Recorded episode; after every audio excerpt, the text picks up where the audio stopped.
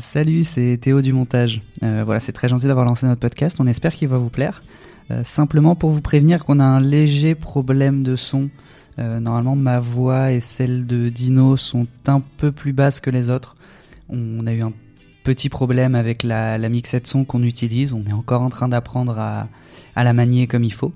Euh, on a fait du mieux qu'on a pu, c'est audible. Normalement, vous allez, tout est compréhensible et ça devrait pas être trop gênant, mais voilà, il y a, le son est pas nickel. Ce sera mieux dans les prochains épisodes. On en a déjà enregistré quelques-uns, on a fait des meilleurs réglages et ça a l'air d'être mieux. Mais voilà, là il y a des, des petits soucis, mais promis, ça va pas durer. Merci, bonne écoute à vous. Release the Kraken! Wait, wait, I got it. Dr. Octopus. Bonjour à tous et bienvenue pour un nouveau podcast. Cette fois-ci, c'est Christopher Nolan qui sera traité par l'équipe du Poulpe Savant. On va faire rapidement un tour de table et je vais vous présenter du coup euh, mes camarades d'aujourd'hui. En premier lieu, les femmes d'abord. Lucille, que penses-tu de Christopher Nolan? Ben alors, je suis une fan de base et le temps passant, ça s'est un petit peu plus complexifié, on va dire ça. Oppenheimer, que tu as vu bien sûr. Absolument pas. Mais, euh, mais, mais que je vais voir. Mais non, mais un film de 3 heures. Enfin, pff, enfin, je- moi, j'ai rien contre les films de 3 heures, mais là, mais là, j'ai pas le temps. Mais, mais je, je vais voir. Mais en tout cas, j'ai vu les films de la première partie et je les ai tous vus. Toi, Paul? Moi, j'ai pas vu euh, tous les films de la première partie. Euh, en vrai, il me manque juste euh, Following. Du coup, moi, Christopher Nolan, c'est un réalisateur que j'ai adoré euh, au début et un peu moins sur la deuxième partie de sa carrière, même si je mettrais entre parenthèses, du coup, les Batman qui sont un peu à part dans sa filmographie. Mais oui, c'est un réalisateur que j'aime bien, mais voilà, je suis pas fan non plus, quoi. Ok. Et euh, Théo qui va ensuite euh, animer avec moi le podcast. Alors moi j'ai rien à foutre de Nolan. je vais pas dire que j'aime pas parce qu'il y a quand même une bonne partie de ses films que j'aime bien. Euh, mais il y a aucun de ses films que j'adore plus que ça, notamment parce que les films que j'aime bien, c'est ses premiers films, donc qui ont des défauts parfois d'écriture ou de rythme de premiers films, et que quand euh, il a commencé à se prendre au sérieux, euh, bah, ça a perdu, enfin pour moi il a perdu tout mon intérêt. Euh, ce qui fait que là, dans cette partie-là du, du podcast, je pense que je serai plutôt euh, positif sur Nolan et sur son travail. Beaucoup moins dans la deuxième partie. Et toi, Dino, Ah ben, ton euh, rapport à, Do- à Nolan euh, J'avais vraiment envie qu'on parle de Nolan. de. On ne va pas parler de momie aujourd'hui. Euh, ben moi, pour ma part, euh, bah, Nolan, de base, j'adore. Parce que vraiment, euh, In- Inception, pour le coup, c'est vraiment le film, enfin un des films qui m'a vraiment fait aimer le cinéma et qui m'a poussé à me pencher un peu plus dessus. Ça tombe bien, on va pas parler de ce film Ça aujourd'hui. tombe bien parce que justement, j'ai oublié de le dire au tout début, mais euh, vu qu'il y a quand même pas mal de films qui sont sortis euh, par ces réalisateurs, on va le faire en deux parties. On va d'abord traiter sa première euh, partie de filmographie en incluant la trilogie Batman, et la prochaine fois, dans une deuxième partie, on reprendra Inception pour aller jusqu'à Oppenheimer du coup. Parce que sinon, ça va faire un podcast de 7 heures et c'est un peu long. On a une vie. Et, euh, Non, non. non, pas moi. Et euh, du coup, voilà, donc de base, j'aime beaucoup, mais effectivement, un petit peu comme euh, disait Théo, c'est vrai que ces derniers films, notamment euh, et pour le coup, moi, personnellement, Oppenheimer, j'ai un petit peu moins aimé que, que le consensus, on va dire. Alors, avant de commencer, juste très rapidement, euh, rappel de qui est Nolan pour les trois personnes au, au fond de la classe qui n'ont rien suivi au cinéma ces 15 dernières années. C'est un réalisateur britannique qui n'a pas fait d'école de cinéma, comme beaucoup en soi aujourd'hui, mais par contre qui a vraiment réussi à se faire un nom et qui est même quasiment devenu une marque pour les producteurs, car maintenant carrément les films sont par Christopher Nolan, le réalisateur d'Inception, Interstellar, la trilogie Batman. Et en vrai, de vrai, il n'y a pas tant de films que ça, enfin de réalisateurs que ça, en tout cas que le grand public connaît autant. Euh, si ce n'est, on va dire, Spielberg, Cameron, mais ça commence à dater un petit peu. Oui, puis c'est pas les mêmes générations. Là, C'est y a- pas la même génération. De Ouais, cette génération-là. Il y a Denis Villeneuve qui commence à avoir un nom, mais il est vraiment très loin de Nolan. Bon, c'est pas du tout le même genre aussi. Il y a Fincher, mais bon, qui était déjà là un peu avant. Et euh, mais en vrai de vrai, le, la marque par réalisateur, ça s'est un peu perdu, en tout cas. Et je trouve que Nolan, c'est c'est l'année Ben, dernière. euh, moi, je trouve qu'avec Nolan, il y a, il y a ce côté, euh, et ça me saoule un peu aussi des fois, il y a ce côté euh, chef-d'œuvre populaire. C'est ça. C'est-à-dire en fait, que- c'est Exactement. ça, fait. genre dans, dans le cinéma, on a toujours un, un peu l'impression que t'as- d'un côté, il y a les chefs-d'œuvre, films d'auteur, pas très abordables et tout, genre avec les David Lynch, euh, les trucs comme ça. Mm. Et euh, d'un autre côté, t'as les films euh, populaires, genre euh, avec, euh, avec euh, Michael Bay, les trucs comme ça. Et genre, euh, ben, Christopher Nolan, c'est un peu celui qui euh, rejoint les deux, quoi. Euh, Ça fait un peu, ouais, c'est ça, euh, chef-d'œuvre euh, pour tout le monde, quoi. C'est ça. Mm. Mais, et du coup, moi personnellement, je trouve que ça peut être une bonne porte d'entrée pour, le, pour entrer dans, dans le cinéma, etc. Parce qu'en vrai, ces films sont très sympas à regarder. Mais si on creuse un peu, il y a quand même quelque chose souvent à, à gratter. Mm. Donc voilà pour ce qui est de Nolan. Et on va commencer dès maintenant avec son premier film, Following, sorti en 98 aux États-Unis, 99 en France. Parce qu'il a mis plus d'un an et quatre mois à sortir Ouais, il y a toute qui, la traversée. euh, re- oui, c'est ça. Qui euh, relate rapidement l'histoire d'un jeune scénariste en manque d'imagination qui suit des gens dans la rue, d'où le titre Following, histoire de, de savoir sur quoi écrire, et qui va se lier d'amitié, de, entre guillemets, avec un cambrioleur, Cobb, mais tout va pas se passer comme prévu. Your eyes um, drift across a crowd of people, and they slowly stop and fix on one person, and all of a sudden that person isn't part of the crowd anymore. They become an individual, just like that. Just became irresistible.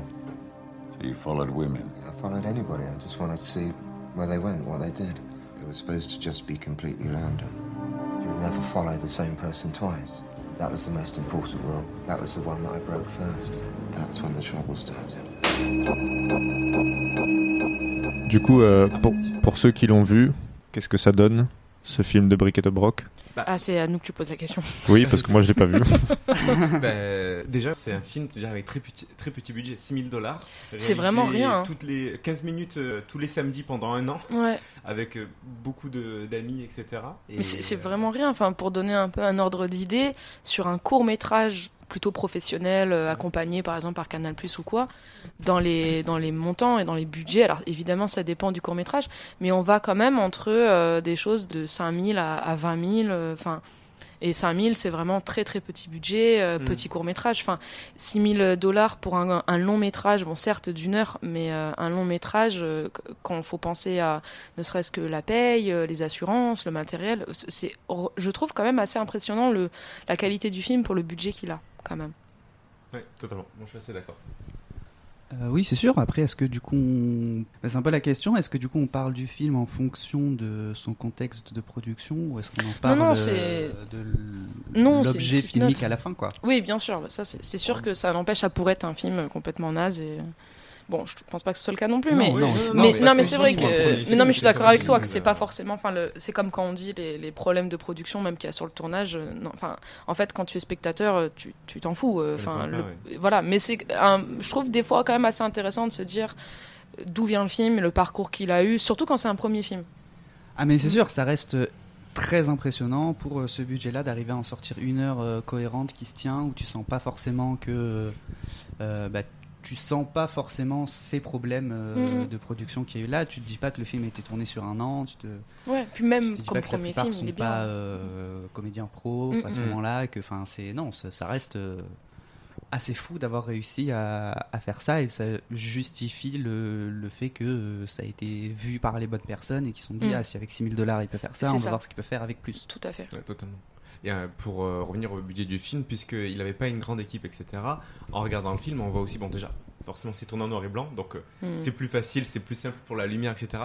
Mais J'ai aussi lu un truc comme quoi, en fait, le, Nolan a un léger daltonisme. Et Ah oui. du coup, en fait, s'il c'est plus compliqué pour. D'ailleurs, ça se voit dans, de manière générale dans sa filmographie, c'est assez terne. Enfin, il n'y a jamais des trucs. trop Il y a beaucoup de jeux sur le contraste dans ces, dans ces films, ouais, c'est euh, pas le, le plus gros de son travail. Mm. Et vu que là, il n'avait pas de, de beaucoup de personnes pour l'épauler, c'est beaucoup plus simple de travailler en noir et blanc. Et par rapport à la lumière, on voit souvent les personnages qui sont à côté des fenêtres ou autres. Enfin, Il y a Mm. beaucoup de captation de lumière naturelle. Ah bah de ça aussi, c'est, je euh, pense, lié au budget, hein, parce oui, que t'as bien pas de light, euh, donc bon, bah, le soleil est ton meilleur ami. Mais il a réussi à bien l'intégrer en tout cas dans le film. Enfin, ça fait pas trop cheap, je trouve, pour le coup. Euh, Bien sûr, on voit que c'est pas Tenet. on, voit la différence de budget. Tant mieux. Et tant mieux. Petite, petite euh, avant-première de la partie 2 qui sera, sera rigolote. Elle va être mouvementée, je pense. Ouais. Euh, mais ouais, non, pour le coup, euh, niveau filmotographie, c'est c'est sympa quand même.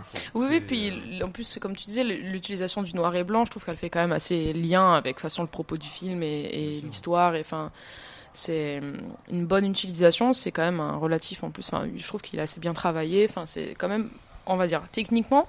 assez une réussite. Maintenant, je vais vous lancer la perche pour parler un peu plus du scénario, parce que je crois que c'est plus Ah, là où. Je rajoute Ah, encore un truc sur la technique euh, Ah oui, très rapidement. C'est le, le souci euh, technique, mais c'est pour le coup, euh, je le redis encore une fois, mais au vu du budget du film, etc., c'est évident. Mais le souci technique qu'on voit et qu'on verra plus plus tard dans sa filmographie, c'est que, bah, ça va faire le lien avec le scénario en plus, c'est que euh, le film n'est pas forcément linéaire, c'est-à-dire qu'il y a des, des flash forward, Mm, il y a euh, des flashbacks, il y a des différents moments de la vie du personnage principal qui sont montrés euh, bah, pas de manière chronologique.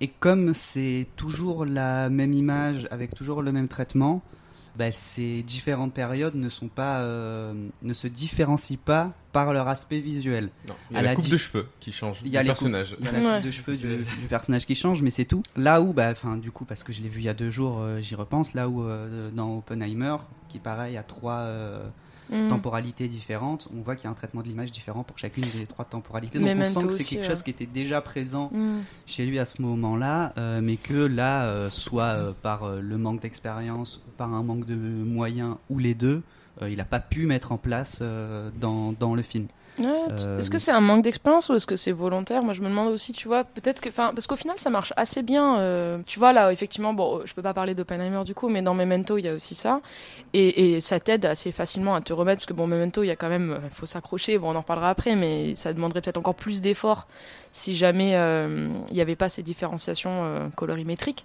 Mm. Mais je trouve qu'en même temps, dans Following, c'est c'est assez subtil et moi c'est un truc qui m'a bien plu tu vois. Je pense qu'au contraire s'il y avait eu une différenciation ça vraiment plus nette ça aurait été dommage moi j'ai bien aimé et bon on pourra en parler tout à l'heure mais aussi euh, justement de nous perdre comme ça et de nous pousser à sympa la petite musique au passage Petite, allez, je vous présente les cloches de Marseille C'est les cloches du village. voilà, ouais, la- un peu loin pour la bonne mère, mais ça m'a pas tant dérangé que ça. Et je pense, que- j'espère que c'est pas juste justement une question de technique et de, de budget, parce qu'au final, ça nous pousse à chercher dans le détail, dans l'image de ah oui tiens c'est vrai cette serviette ou ah oui tiens c'est vrai quand il a fait ça tout à l'heure on l'a vu.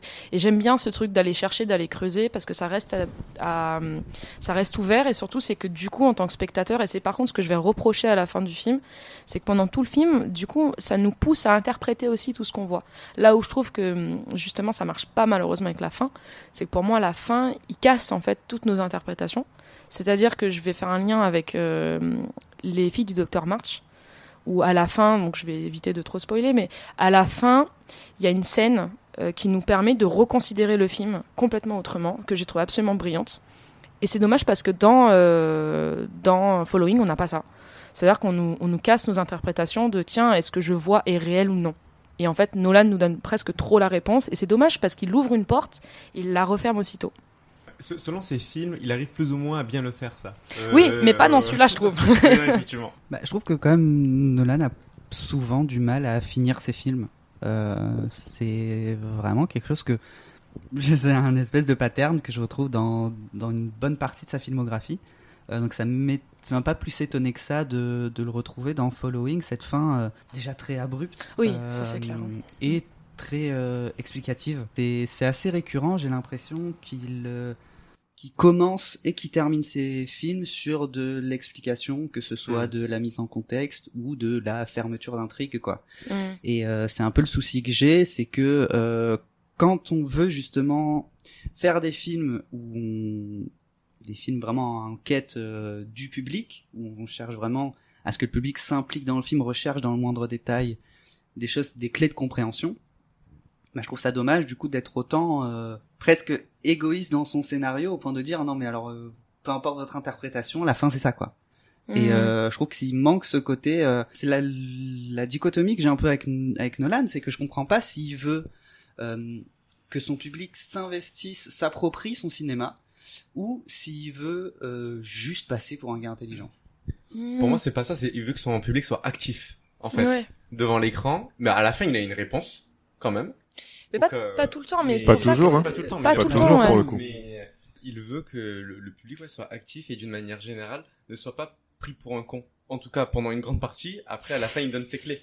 Je pense d'une manière générale pour qu'il pour qu'il soit sûr que le message soit passé, etc. Mais pendant une- la grande partie de, de ces films, en fait, on ne sait pas tout. C'est un petit peu comme, euh, bon, j'allais dire comme Shyamalan, mais euh, pas vraiment, parce que Shyamalan, pour le coup, lui, c'est vraiment pas finir ses films. Pas tout à fait pareil. hein. Mais euh, non, Comparaison Nolan Shyamalan, je l'ai pas vu finir. non, mais. Moi non plus. mystère souvent quand on parle de le Prestige, euh, Inception, Interstellar, etc. T'as une grande partie de mystère qui se rapproche. C'est dans ce sens-là. Je parle pas euh, d'Insomnia, etc. Mais qui se rapproche un petit peu de certains films de Shyamalan. C'est pour ça que je dis ça. Ouais, ouais. C'est vrai que c'est vrai que mais on en parlera après mais euh, c'est vrai que lui il va placer certains films de sa filmographie notamment Memento et Le Prestige vraiment dans la mode de qu'il y avait à cette époque des films des années 90-2000 des films à twist Mm. ce, ce genre de, de films euh, qu'on appelle qu'on appelle un peu plus aujourd'hui euh, les films mindfuck ou des trucs comme ça Mm. Euh, c'est vrai que lui ça rentre complètement là-dedans quoi Ouais. Mais ils ont une belle filiation, ces deux films. Bon, on en Mm. parlera après parce qu'il faut peut-être qu'on revienne sur The Following, mais, mais effectivement, ils ont une belle filiation. Mais je trouve que c'est plus que des films à twist. Là où, effectivement, dans Following, il y a ce truc de, de non, euh, de, de, de fermer la porte, comme tu disais, à, à l'interprétation, et ce qui ne laisse pas. Dans Memento et dans, et dans Le Prestige, il y a vraiment cette idée de. Tu, et dans, après, dans Inception, évidemment, mais de tu te fais ton opinion, et lui, en fait, il te laisse plusieurs portes et à toi de, de faire ta sauce. Là où dans Following, ça marche pas. Et surtout, c'est que dans Following, le côté film à twist, ben, tu le sens. Et en fait, la fin, c'est une farandole de twist. Mais limite, ça devient comique. Et en fait, il a, tu te dis, soit le film est trop court, soit le film est mal rythmé, parce que du coup, ça arrive tout d'un coup. Et ça dessert le film complètement, parce qu'il y en a trop d'un, il y en a trop d'un coup, et ça fait vraiment, bon, bah, j'ai fait en une heure, mais en fait, en deux heures, ça aurait été stylé. Enfin, tu sais, il y a un peu ce truc-là, quoi. Bah non, mais c'est, c'est, c'est- il souffre un peu du fait qu'il dure euh, qu'une heure parce que, en réalité, euh, le commencement des twists et de euh, retournements de situation, Mm, etc., arrive au bout de 40-45 minutes, Mm, mm. en fait. Oui, et le film fait 1h10, donc c'est. ouais. Son dernier tiers, bah, c'est la conclusion. En fait, le film est plutôt bien construit, mais trop court. Mais dans l'idée, euh, il a alors une intro un peu rapide. Tu vois qu'il veut gagner du temps et qu'il veut vraiment développer euh, son histoire. euh, parce qu'au début, ça va quand même très vite et c'est pas très très euh, digeste. Euh, mais c'est la, la réflexion que je me suis fait quand je suis arrivé à la fin du film, à me dire, mais en fait, le film est pas si mal construit que ça. Mm. Mais simplement, euh, bah, la preuve avec ces derniers films, c'est que Nolan, il veut faire des films longs. Il veut des longues histoires et il veut des longs moments entre Mm. les moments où il te. Et justement, il se perd là-dedans. Enfin, je trouve qu'il se perd euh, à force parce que. Bah, c'est trop long. Je trouvais ça jusqu'à Oppenheimer, qui je, je trouve est plutôt réussi. Mm. Mais, euh, mais dans Following, ouais, il y a, y a quand même un souci de euh, scénario de base, quoi. C'est-à-dire qu'en fait, j'arrive pas à me rendre compte parce que euh, malheureusement, quand Following est sorti en 99, euh, j'avais moins d'un an. Tu Donc- l'as, tu l'as pas vu au festival, c'est ça que t'es en train de me Ah dire. bon Si, mais du coup, j'ai des très mauvais souvenirs du film.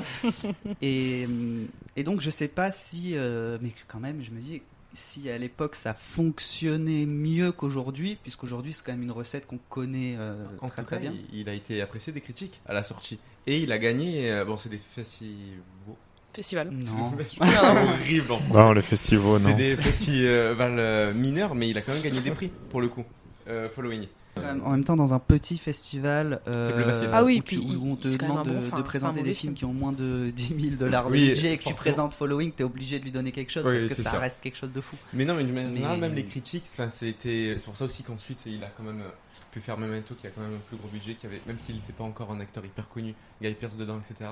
C'est qu'il a été remarqué, en tout cas avec ce film, Oui, oui, euh, d'une manière générale. oui, oui, et- bah, il y a de quoi. ouais. Mm. Et même du, du coup, pardon, oui, je me demande juste si en fait le film a des a tant de problèmes que ça structurellement et au niveau du scénario, ou si simplement il a mal vieilli. C'est en fait la question que je me pose. Euh, je sais pas si vous avez la réponse, mais euh, c'est euh, au final ce que je me demande parce que du coup on est sur un film qui a euh, bientôt 25 ans quoi quand même, donc euh, Ouais. je Bah, qui, et a, qui a 25 ans. ouais. qui ouais qui bah, non, Bah. bientôt. En fait, 98 en, aux États-Unis, il est Oui, sorti. Du oui. coup, Oui, oui. effectivement, euh, ça fait On un joue sur les mots. étape pour la France. Pour les festivals il a quand même 4 quatre récompenses en festival Ouais.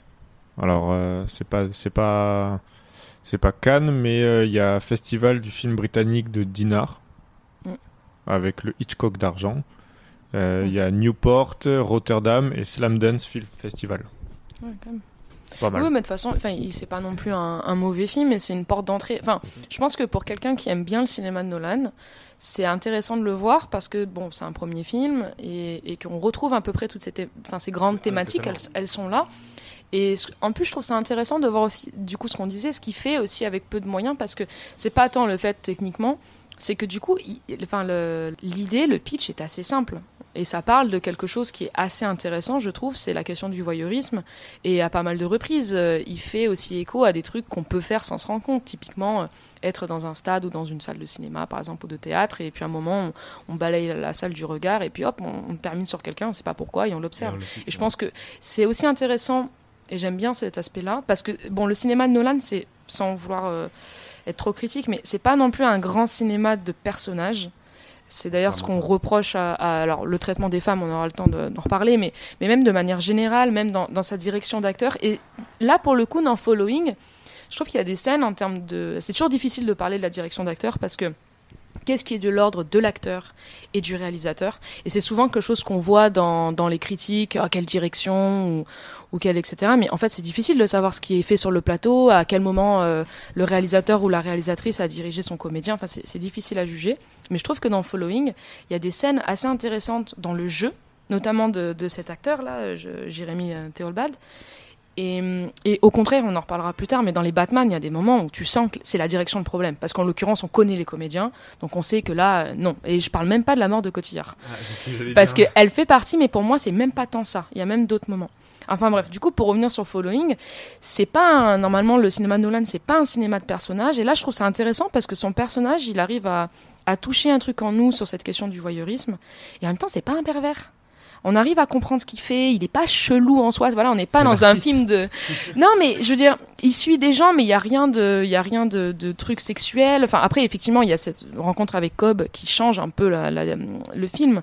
Mais de base, on dit bon bah voilà, c'est un mec en panne d'inspi, il va suivre des gens dans la rue, mais il y a rien vraiment de très chelou, je trouve vraiment vraiment. Tu vois, on n'est pas dans un film de Fincher où euh, où là on serait parti dans, dans autre chose. Et en plus, c'est marrant, enfin, ça me fait penser forcément à, à Fincher parce que le début du film avec le le gros plan euh, sur les mains, la musique, euh, vraiment, on, on s'attend. Enfin, je veux dire, Seven est sorti en 95, on voit ça en 98, on Ouais. pense que c'est un suiveur, on s'attend à un, un mec pervers et super chelou, et c'est pas le cas. Et je trouve que ça, c'est un truc qui est cool dans le cinéma, de, enfin dans son premier film de Nolan, c'est qu'il nous donne un personnage qui est quand même assez accessible finalement pour nous. Ah Oui, totalement. Et d'une manière générale aussi, je trouve, euh, c'est que pour ceux qui connaissent un petit peu le cinéma de Nolan, mais qui l'ont pas vu, c'est intéressant de le voir parce qu'on retrouve pas mal, euh, comme tu disais, de ces, de ces principes. Déjà, bah, comme tu dis dès le début, les, les plans d'insertion qu'il Mm. utilisera tout le temps, parfois un petit peu trop, mais dans vraiment tous ses films. Et même, c'est un petit peu le même type de personnage, un petit peu cassé, à la recherche de soi-même. Euh, Il y a aussi tout le principe de cambriolage qui va revenir après dans Inception. Le personnage euh, du cambrioleur s'appelle Cobb, comme dans Inception. Enfin, il y a plein de petits liens comme ça qui sont rigolos à voir à, a posteriori en fait. Une fois qu'on connaît un petit peu plus euh, le réalisateur, euh, on, on voit qu'en fait il y avait déjà les prémices, comme, dans, comme pour les- la plupart des premiers films en fait. hein. Mais euh, qu'il y avait déjà les prémices dans ce film-là. Euh, oui, bah, tout à fait. Surtout que euh, Nolan, là, pour le coup, parle forcément de lui. Euh, Puisqu'on parle de quelqu'un qui. euh, ouais, exactement, d'un artiste qui euh, cherche dans les gens, entre guillemets, normaux, de l'inspiration pour son travail. Donc, forcément que le, le réalisateur parle de lui-même. Euh, ce que je trouve, ce que je me pose comme question, c'est euh, si à l'époque il n'avait pas une, une vision très euh, noire des studios et de, de tout ce qu'ils peuvent représenter, parce que waouh, on sent que dès qu'il dès qu'il commence à s'associer avec quelqu'un qui est censé être plus euh, plus avancé, plus Oui, haut que lui, ça, se passe ça se passe mal, mais du coup, ça me permet de revenir sur ce que tu disais, Lucille, où tu disais euh, on est face à un personnage qui est très accessible, ce qui est plus forcément le cas dans la suite de sa filmographie. Mm. Euh, bah, je pense que c'est parce qu'à ce moment-là, Nolan était encore euh, un artiste accessible, euh, ce qui va perdre par la suite, et ce qui va peut-être justifier le fait qu'il arrête un peu de parler de lui. C'est marrant parce que pour moi, le prestige dont on parlera tout à l'heure, c'est le moment où euh, Nolan il va dire j'arrête de parler de moi. Hmm. Et ça va Ah, vraiment- ça- ah, on va en reparler beaucoup. Et pour moi, le Mmh. prestige, c'est là où il parle le plus Oui. de cinéma, en tout cas. Ah oui, Oui. ça Donc- oui. Et donc de sa vision. Oui, mais c'est ça, c'est qu'il va arrêter de. Mais je trouve qu'avant, avant euh, le prestige, il va parler de lui avant de parler de son cinéma. Ouais. Arrivé au Prestige, il va commencer à parler de son cinéma. Et pour moi, je ne fais que le citer depuis tout à l'heure, mais je m'en fous. Euh, le film où il recommence à parler de lui, c'est Oppenheimer. Et c'est Mm. pour ça que je, je- c'est pour ça que là, je suis très, j'ai été très intéressé par Oppenheimer et je suis intéressé par ce qu'il va faire par la suite. Euh, mais du coup, le Following, pour le coup, le- la qualité que je peux pas lui enlever, c'est que euh, dès le départ, Nolan arrive à avoir, un- je trouve, une, une vision assez, euh, ouais, euh, réaliste, quoi, très terre à terre de qui il est à ce moment-là. Mm. Je trouve ça super intéressant, encore plus quand on connaît la suite de sa carrière aujourd'hui. Mm. En parlant de suite de carrière, Ouais. est-ce qu'on passerait pas au film suivant? Qui, je trouve, ne parle pas de lui en plus, mais de... Memento. I guess I've already told you about my condition. Funny, every time I see you. You don't remember where you've been or what you've just done. I can't make new memories. Everything just fades. What's the last thing you do remember? My wife That's sweet. dying. You really want to get this guy, don't you? My wife deserves vengeance. Euh, du coup, Memento, sorti en 2000, nous raconte l'histoire de Leonard Shelby, un homme qui, euh, à la suite euh, d'un accident, va perdre la mémoire à court terme, qui va donc euh, essayer de retrouver l'assassin de sa femme malgré son handicap, et qui, pour parer ce handicap, va devoir trouver des moyens de se noter des mémos un peu partout. Sur le corps. Sur le corps, chez lui, enfin partout. En le Polaroid, euh, voilà. Tout ce qui C'est traîne. presque une pub pour Post-it. qui veut se lancer en premier sur Memento? Euh, ben, moi, je veux bien, vu que. Vu que t'as pas parlé, C'est vrai que t'es là, Paul, comment tu vas? Bah, écoute, ça va. Écoute, tu euh, n'es- tu n'es pas juste l'ingé je, son. euh. je me réveille euh, tranquillement avec un petit jus d'orange. C'est super. du coup, Memento. Moi, je crois que c'est un, un des premiers films que j'ai vu de Nolan et que j'ai vu sans avoir d'avis sur Nolan. C'est-à-dire que je l'ai vu parce que il était sur une longue liste de films à twist, mais pas spécialement parce que c'était Nolan. Et je crois que j'avais pas d'avis particulier sur, sur euh, lui quand je l'ai vu. Euh, Et moi, à l'époque, j'avais adoré ce film. J'avais trouvé ça trop bien. Le, le fait que, en fait, la structure du film soit construite de manière à ce que le spectateur ressente et voit un petit peu ce que le personnage vit. En fait, c'est, euh, c'est, il y, y avait, il y avait vraiment, moi je me rappelle à l'époque, il y avait vraiment un côté euh, immersif qui était, euh, qui était vachement intéressant et tout le long du film, on se pose la question, mais où est-ce qu'on est, où est-ce qu'on est, quand est-ce qu'on est, enfin, Pour préciser pour ceux qui l'ont pas vu, du coup, juste en fait le film est monté à l'envers. C'est-à-dire par tranche de 3 à 5 minutes, on commence par la fin et on revient en arrière avec des ça. petites, euh, interludes au milieu. Mais C'est ça. Mais c'est vrai que c'est. euh, enfin, pour le coup, euh, à l'époque, j'avais jamais vu de film avec, euh, avec une structure comme ça, euh, de film un peu euh, en trompe-l'œil, quoi. Mm. C'est, C'était une expérience particulière, mais moi j'avais adoré. Oui, ben moi c'est pareil. Alors, pas tout à fait parce que quand j'ai regardé Memento pour la première fois, je connaissais déjà un peu Nolan. Pas non plus beaucoup, beaucoup. J'avais pas vu encore Le Prestige ni Insomnia, mais par contre, bon, je le connaissais des Batman et de Inception. Je l'ai vu un peu plus tard, en fait, euh, Memento. J'ai un peu découvert sur le tard. Bah, c'est à Inception que je me suis dit, ok, ok, j'ai vu deux films de Nolan, enfin, trois, c'est bon, je vais aller voir sa, sa filmo. Et euh, bah, un petit peu comme toi, Paul, moi j'ai adoré ce film. Ça m'a mis une belle claque parce que justement, quand on disait que c'est pas un film. euh, Enfin, que Nolan n'est pas vraiment un réalisateur de personnages. Alors oui, mais du coup c'est marrant parce que dans ce film, il nous met vraiment un peu dans la peau de son personnage.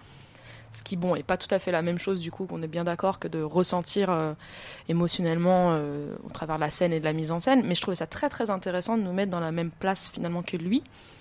Et, euh, et du coup, bah, moi j'aime beaucoup, beaucoup ce film. Je trouve qu'il est très intelligent et qu'il est pas trop pompeux. Justement, ce qu'on peut reprocher au cinéma Nolan par la suite, notamment de Tenet, que je trouve euh, franchement indigeste.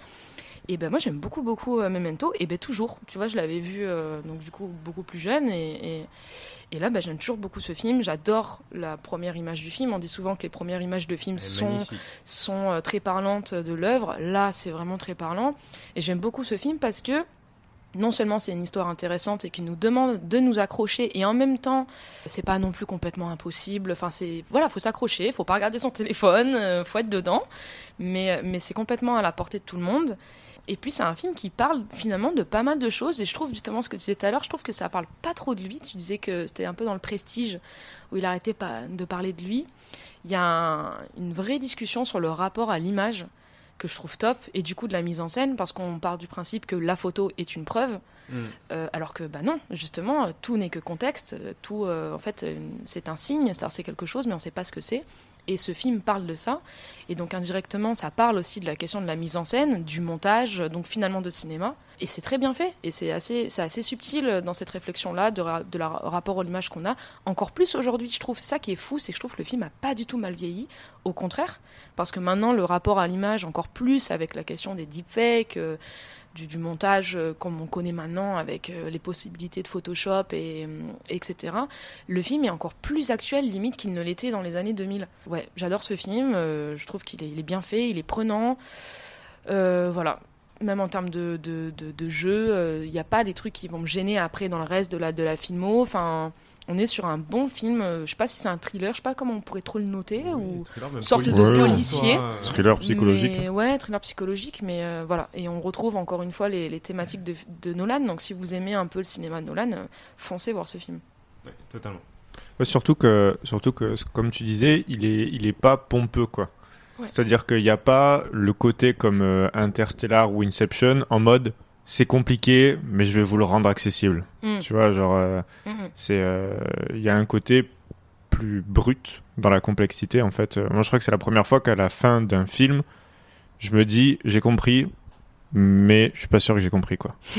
euh, Alors, Enfin, il y, a- il y a des fins à twist qui sont claires, genre Usual Suspect. Ouais, c'est il y a quand même l'explication. Mm. Enfin, c'est, c'est, sûr. c'est très clair. À la fin d'Usual Suspect, t'es choqué, mais tu te dis pas j'ai raté un truc. Alors qu'à la fin de Memento, tu te dis j'ai compris, mais je crois que potentiellement j'ai raté quelque chose.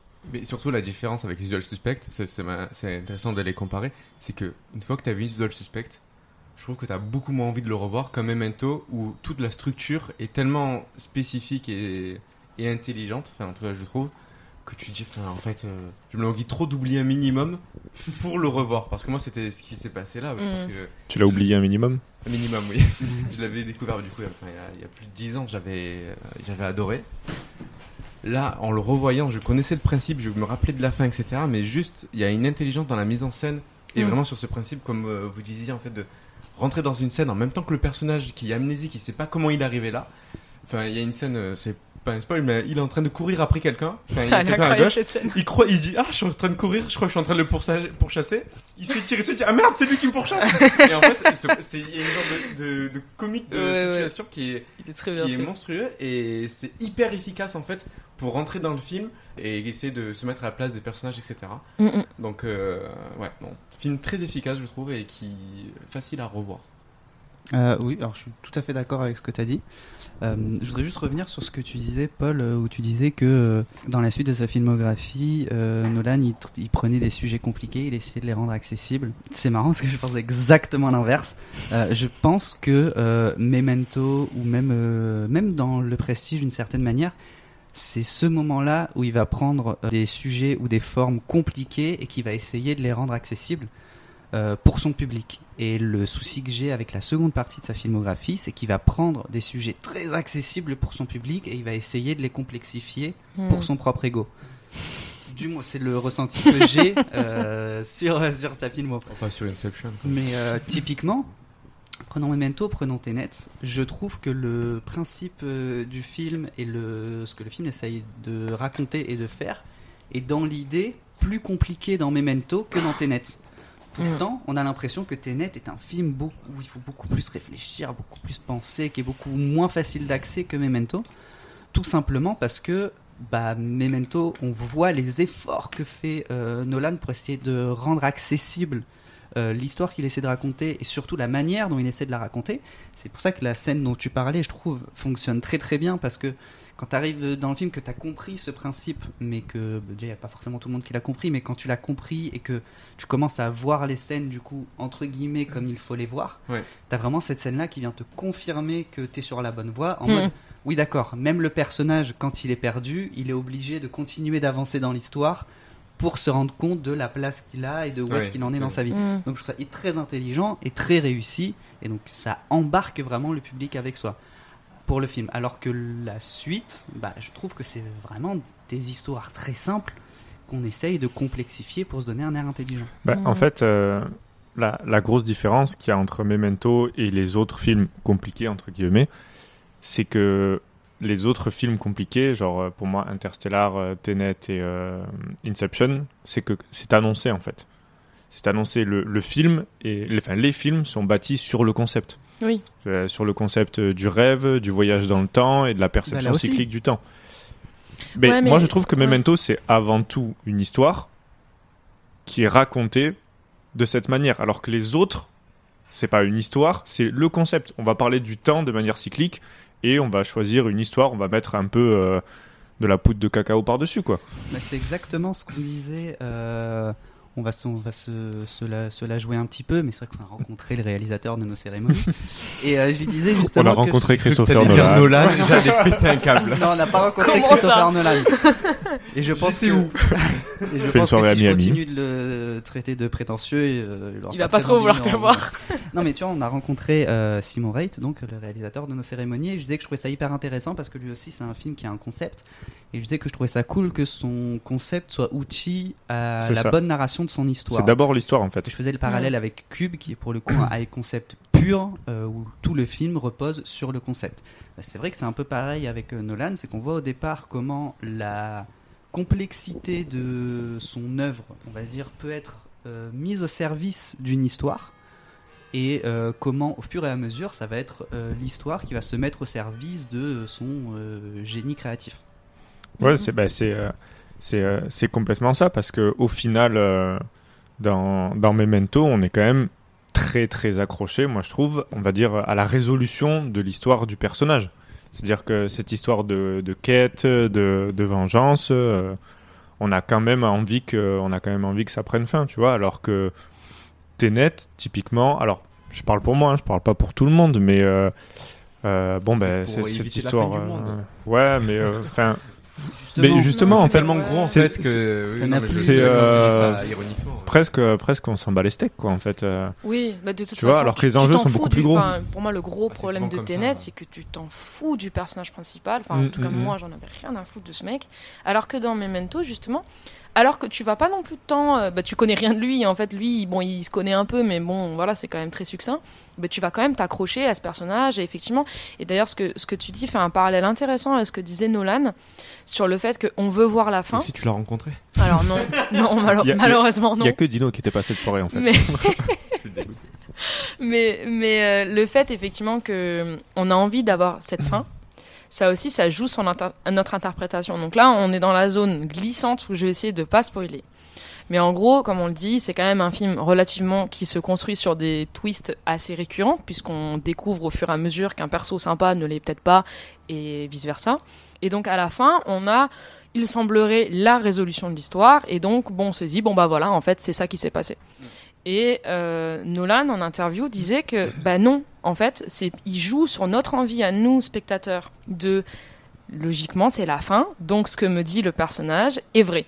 Et en fait, bah, si tu réfléchis, que tu repenses un peu au film, bah, pourquoi ça serait vrai que du faux Parce que en peut-être fait. que non. Oui. Peut-être que non. Et donc, c'est ça qui est vachement cool avec, avec Memento, c'est qu'en fait, tu peux le revoir, comme tu disais, Dino, avec un petit peu de distance, parce que bon, revoir constamment le même film, ça peut être barbant, mais si tu le revois, ben, je trouve que ton interprétation peut changer. Et moi, la première fois que je l'ai vu, ben, je pensais ça du film. Et quand je l'ai revu, je me suis dit, ah, mais en fait, euh, il dit ça, mais Oui, Peut-être qu'il ment. peut-être qu'il ment, peut-être que oui, peut-être que non. Ouais. Et c'est ça qui est super cool dans ce film aussi. Pendant tout le film, c'est comme ça en fait. Ouais. Parce que, en fait, c'est pour ça aussi qu'on a beaucoup de sympathie pour, euh, j'allais dire Thomas Shelby, mais c'est le mauvais Shelby. Léonard Shelby. Oui, C'est pas le bon. Euh, c'est qu'en fait, euh, bah, à cause de sa maladie, tout le monde se fout de sa gueule, tout le monde le manipule Oui, oui. du début à la fin. Euh, même euh, le, le gars qui gère l'hôtel lui fait payer plusieurs loyers parce que ça lui fait des rentrées d'argent. Et en fait, du début à la fin, en fait, on sait que, enfin, c'est souvent le cas dans les cinémas de, de Nolan et on le voyait aussi dans Following, c'est du faux semblant. Oui. C'est en fait, il y a de la manipulation, de mensonge, toute une question de perspective. C'est le Perception. film te- Ça marche. ce- Ok. Les, les deux peuvent fonctionner. Euh, et en joué. fait, euh, c'est- le film t'invite aussi à te remettre en question de qu'est-ce que tu as compris, etc. Ouais. Et je trouve ça vachement intéressant. Et euh, surtout bah, par rapport à la fin, qui du coup, si vous avez suivi sans même voir le film, est en fait le début. Parce que euh, vu que la première scène du film est la dernière chronologiquement parlant, Mm. et en fait après petit à petit on remonte euh, pour savoir pourquoi est-ce qu'il a fait ça dans la première scène, Mm.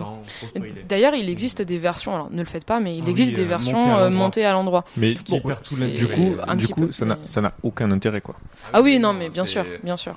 Ça peut être amusant, parce que je crois que ça fait partie du, du DVD ou du Blu-ray, il me Oui, semble. il avait Ça fait peut être amusant, mais franchement, Bah, pour moi, on si- perd l'intérêt. Et le surtout, c'est qu'on, bah ouais. sans parler de l'intérêt de nous spectateurs, c'est qu'on perd complètement le propos du film, de cette question de nos rapports à l'image, de la mise en scène. on, on se rend que compte c'est aussi de certaines euh, incohérences Hmm. qui sont euh, cachées et euh, assez intelligemment je trouve par le montage du coup qui est alterné parce que Bah du coup, ça ouais, nous si- permet de suspendre notre incrédulité alors que quand on regarde l'histoire d'une traite en fait tu dis ouais mais non c'est pas possible que parce qu'il y, a des- il y a des moments où en fait euh, le personnage donc euh, comme on a dit perd la mémoire à court terme sauf qu'il y a des moments où des personnages secondaires jouent de ça mais à- comme s'ils savaient à quel moment précis il allait Mm. perdre la mémoire ce qui est en fait euh, impossible Après, si, si, si t'enlèves si t'enlèves le concept même du film, ça. Oui, oui, ça a pu trop Enfin, je, veux dire, le, film est intéressant parce que la, la structure est montée comme ça, mais Oui, c'est comme sûr. si dans Tenet, tout le monde marchait à l'endroit. En fait, au final, ça fait juste un Mission Impossible un peu moyen, quoi. Euh, non, mais Est-ce que ce serait pas déjà mieux que Ce serait peut-être mieux au final. Mais le concept de Tenet, sur le principe, est sympa. Le problème, c'est le. mais le problème, c'est Pas qu'il le- c'est qu'il y a que le concept, quoi. Euh, Voilà, c'est ça. C'est ça le problème. Juste, je trouve ça très rigolo de regarder maintenant euh, Memento parce que la première scène est en fait une scène de Tenet puisque le la Le première- le, le tout premier le tout premier plan Ouais. c'est un plan qui est monté à l'envers où en fait il y a une balle qui revient dans le Oui, tout à fait. Exact. et où il Oui. y a le comment on appelle Le Polaroid. le Polaroid qui Oui. a une image et qui disparaît petit à petit, ça, c'est c'est ça qui est génial. dans ce- le, elle est, elle est folle en plus parce qu'elle parle vraiment du propos de tu vois une image et en fait, on, elle, au fur et à mesure, donc la lumière, etc. Donc la- l'image devient sombre comme euh, quand on tire un pola. D'abord c'est sombre et après bah, il y a la- l'image, enfin, la lumière qui s'imprime sur le papier. Et là c'est l'inverse. Et donc ça, ça parle tellement du film, de justement de, on va enlever le sens de ce que tu vois et en fait on voilà, on va passer de la lumière, donc euh, la métaphore de, de la réalité, à l'obscurité, et c'est génial, quoi. C'est vrai qu'il y a ça dans génial. Tenet, j'avais oublié. euh, Ah, mais c'est tout le film en fait hein. c'est euh, non mais euh, Tout le film est comme ça, Paul. l'histoire l'histoire du Polaroid. ouais, ouais, ouais. Non, mais veux c'est. Oui, pardon. Du retour en du retour en arrière, etc. Ouais. Non, mais c'est voilà, c'est un. Je pense aussi si donc euh, si vous connaissez un petit peu le cinéma de Nolan et que vous voulez voir un film très intelligent et pas pompeux, allez-y. Si vous êtes fan aussi, je trouve de, on, on va en reparler peut-être encore un peu plus avec le Prestige, mais de, de ce côté un peu Hitchcockien des personnages que tu disais, Di- Dino en fait, c'est que c'est vraiment le, la figure de l'homme naïf euh, trahi par euh, le reste du monde, Ouais. avec des personnages féminins douteux, voilà, soit en détresse, soit franchement douteux. Mais ouais, c'est c'est aussi une porte d'entrée plus moderne à un aspect du cinéma Hitchcockien, donc c'est c'est aussi cool. D'ailleurs, euh, je, je, viens de, je viens de lire que c'est euh, euh, Brad Pitt qui devait jouer le personnage principal, et je trouve ça assez intéressant. Voilà. T'as- rien d'autre à dire rien derrière. Vraiment. Ça aurait pu être cool, mais Guy zéro c'est très bien info, aussi. quoi. Bah, je trouve ça plus intéressant perso que ce soit pas Brad Pitt parce que Guy Pearce surtout à ce moment-là était moins connu et ça fait un petit peu moins de tête d'affiche je trouve Mm, enfin je sais pas ça me même s'il aurait fait sûrement du très très bon travail hein. Ouais, j'aurais pas Je- dit non, mais ça me va très bien aussi Mais, comme ça. euh, quoi. non non je trouve que c'est c'est très bien comme ça aussi They brought him in to solve an unspeakable crime. Detective Dormer, it's such an honor to meet you. I'm Detective Ellie Burr. Welcome to Nightmute. What Detective Dormer doesn't know is that murder is only part of the plan. Who am I speaking to? Maintenant, on passe à Insomnia, film réalisé en 2001, sorti en 2002, qui raconte l'histoire de deux enquêteurs visés par euh, les affaires internes, qui vont malgré cela aller en Alaska, dans une ville où il n'y a jamais la nuit, pour faire une enquête euh, pour retrouver le, le tueur d'une jeune femme qui a été retrouvée récemment. Morte. Jeune femme qui est de ce fait est morte, effectivement. Du coup, euh, ce film, déjà, c'est pas un, un spoil, mais juste pour que ceux qui l'ont pas vu euh, puissent comprendre un petit peu, joue sur, encore une fois, sur les faux semblants, etc., comme euh, souvent chez Nolan.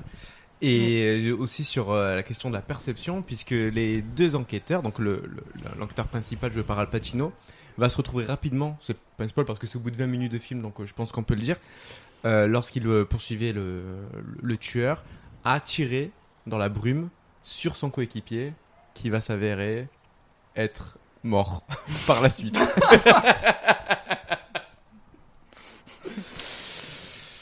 voilà. Et euh, donc c'est le principe du film et en fait euh, ce, ce, ce meurtre-là va être vu par le tueur. Le tueur qui est joué par Robin Williams va du coup menacer Al Pacino et Al Pacino veut faire inculper Robin Williams. Donc il y a un petit jeu Mm. comme ça entre les deux pendant tout le film. Je vous laisse faire un- Oui, bah, film de faux semblants, euh, ouais, non. Moi, j'aime Ah, pas si, trop ce film, hein, pas- ça on sait sent. pas si- on sait pas si pendant tout le long, on sait pas si s'il le savait ou pas. que c'était son coéquipier. Ouais, mais alors, euh, pff, non, du coup, parce que je pense qu'on voit euh, un peu l'intrigue venir à des kilomètres. Euh, la question de euh, la question de est-ce qu'il l'avait vu ou pas? Finalement on s'en tape un peu surtout que euh, bah finalement on sait très bien où est-ce que le film va nous mener. D'ailleurs moi c'est le gros problème que j'ai avec ce film alors vous l'avez senti dans le ton de ma voix je n'aime pas ce film c'est pas un mauvais film Euh, c'est un film qui bah qui voilà qui est convenu qui tient la route euh, qui marche qui fonctionne mais alors c'est un film qui est vachement fade là en voyant la bande annonce ça me rappelle oui bah c'est un, c'est un peu méchant de dire que c'est comme un téléfilm mais on le voit venir. euh, C'est quand même mieux filmé qu'un téléfilm. bah moi je trouve que le travail de mise en scène est pas ouf. Euh, c'est un film qui est très conventionnel en termes même euh, d'esthétique, il est fadasse dans tous les sens du terme. Il je trouve même le rapport à l'insomnie du personnage. Alors oui, ok, on va faire des flashs et des machins, j'entends. Moi, ça, ça m'a pas spécialement touché. Pour moi, c'est un film euh, qui subit un peu le. Bah, Nolan a eu euh, combien d'argent déjà? Il a eu euh, 50 millions pour le faire, euh, c'est-à-dire euh, plus du triple que ce qu'il avait auparavant, je crois. Et, et franchement, il, il- pour moi, il, il se perd dans ce film. Il- C'est joué par Pacino. Bon, bah Pacino. Moi, j'aime bien Pacino, mais bon, bah tu sais déjà que le flic, il est pas net. euh, Enfin, non, mais c'est vrai. Enfin, bon, dès le départ, t'as compris. Le personnage euh, de Hilary Swank, franchement, enfin, pff, voilà, c'est un même, personnage bah- extrêmement mal écrit. D'avoir mis Robbie Williams là, Alors, Robbie Williams, pour moi, c'est le point fort du film parce que c'est plutôt un rôle à contre-emploi par rapport à ce qu'on connaît. complètement à contre-emploi. quoi. Oui. C'est comme si tu mettais Jamel Ouais, mais- pour le tueur du Zodiac. Ouais, J'irai pas Ouais, jusque là. J'irai pas jusque là quand même. J'irai pas jusque là quand même. Mais c'est un rôle effectivement à contre-emploi et c'est pour moi le point fort du film parce que il a une, un- une présence scénique et un charisme fort. hein. Bon, Pacino aussi, mais Pacino, on a l'habitude de le voir comme ça et je le trouve. Enfin, je trouve même sa performance pas non plus. euh, dingo, mais bon, parce que je trouve aussi que son personnage est pas dingo. euh, voilà, c'est, on voit déjà tout venir à l'avance et, du coup, c'est convenu. Enfin, on- pour un fan, je trouve de Nolan, quelqu'un qui s'attend à un scénario un peu mieux ficelé. Oui, ok, il est bien ficelé, mais enfin bon, bah, tu sais comment ça va se terminer. Grosso merdo, c'est très conventionnel, c'est très moralisateur au passage. Et non, enfin voilà, bon, il y a effectivement ce truc de euh, l'Alaska, c'est un monde assez binaire, euh, le bien, le mal, et finalement, il y a cette espèce de déconstruction du manichéisme. Mais- Mais c'est, en fait, c'est, franchement, c'est pas novateur euh, dans les films un peu de polar, euh, enfin de cette figure du policier qui est pas net, mais qui en fait, est-ce qu'il a raison de pas être net? Pour moi, tu prends euh, Gone Baby Girl de, non, pas Gone Gone, Girl Baby ou Gone Baby Non, c'est Gone Baby Gone. J'ai fait un mix entre les deux. Parce que c'est deux films que j'aime au final, Oui, donc ça et peut être parce pour qu'il ça. y a les frères Affleck. Et il y a les frères Affleck, dans exact. Gone Baby Gone et Ben Et voilà. Affleck dans Gone Et Girl. ben typiquement, cette question du passe-droit de la police, etc., ou en tout cas pas de passe-droit plutôt, mais cette question de le conflit entre l'éthique, la morale et ce qu'on doit faire, ce qu'on doit pas faire et qu'est-ce qui est juste dans Gone Baby Gone. Gone. Le, le propos est très bien illustré et stylé. Dans Insomnia, euh, pour moi, c'est un passe-passe facile, c'est un peu flemmard, même comme, comme écriture. Je suis assez dur, hein, mais franchement, j'ai j'ai pas aimé ce film. En tant, que, en tant que filmographie de Nolan, je trouve que pff, il a un peu rien à foutre là. Puis voilà, puis après, bon, des trucs peut-être un peu plus euh, en profondeur, mais je trouve que même, on parle souvent que dans les films de Nolan, ça va assez vite, notamment le départ. Je trouve que le montage est complètement indigeste dans ce film. Les effets de mise en scène sont quand même assez. euh, rien bon, du bah, tout. Quoi. Non, mais, non, mais si, enfin, si, bon, allez, qu'est-ce que je peux trouver de, ouais, bon, bah voilà, euh, enfin, mais même, tu vois, enfin, dans, dans les personnages féminins, je reviens là-dessus, mais, mais alors, le personnage de la flic, c'est, désespérant parce qu'en fait, elle n'est là que pour ça, elle n'existe pas autrement que ça. Donc, moi, c'est pas ce que j'appelle donner. Non, mais franchement, c'est, c'est terrible. Tu peux pas faire plus fonction que personnage fonction que ce- cette meuf. Et puis, t'as la meuf de l'hôtel. Alors, pourquoi est-ce que Ouais, Pacino, oublié, euh, oui, bah voilà.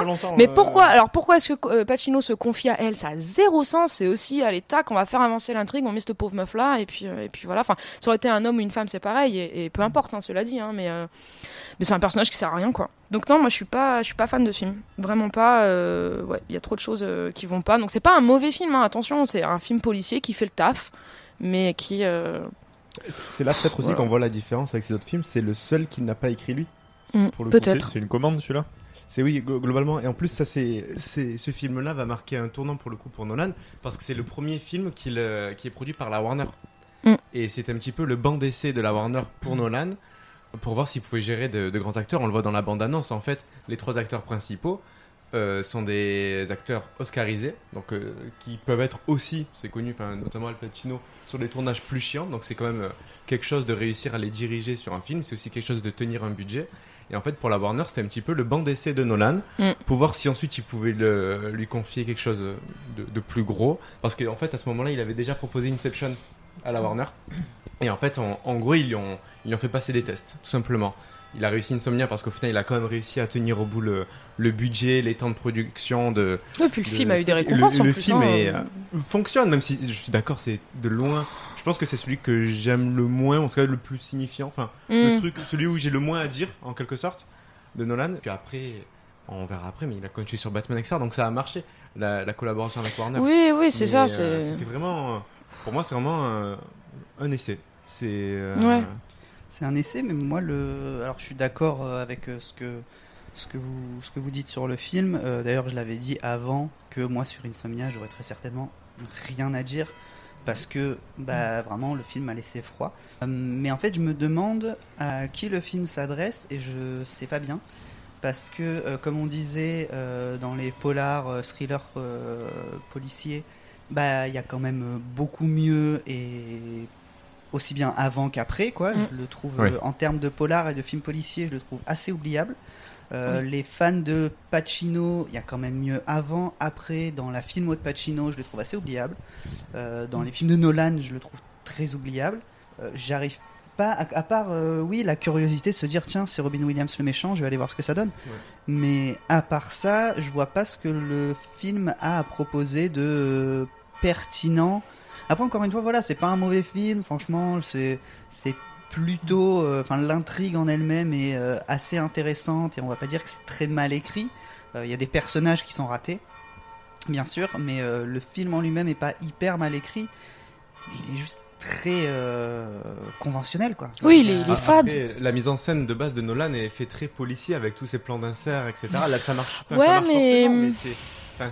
Tu vois, moi, normal, en pour fait, pour être honnête, ce film est un remake. Et en fait, quand j'ai terminé Insomnia, je me suis dit, bah tiens, j'ai plutôt envie d'aller voir l'original. C'est exactement ce que je me suis dit. Parce que, euh, bon, de mettre cette intrigue-là en Alaska, ce qui d'ailleurs est, est une erreur, euh, enfin bon, géographique techniquement, mais bon, ça, à la rigueur, on s'en fout. hein, on accepte ce que le réalisateur nous donne. Donc pourquoi pas. Mais, euh, mais c'est vrai qu'on l'imagine mieux dans les types de polars euh, scandinaves qui sont quand même assez réussis. Donc on- bon, là, le premier qui, qui pop-up, évidemment, c'est Millennium. Mais. Euh, mais euh, ouais, moi ça m'a plutôt donné envie d'aller voir l'autre. C'est un film assez conventionnel. Vous matez ça le dimanche soir avant de commencer la semaine, euh, voilà. Mais ça va pas. Enfin, moi en tout cas, ça m'a pas du tout transcendé quoi. Bah, Après, ce qui est intéressant, du coup, c'est de, c'est d'avoir un film, du coup, de commande. Parce que, en fait, bah, quand tu as un film de commande, quand tu as un film que tu n'écris pas, le, le seul moyen d'imposer, on va dire, ta patte, c'est par la réalisation et par la mise en scène, quoi. Mm. Et donc, euh, du coup, de, d'avoir euh, l'œuvre, une des œuvres de Nolan sans. euh, ouais, la- les cloches nous gonflent. Ça, sans. fait, ça fait à peu près 3 ans Voilà. qu'elle sonne. Mais ouais, mais Vous clair. saurez donc qu'il est midi de notre Mais en côté. plus, il est... mais même pas, il est midi 7, quoi. Aucun rapport. C'est le curé qui est bourré. C'est. euh, Surtout que ça sonne toutes les 10 minutes. Bref. Mais, euh, mais du coup, ouais, c'est euh, c'est intéressant d'avoir ça dans sa, dans sa filmographie. Après, moi, je suis un peu plus. euh, j'aime un peu plus ce film que vous, j'ai l'impression. Parce que bah, déjà, moi j'adore le, le fait d'avoir choisi Robin Williams euh, en tueur. Je trouve ça, je trouve ça dingue. J'adore dans tous les cas euh, les réals qui choisissent un peu des acteurs à contre-pied. Euh, bah, ce qu'il va refaire ah, d'ailleurs dans les Batman, hein, parce qu'il Oui. choisit quand même euh, Enfin- des, deux gueules, deux gueules d'ange pour faire des méchants. Ouais, après, attention. Tom, Tom Hardy, c'est Ah. pas. Non, pas Tom Hardy, Non, justement, Tom Hardy. Non. Face, ça fait euh, partie du personnage. Tu peux pas prendre euh, Oui. Jack Oui. Nicholson pour faire double face. Oui, oui, non, c'est sûr. Mais bon, le. Burton avait pris Tommy Lee Jones, donc tu me diras. Oui, voilà, c'est Ouais. pas. Enfin bref. Euh, et puis ouais, moi j'aime beaucoup, euh, j'aime beaucoup le, le côté euh, sommeil. En fait, euh, le, le problème, le problème du sommeil qui se pose et tout, euh, euh, c'est, euh, enfin c'est un truc que quand j'ai vu le film, j'avais vachement ressenti en fait. Donc euh, Mm. moi je trouve que la, on va dire s'il fallait cocher des, des cases, le fait d'avoir euh, la sensation de manque de sommeil, genre moi je l'ai ressenti quoi. Ah ouais. Après, je sais pas si vous vous l'avez eu, mais Bah, moi, pas trop, en fait. Après, ça, ça- euh, fait pas, ça fait pas de ce film un grand film. Je suis pas hyper fan de ce film, mais euh, j'ai juste l'impression que je l'aime un peu plus que vous, quoi. Bah, je- non, c'est vraiment je- le film que j'ai Ouais. regardé histoire de le revoir. Pour Oui, le... moi J'en ai pris au- enfin, très peu de plaisir. Ouais. Alors que pour le coup, bon, Following, euh, un peu moins aussi parce que pour le coup, il a vieilli, mais bon, c'est son premier film, ça compte pas vraiment. Mais après- Memento, Le Prestige, etc., Ouais. c'est vraiment un Mais plaisir, sur- moi, sur- de les revoir. Surtout que dans la mise en scène euh, de Insomnia, du coup, bah, pour, euh, pour taper un peu dessus, il y a des trucs de mise en scène que je trouve un peu, euh, comment dire, euh, un peu gros, en fait. euh, euh, bah, typiquement, on l'a vu dans la bande-annonce, la scène des rondins de bois. Mm. Quand, quand il tombe dans l'eau et qu'il n'arrive pas à ressortir. Euh, bon, bah, tu comprends que c'est la métaphore du fait qu'il soit fatigué, qu'il n'arrive pas à se dépêtrer de, et des affaires et de l'enquête avec Mm. le, le sommeil par-dessus. Mais c'est quand même très gros, quoi. Ouais. C'est quand même très gros de- d'avoir fait cette métaphore-là. Enfin, Oui, bah, c'est comme la, la métaphore c'est- de la lumière dans la, dans la ça. chambre. Il arrive parce que il y a cette phrase de euh, si un flic a dansé quoi déjà, s'il arrive pas à dormir, euh, s'il a une mauvaise con- c'est parce Oui, qu'il a une, euh, une mauvaise une mauvaise conscience. Et oui, là t'es vraiment dans le truc de la lumière égale. euh, Enfin comme ça. d'ailleurs ce qu'on plaisantait tout à l'heure sur euh, Oui.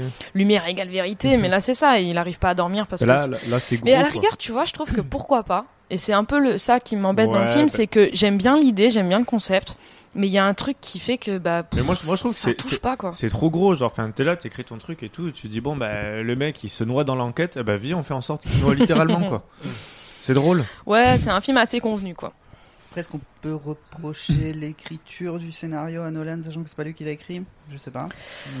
Non, mais on parle Ouais, mais tu vois, moi, c'est Mais pas oui, tant une question d'écriture, quoi. y a pas de- Il y a de l'écriture, mais pour moi, c'est vraiment plus des problèmes de mise en scène. Mais après, enfin, je veux dire, euh, on, on est critique, mais évidemment, quand tu fais une commande, euh, c'est pas toujours facile de se l'approprier.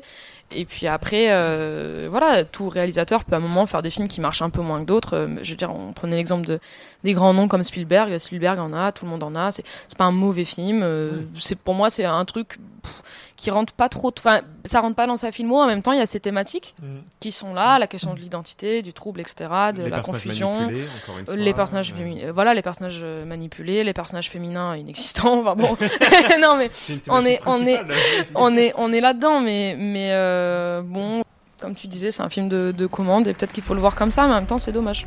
C'est clair. A real magician tries to invent something new.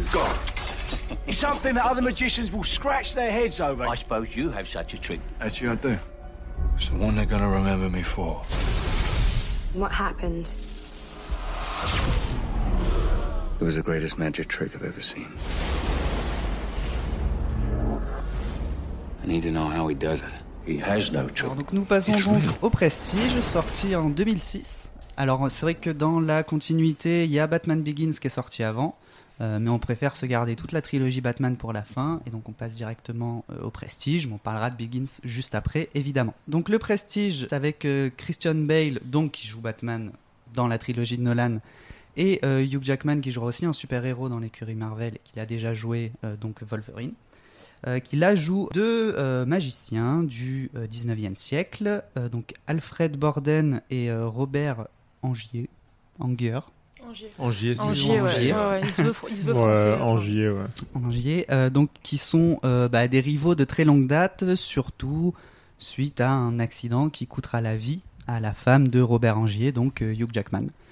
Et donc on va suivre Christian Bale et Hugh Jackman qui vont se faire une guerre de magiciens pour essayer d'être le, le meilleur prestidigitateur. Euh, il se trouve que Dino a le Blu-ray du Prestige.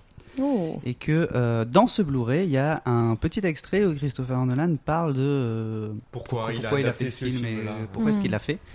Et euh, on le trouvait cool quand on a préparé le podcast, donc on s'est dit, donc je l'ai enregistré sur mon téléphone vite fait. Trop bien. Comme ça, on peut l'écouter avant. Ça donne deux trois clés pour après pouvoir parler du film un peu plus en détail. Ok? Magnifique. Salut, c'est Christopher Nolan. J'ai toujours été fan de Bob Kane, Stan Lee et J.K. Rowling. C'est donc tout naturellement que j'ai décidé d'adapter Le Prestige de Christopher Priest. Après des années d'écriture, de réécriture et de storyboard, j'ai tout jeté pour revenir à la substantifique moelle de l'œuvre. Batman et Wolverine qui font de la magie. C'est ça le cœur de l'histoire en fait. Qu'est-ce que c'est que ce truc Euh, bah quoi C'était Christopher Nolan qui nous parle du Prestige. Un avis peut-être à chaud. Euh, Qu'est-ce que qu'est-ce qu'on vient de Je dire sais- je- En fait, je suis soufflée. Je sais pas quoi répondre. Moi, Ce qu'on vient d'entendre. Je sais pas si c'est un prank de Dino ou. Alors, euh, oui. C'est pas ma voix. Non. Non, c'est Christopher Nolan. Et c'est lui qui fait. Hmm. Non, ça c'est la musique du film. le- Il fait toujours. euh, Boum. Moi, ça m'a perturbé. Oui. Ce. Hmm. En fait, c'est pour être honnête, dès que j'ai entendu le premier, j'ai arrêté d'écouter ce que. Parce que j'étais mort de rire. Donc j'ai arrêté d'écouter euh, les conneries d'avril. Du coup, un premier avis sur le Prestige, Lucille? De manière générale. Alors, euh, bah oui. Il se trouve que Le Prestige, c'est mon Nolan préféré. Ah, Donc, carrément. euh, ouais, carrément. Je vais jusque-là. J'adore ce film. Euh, Du coup, le hum. Non, mais du coup. De- On va faire 5 minutes sur ce Et film. n'est que le premier bonus DVD qu'on a récupéré. Ouais, après on en a un qui est beaucoup mieux. D'accord, ok. Oh putain. Non, mais attends, en plus, parce que moi, je, je suis, je suis perdue. Du coup, le Prestige, euh, c'est mon Christopher Nolan préféré, comme euh, Lucille l'a dit, sachant que quand je l'ai vu, comme Memento, il était sur la liste des films à twist à voir. Mm. Donc, Est-ce que t'as vu euh, Twister? Oui. qui n'était pas dans la, fi- dans la liste Ah. des films à twist. Est-ce que tu as déjà joué au Twister Oui, aussi. Mais c'était pas dans ma liste. euh, Est-ce que t'as mangé un Twix Oui, aussi. mais euh, Est-ce que t'as fait les trois en même temps euh, non. non. non. Ça fait beaucoup là quand même. Je trouvais que le podcast se passait un peu trop bien. On s'est dit que lui mettre un coup de batte de baseball, c'était une bonne idée. Ah ouais, bah... C'était trop sérieux jusque-là. Si vous voulez, je reprends. Moi, je peux... Moi j'arrive à me concentrer. Vas-y, franchement, reprends-toi parce que moi, j'arrive pas à répondre. Reprends-toi. Reprends-toi. Reprends-toi et on se reprend, Du coup, Le Prestige, c'est une nouvelle adaptation. Donc, Insomnia était un remake. Pour le coup, le Memento était une adaptation de la nouvelle de son frère Jonathan Nolan, qu'ils ont fait plus ou moins en même temps. Donc, euh, voilà. Et Le Prestige, c'est de base un livre de Christopher Priest, sorti en 98 ou 99, je crois, enfin, dans ces eaux-là. Et pour info, il y avait Nolan et Sam Mendes qui se, Ah. qui se battaient pour avoir. Euh, pour, pouvoir faire l'adaptation. Et c'est suite à Memento en fait euh, que Christopher Priest s'est dit ah je veux ce gars-là pour euh, Ouais. alors que pourtant Sam Mendes était déjà oscarisé avec euh, American Beauty.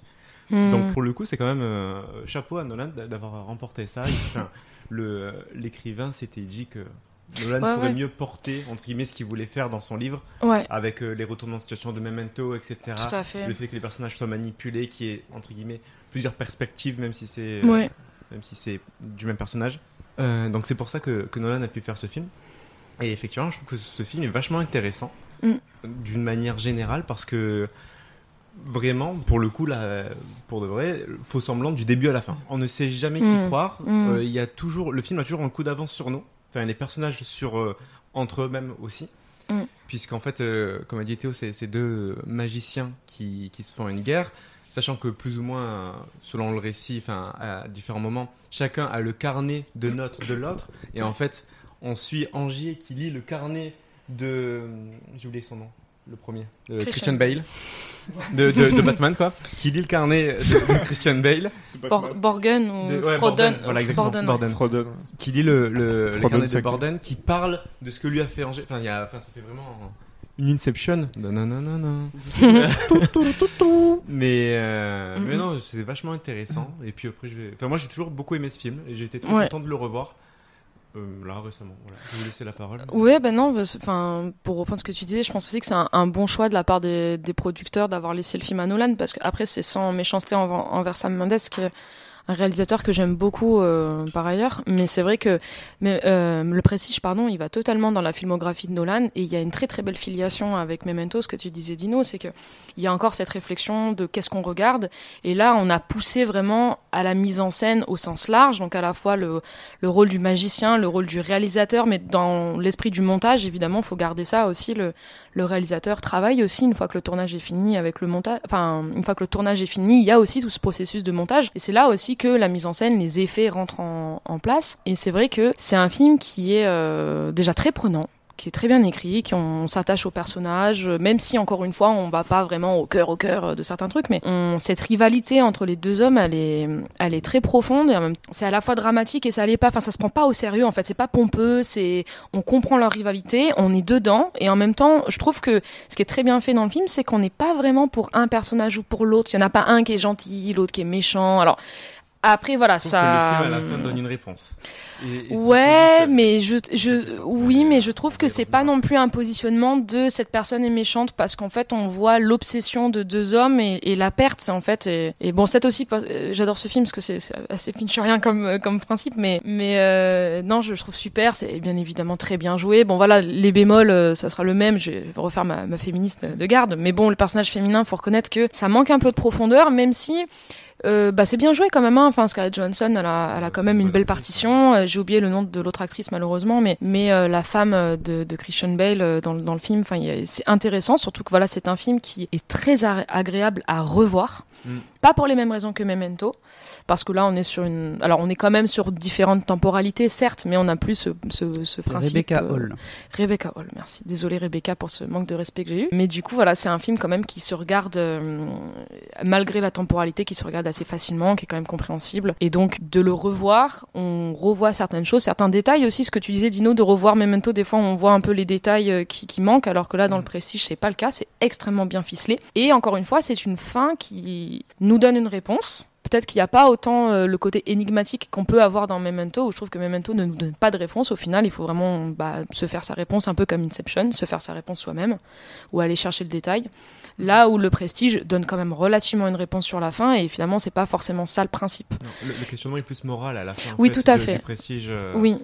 Par rapport à leur obsession de... et en même temps une très très belle mise en abîme donc c'est pour ça que c'est un film que je trouve super parce qu'il a ce qu'on disait tout à l'heure dans le côté euh, populaire voilà on est sur un film on va dire plutôt mainstream avec euh, sans, sans, jugement hein, parce que pourquoi pas moi j'aime bien les films à grand spectacle mais justement là c'est agréable parce que c'est à grand spectacle c'est très bien écrit il y a une réflexion derrière qui est très intéressante sur euh, le cinéma et l'art de manière générale donc euh, voilà ce type de, de, ce type de film fait bien plaisir. Alors oui bah je suis tout à fait d'accord avec toi je pense que c'est peut-être ouais un des un des Nolan que que je préfère aussi j'ai quand même l'impression ça, ça fait ça sur moi et j'ai aussi l'impression que ça fait ça à plein de gens quand on parle de Nolan c'est qu'il fait quand même partie un peu des oubliés j'ai l'impression. On oui, en parle beaucoup clairement, moins. clairement euh, j'ai même l'impression que parfois on en parle moins que Memento. Ah oui mais moi quand je me suis intéressée à la, à la filmographie de Nolan j'ai découvert ce film et je me suis dit mais comment ça se fait que j'en ai jamais entendu parler et tout? Et je suis d'accord c'est étonnant parce qu'il est franchement incroyable. Il est franchement bien. En plus il y a quand même deux euh, même trois euh, grands acteurs actrices dedans. C'est un excellent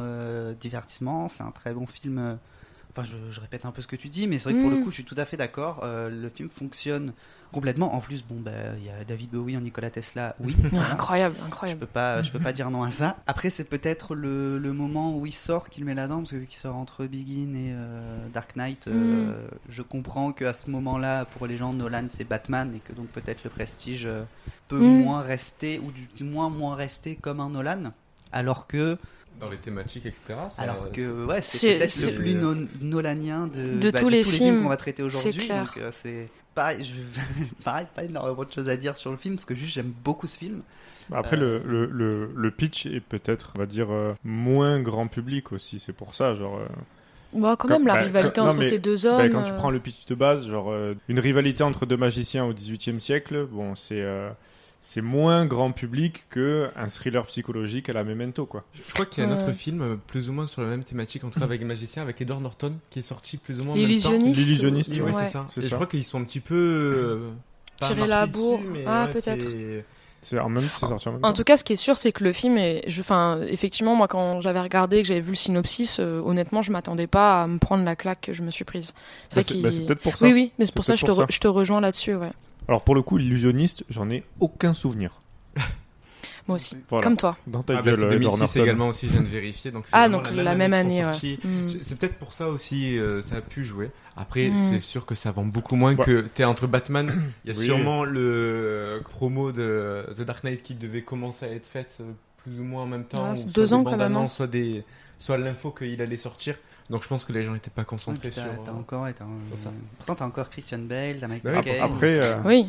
après il a, il a quand même, il a quand même une sacrée, il a quand même une sacrée réputation. Oui, oui, Ah oui, c'est pas non connu, plus, bien sûr, c'est Ah pas ouais. non plus un film euh, de niche, mais bon, c'est c'est vrai que quand tu connais Nolan, euh, quand tu commences à découvrir Nolan, euh, tu, tu en as pas trop. Enfin, moi, j'en avais vraiment pas entendu parler avant, quoi, Mm. ou très peu. Mm. Bah, surtout que c'est quand même. Euh, il corrige, je trouve, dans le prestige, les quelques défauts dont on a parlé, euh, Mm. dont on a pu parler, dans, surtout dans Memento et dans Following, parce qu'Insomnia est quand même très à part. Mm. Euh, mais il corrige vraiment ces, ces, ces défauts-là dedans. Au final, des défauts dans le prestige, euh, je trouve qu'il n'y en a pas beaucoup. Je, enfin, disons que les défauts que moi je vais trouver au film, c'est un peu les mêmes défauts que je vais trouver même au Nolan que j'aime bien. C'est-à-dire que c'est quand même, encore une fois, un film qui s'explique, qui Ah s'explique au début, à la fin. Avec le recul, c'est vrai qu'il s'explique beaucoup. Le prestige, bon, s'il est un peu obligé, puisque c'est c'est un film de magicien, donc on dévoile des tours. Ce qui est d'ailleurs un gros souci que j'ai. euh, J'aimerais bien un film sur des magiciens qui dévoilent, qui se contentent pas pour présenter ces magiciens de dévoiler des tours de magie. Mais pour le, pour autant, l'intrigue fonctionne, l'intrigue est prenante. Ce, ce côté, euh, l'accident qui coûte la vie à la à la femme de Hugh Jackman et qui va lancer une rivalité qui euh, presque c'est marrant parce que c'est presque mythologique quelque Ah oui, part, il y a un genre, truc de euh, tragédie grecque, de bataille entre ces deux frères, euh, Ouais, presque ouais, c'est- biblique. c'est ça, surtout avec euh, une très fin fort. euh, Aussi des- vraiment aussi euh, comment dire Forte, tragique. C'est Ouais, c'est ça, vraiment, mais c'est un côté biblique un peu, quoi. Ouais, C'est- ouais, non, c'est- alors que euh, c'est pas le c'est pas du tout le ressenti qu'on peut avoir dans la filmographie de Nolan de Mm. faire des histoires autant euh, portées par des éléments euh, avec une connotation presque spirituelle quoi donc Mm. euh, non c'est un vrai tour de force je trouve surtout après Insomnia de, de Ouais. sortir un film comme le, le Prestige même s'il y a eu Batman avant mais pour le coup Batman c'est vraiment une commande Ouais. mais je Bah, pour le coup, Moi, c'est une pour le coup, c'est, c'est, ça va vraiment dans la continuité de, de Memento. Ah ouais, il y a un lien. comme si, euh, comme si Insomnia n'était, euh, n'était pas là, quoi. Mm, mm. Parce que en fait, Insomnia, ça fait, euh, je reviens un peu dessus vite fait, mais ça fait vraiment presque tâche en fait dans sa filmographie. C'est-à-dire que on a Memento où le film te prend au trip, le, le, le spectateur veut des réponses. On a dans, dans Memento, on a vraiment envie d'avoir des réponses. Dans Insomnia, bah, on s'en tape. Oui, c'est pas satisfaisant, d'ailleurs, quand tu les as. T'as aucune envie, enfin, t'as aucune réponse à avoir, et c'est même poussé à l'excès parce que on connaît le tueur, quoi. Mm, mm. Dès le début, c'est. euh, Oui, tu t'attends un peu à un twist, et en fait, euh, Pas bah, du tout. non. Et du coup, t'es pas bon. du bah, tout, quoi. ouais. C'est et là, avec le prestige, du coup, on revient donc sur les bases de, de Memento, c'est-à-dire qu'on veut des réponses, quoi. On veut des réponses, on veut savoir si, on veut savoir ça, on veut savoir comment il a fait ce putain de tour et tout. Genre, Mm, euh, mm, mm. c'est euh, c'est vraiment, on a envie de savoir, quoi. Et elles sont Ouais. vachement satisfaisantes surtout. Ouais. Quand au final on, on sait la vérité, on n'est vraiment pas déçu, je trouve. D'une Non. manière générale, même. Ouais, enfin, ouais. Et en plus, à la- les 20 dernières minutes du film enchaînent pas mal de twists d'une manière générale. Mais c'est bien rythmé. Et c'est hyper bien rythmé, et en fait, ça perd ni le spectateur, et en fait, ça te permet de donner une cohérence totale au film. Et du coup, le revisionnage est hyper agréable parce qu'en fait, tu te rends compte de tous les petits indices, que Mhm. ce soit dans les dialogues ou dans la mise en scène, qui euh, aussi là est très euh, Ouais. efficace, qui te disaient Ah, c'était ça le tour depuis le Limite, début. et tu te Et- dis, mais je l'avais pas vu. Mais euh. oui, et en fait, euh, quand tu regardes le film en connaissant la fin, donc c'est pour ça qu'on va vraiment pas la dire, Ouais. ou alors on vous préviendra juste avant, mais vraiment regardez ce film, et en fait, limite, regardez-le, attendez un peu, re-regardez-le, vous allez voir, vous allez vous allez vous rendre compte à quel point le, le réalisateur s'est joué de nous, bah, comme le magicien, en fait. Et c'est pour ça, et le film s'ouvre sur ça, c'est que c'est limite une... euh, co- comment on dit? La présentation, tu veux dire euh, la, du la première phrase, en fait, c'est c'est La promesse. Foreshadowing. c'est ça, c'est un foreshadowing et c'est euh, la promesse du film qu'on va voir. C'est Ouais. un tour de magie en trois actes. Et c'est là où c'est très fort. quelque Pardon. chose, il y a le tour et après il y a, il y a le, le prestige, justement. fait. Et, le prestige qui arrive dans les 20 dernières minutes Ouais. est monstrueux. Oui, et puis c'est là où c'est fort, c'est qu'en plus, le film, dès le départ, te dit tu vas voir un truc, et en fait, donc en fait, dès le départ, t'es un peu prévenu que ça va Ah twister, et en fait, t'arrives quand même à te faire surprendre. C'est ça qui est fort dans le film. que, Attends, on va que- regarder- que on va rajouter sur la, la fin. À part me répéter, dire que ça s'explique beaucoup, je trouve que ça fonctionne parce que c'est en accord avec le pacte que le film fait avec toi au départ. Mm. C'est-à-dire que tu vas suivre deux magiciens qui sont radicalement différents. Euh, c'est vrai que c'est hyper intéressant de quand tu vois dans les dialogues entre les deux au début du film où bah, ils se confrontent parce qu'ils sont en Mm. désaccord sur euh, comment on doit berner le public, grosso modo. Mm. Et, euh, et c'est littéralement le le réalisateur qui se questionne lui-même sur Mm. euh, bah, quelle euh, Méthode. méthode, est-ce que je dois utiliser pour, Ouais. euh, pour avancer dans mon histoire et arriver à ma fin. C'est pour ça que je disais tout à l'heure que je trouvais que après le prestige, il arrêtait un peu de parler de lui.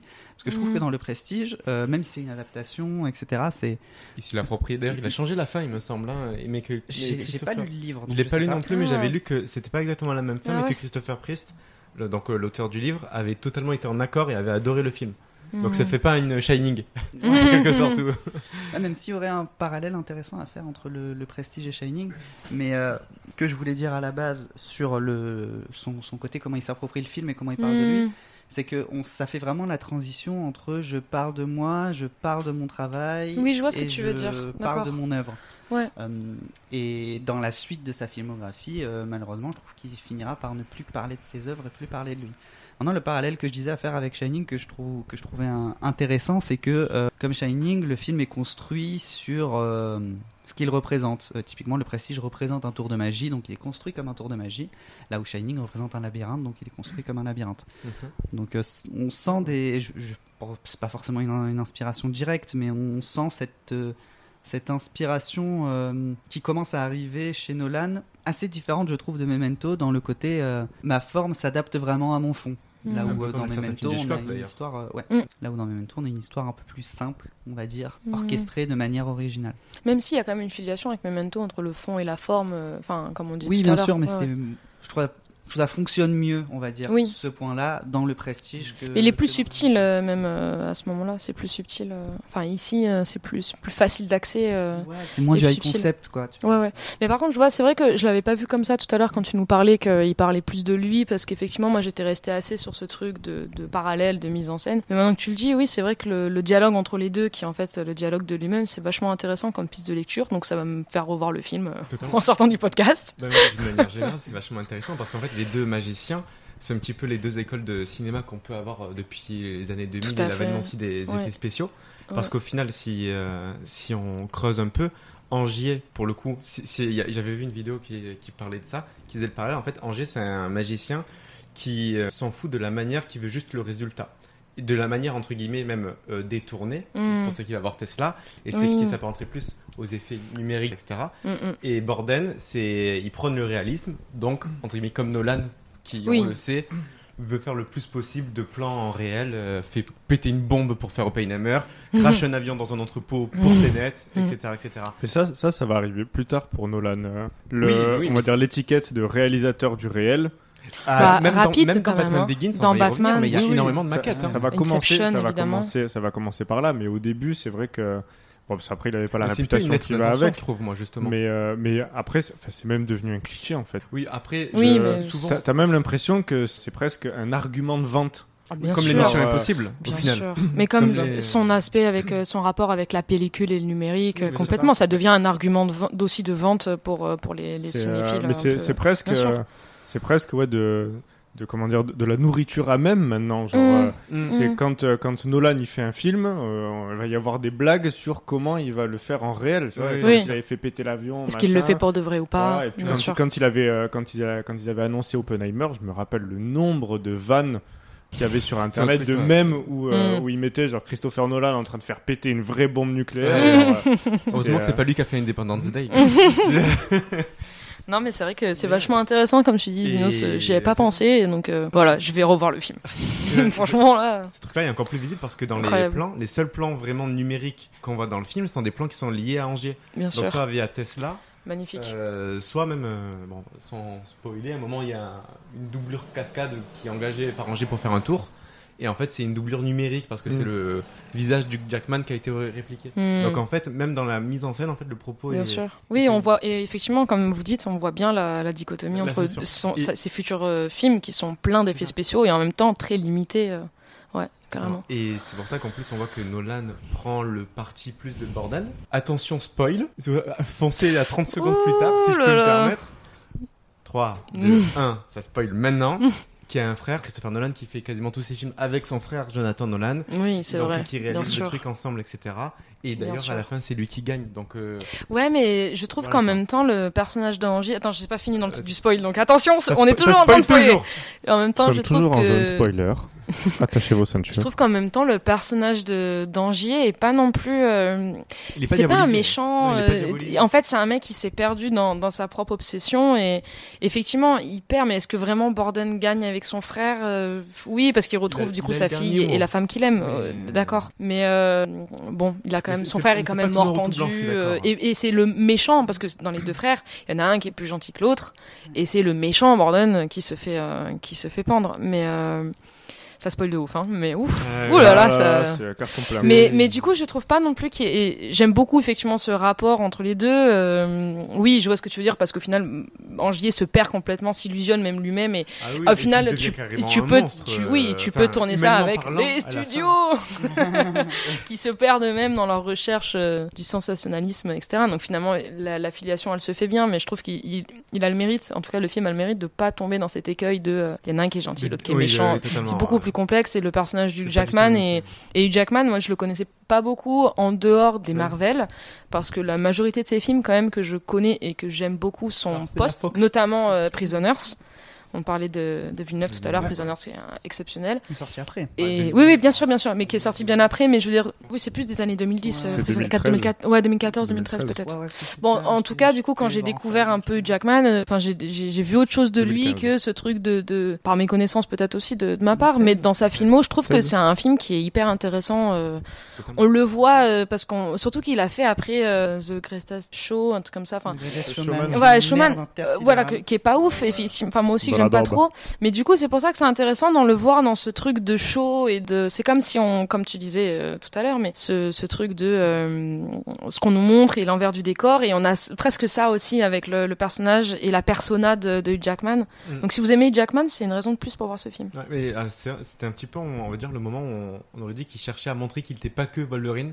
Parce que la même année sort The Fountain de d'Aronofsky. Oui, tout à fait. Ah qui, oui, exact. euh, bon, qui a ses défauts aussi, mais qui a Oui. le mérite de d'être Ouais. vraiment un film D'avoir Hugh Jackman. d'a- D'avoir Hugh Jackman, d'être un film vraiment d'auteur entre guillemets. Et Rachel, euh. Rachel Weisz, Et c'est euh, intéressant Bah, d'avoir des que- acteurs comme ça qui essayent de faire autre chose. Ouais, mais quand, enfin, quand t'as des acteurs comme ça qui sont tellement collés à un personnage qu'ils sont obligés de d'aller chercher des Sinon, rôles comme ça, sinon. Non, mais c'est euh, pas Bah, Robert Downey Jr. ça a été compliqué euh, après Marvel. Ouais, il a hein. il a eu vraiment des années et là peut-être qu'avec Oppenheimer d'ailleurs ça va revenir, mais pendant Il a des pas un énorme rôle dans Oppenheimer. Non, mais il, il a une belle prestation en mais d'acteur, entre typiquement, typiquement, t'as euh, Daniel Il a Radcliffe. pas fait l'avantage c'est qu'il a pas fait que Radcliffe ça. est un euh, très il a quand même fait les. Sherlock Lui, c'est vraiment euh, très a- fort. Oui, oui, quand même. euh, Mais il a eu un 3 vite quand même. Hein, Même si Sherlock. Holmes c'est Iron Man avant la technologie, mais Ben, pour le coup, Daniel Radcliffe, c'est euh, c'est un peu ce qu'il a fait quoi pour se Ouais, mais- Horns, Potter. il a joué avec Aja, etc. Oui, mais je trouve que Daniel. Radcliffe, on est quand même, c'est plus difficile pour un gars comme Daniel Radcliffe de s'enlever d'Harry Potter que de Hugh Jackman avec les, les, les Marvel, Ouais. parce Ah, que quand pour moi- même, pour moi, c'est kiff kiff. hein. ah, quand même, Harry Potter, on il a parle quand même. grandi dans le personnage, Il c'est-à-dire a que- grandi dans le personnage. Ouais, on parle de, du coup, quand du même. coup, ça, lui donne. Il a rien fait à côté à part du théâtre. Du coup, ça lui donne une gueule moins attachée à Harry Potter. Ah, je suis pas d'accord. Ah, pas non, d'accord. moi je parce trouve que pas. parce qu'il grandit alors que Hugh Jackman, c'est lui Wolverine quoi. Je suis pas d'accord Ah, moi je trouve pas Tu aussi, ouais. Je suis pas Non. d'accord, non. Comme Iron Man d'ailleurs. Je pense que, euh, enfin, pour. Enfin, je trouve que c'est aussi dur pour les deux quoi. De... Ah, je trouve, je trouve quand pas même un que qui est c'est pas le même level. euh, Vu que vu Ouais. qu'avec euh, Harry Potter quand même tu commences par un public qui est très enfant, tu vas ça veut dire que tu as grandi pendant enfin je sais pas comment dire mais à part comment je, je- Ouais, je mais fais a, pas de a parallèle, mais- posteriori, Daniel Radcliffe aujourd'hui, il a plus la même gueule que dans le 1, 2, 3 typiquement. Non, mais tu le reconnais Ouais, d'accord, quand mais même. quand Oui, même, euh, c'est.